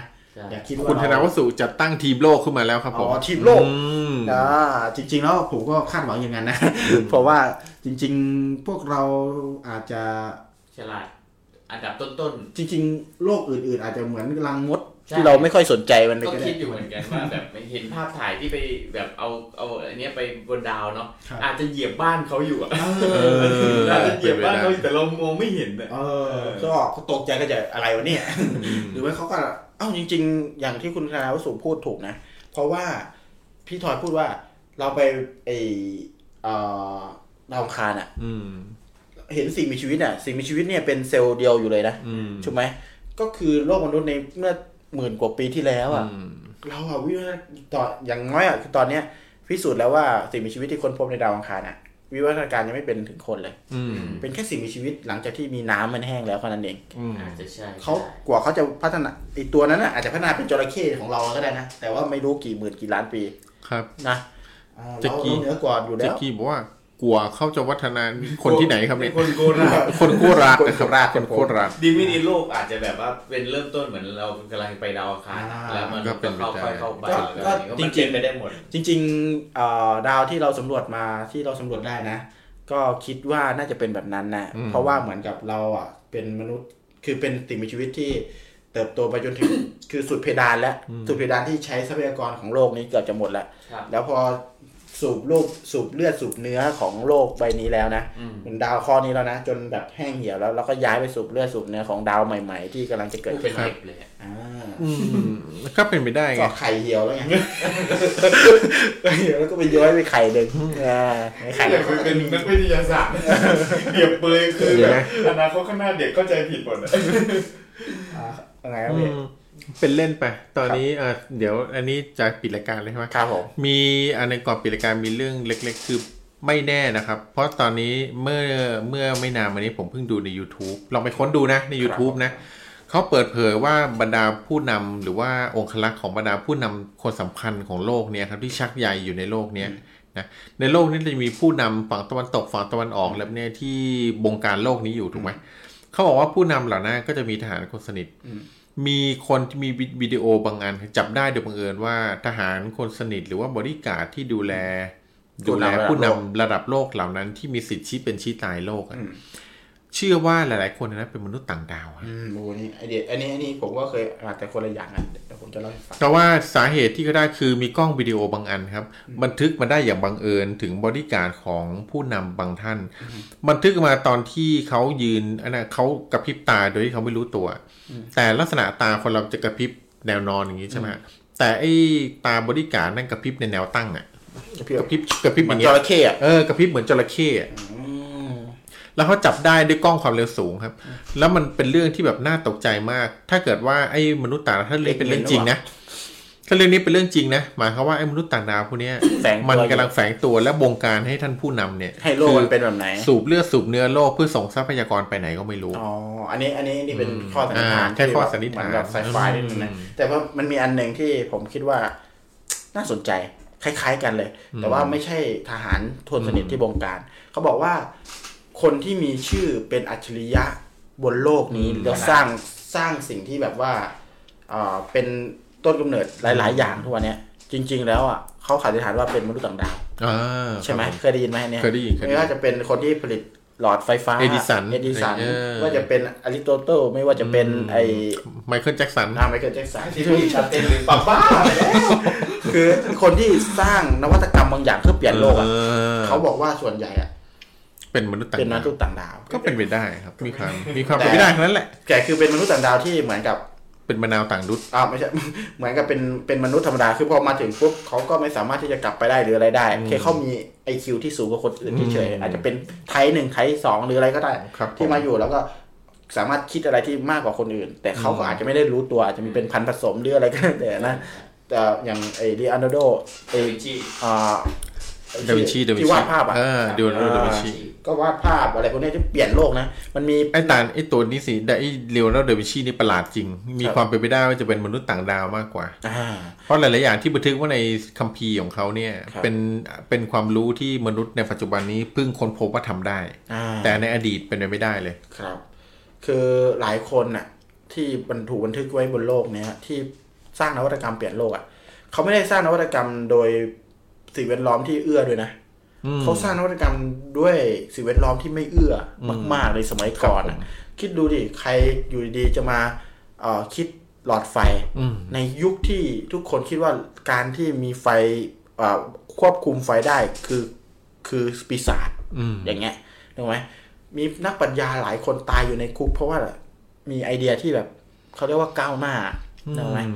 มีคนที่เขียนบันทึกบางอย่างไว้ในคุกโดยใช้เลือดตัวเองหรือขี้ตัวเองใช่จนเกิดมาเป็นนวัตกรรมอะไรเต็มไปหมดเคยได้ยินว่ามีนักวิทยาศาสตร์ไม่ใช่ในสมัยนั้นยังไม่น่าเรียกนักวิทยาศาสตร์เป็นนักคิดบางคนนะที่เสนอทฤษฎีว่านักปรัชญาที่เสนอทฤษฎีว่าโลกนี้กลมนะแต่ปรากฏว่าต้องจบชีวิตด้วยการโดนเผาเพราะข้อหาว่าอะไรดูหมิ่นศาสนาดูลองคิดดูดิใครจะบอกว่าโลกนี้กลมได้ในยุคนั้นนะที่แบบว่าเลนในสายตามันมีอยู่แค่เนี้ยแค่เดินออกไปนอกบ้านยังไกลเลยใช่ไหมในสมัยก่อนอ่ะยังไม่เห็นเลยว่ามันมีทวีปอะไรยังไงถูกเขายังไม่เห็นว่าบนท้องฟ้ามีอะไรด้วยซ้ำนอกท้องฟ้ามีอะไรว่าโลกมันกลมต่อให้ความคิดที่จะขึ้นไปดูมันท้ายยังเป็นไปไม่ได้เลยเพราะว่าถ้าคิดแบบนี้คือหัวขบถในสมัยก่อนถูกต้องคือคุณจะเหยียบบนดวงจันทร์ยังไม่ได้เลยเพราะฉะนั้นเวลาคิดอะไรที่นอกเหนือศาสนานอกเหนือคำสาปเป็นอะไรไปหมดถือว่าเป็นแม่มดเลยจะโดนเผาโดนแบบสังหารหมดใช่ดังนั้นคนกลุ่มนี้อาจจะมีสปีชีส์บางอย่างเป็นมนุษย์ต่างดาวที่เขาสามารถที่จะสื่อสารได้อาจจะมนุษย์ต่างดาวฝ่ายดีฮะและพวกที่เอาเขาไปเผาอาจจะมนุษย์ต่างดาวฝ่ายร้ายที่ไม่ต้องการให้เรารู้ว่าความจริงคืออะไรอาจจะเป็นอย่างนั้นได้แต่ว่าผมมองว่ามนุษย์ต่างดาวไม่ได้เก่งทุกคนเอาง่ายๆแค่อาจจะฉลาดอาจจะมองเคยอาจจะมีประสบการณ์หรืออาจจะถูกถ่ายทอด ถ่ายทอดมาประมาณนึงแต่ว่าไม่สามารถหลบเลี่ยงได้ก็เหมือนเป็นมนุษย์ทั่วไปอ่ะเหมือนพี่อาจจะมาจากดาวอังคารแต่พี่มีความฉลาดมากแต่ก็ยังเป็นเหมือนมนุษย์อ่ะพอมาถูกปุ๊บมันเป็นมนุษย์แต่ก็ไม่สามารถหลีกเลี่ยงการตายได้อยู่ดีแต่ว่าก็มีความเขาเรียกว่ามีความสามารถพิเศษหนึ่งที่ติดตัวมาด้วยแล้วก็ทำให้การเปลี่ยนโลกมันเปลี่ยนให้โลกมันเปลี่ยนไปได้ใช่ครับผมอะไรประมาณนี้ผมว่าเราเจอมนุษย์ต่างดาวมาคุยกับเราแหละใช่ใช่เนี่ยคุณไลฟ์สไตล์เขาสารภาพแล้วว่าผมคือมนุษย์ต่างดาวหรือเปล่าแอลกอฮอล์กินแอลกอฮอล์แทนน้ำพี่น่าจะเป็นหุ่นยนต์นะน่าจะเป็นเครื่องยนต์นะผมไม่น่าจะเป็นมนุษย์ต่างดาวนะครับพี่ตัวบุ้มบ้านบึ้มคือก่อนหน้านี้คุณเราถือว่าวิเคราะห์ได้ว่ามนุษย์เราเนี่ยเก่งสุดครับถ้าต่างดาวเก่งกว่าเราจะไปแอบซุ่มเราจะไม่แอบสมดุลสิ่งมีชีวิตส่วนใหญ่ต้องเอาชนะยิ่งแยกเผ่าพันธุ์แล้วต้องเอาตัวรอดทีมโลกอีกแล้วนะครับทีมโลก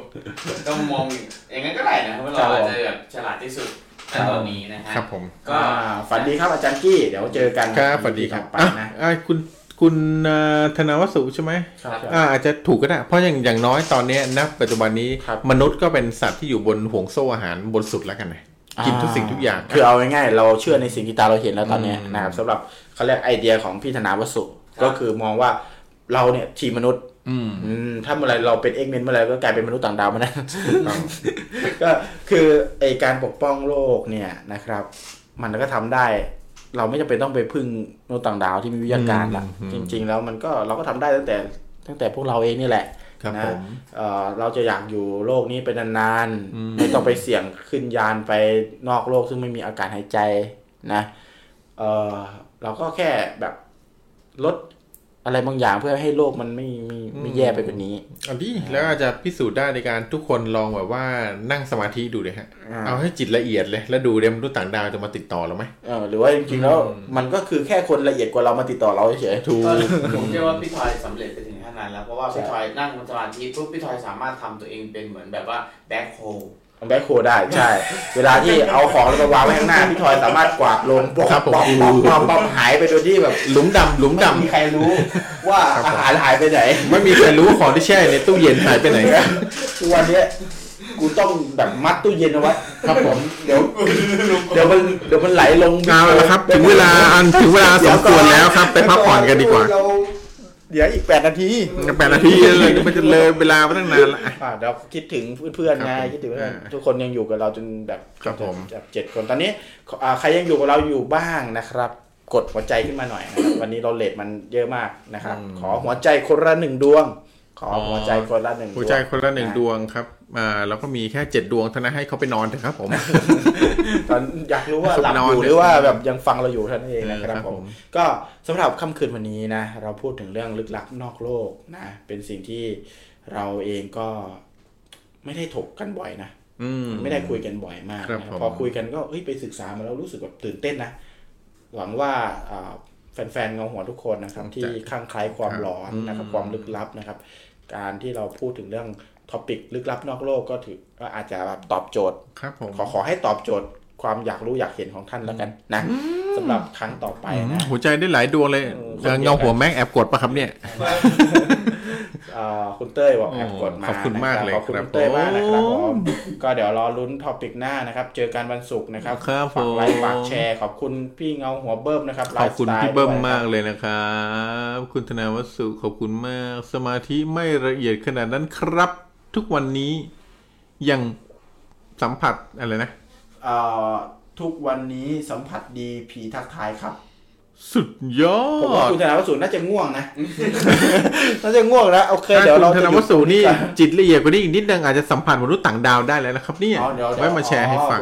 ไว้มาแชร์ให้ฟังขอบคุณมากครับอาทิตย์หน้าเฝ้ารออยู่ครับผมมีคนมา9คนโอ้โหท่านได้เข้ามาท่านที่9อาจจะเป็นมนุษย์ต่างดาวอาจจะจริงเรานั่งอยู่เนี่ยเราอาจจะเป็นมนุษย์ต่างดาวของใครบางคนก็ได้เป็นไปได้นะเพราะเราอาจจะเป็นคนเผ่าที่มาจากที่อื่นก็ได้นะแต่เราเพิ่งรู้ตัวยาวแน่เลยมาไปนอนดีกว่าโอเคงั้นมาเจอกันวิกหน้าดีกว่าเจอกันวิกหน้าแล้วกันครับผมสำหรับวิกนี้เราไปเลยอ่ะยังโอเค ก็ขอบคุณทุกๆท่านนะครับผมเราก็สนุกสนานกันในช่วงท้ายเนาะรีแลกซ์ก่อนจะเข้านอนจะได้แบบว่าไม่รับข้อมูลจุดเครียดจนเกินไปนะผมเชื่อว่าหลายๆคนก็กำลังง่วงและกำลังพอดีกับค่ำคืนนี้นะฮะวีคหน้าเราจะคุยเรื่องอะไรนะครับอย่าลืมตามนัดด้วยนะฮะ 21:30 น.ถึงเที่ยงคืนนะครับผมกับไลฟ์เงาหัวตอนนี้พี่จักรีก็ไปแล้วนะฮะเอาละสำหรับวีคนี้นะครับเรา3คนก็ให้ความสุขกับทุกท่านให้ความหลงกับทุกท่านได้เต็มที่เท่านี้นะครับค่ำคืนนี้ราตรีสวัสดิ์ขอให้ทุกท่านนอนหลับฝันดีผีกระตูดนะครับครับผมสวัสดีครับสวัสดีครับผม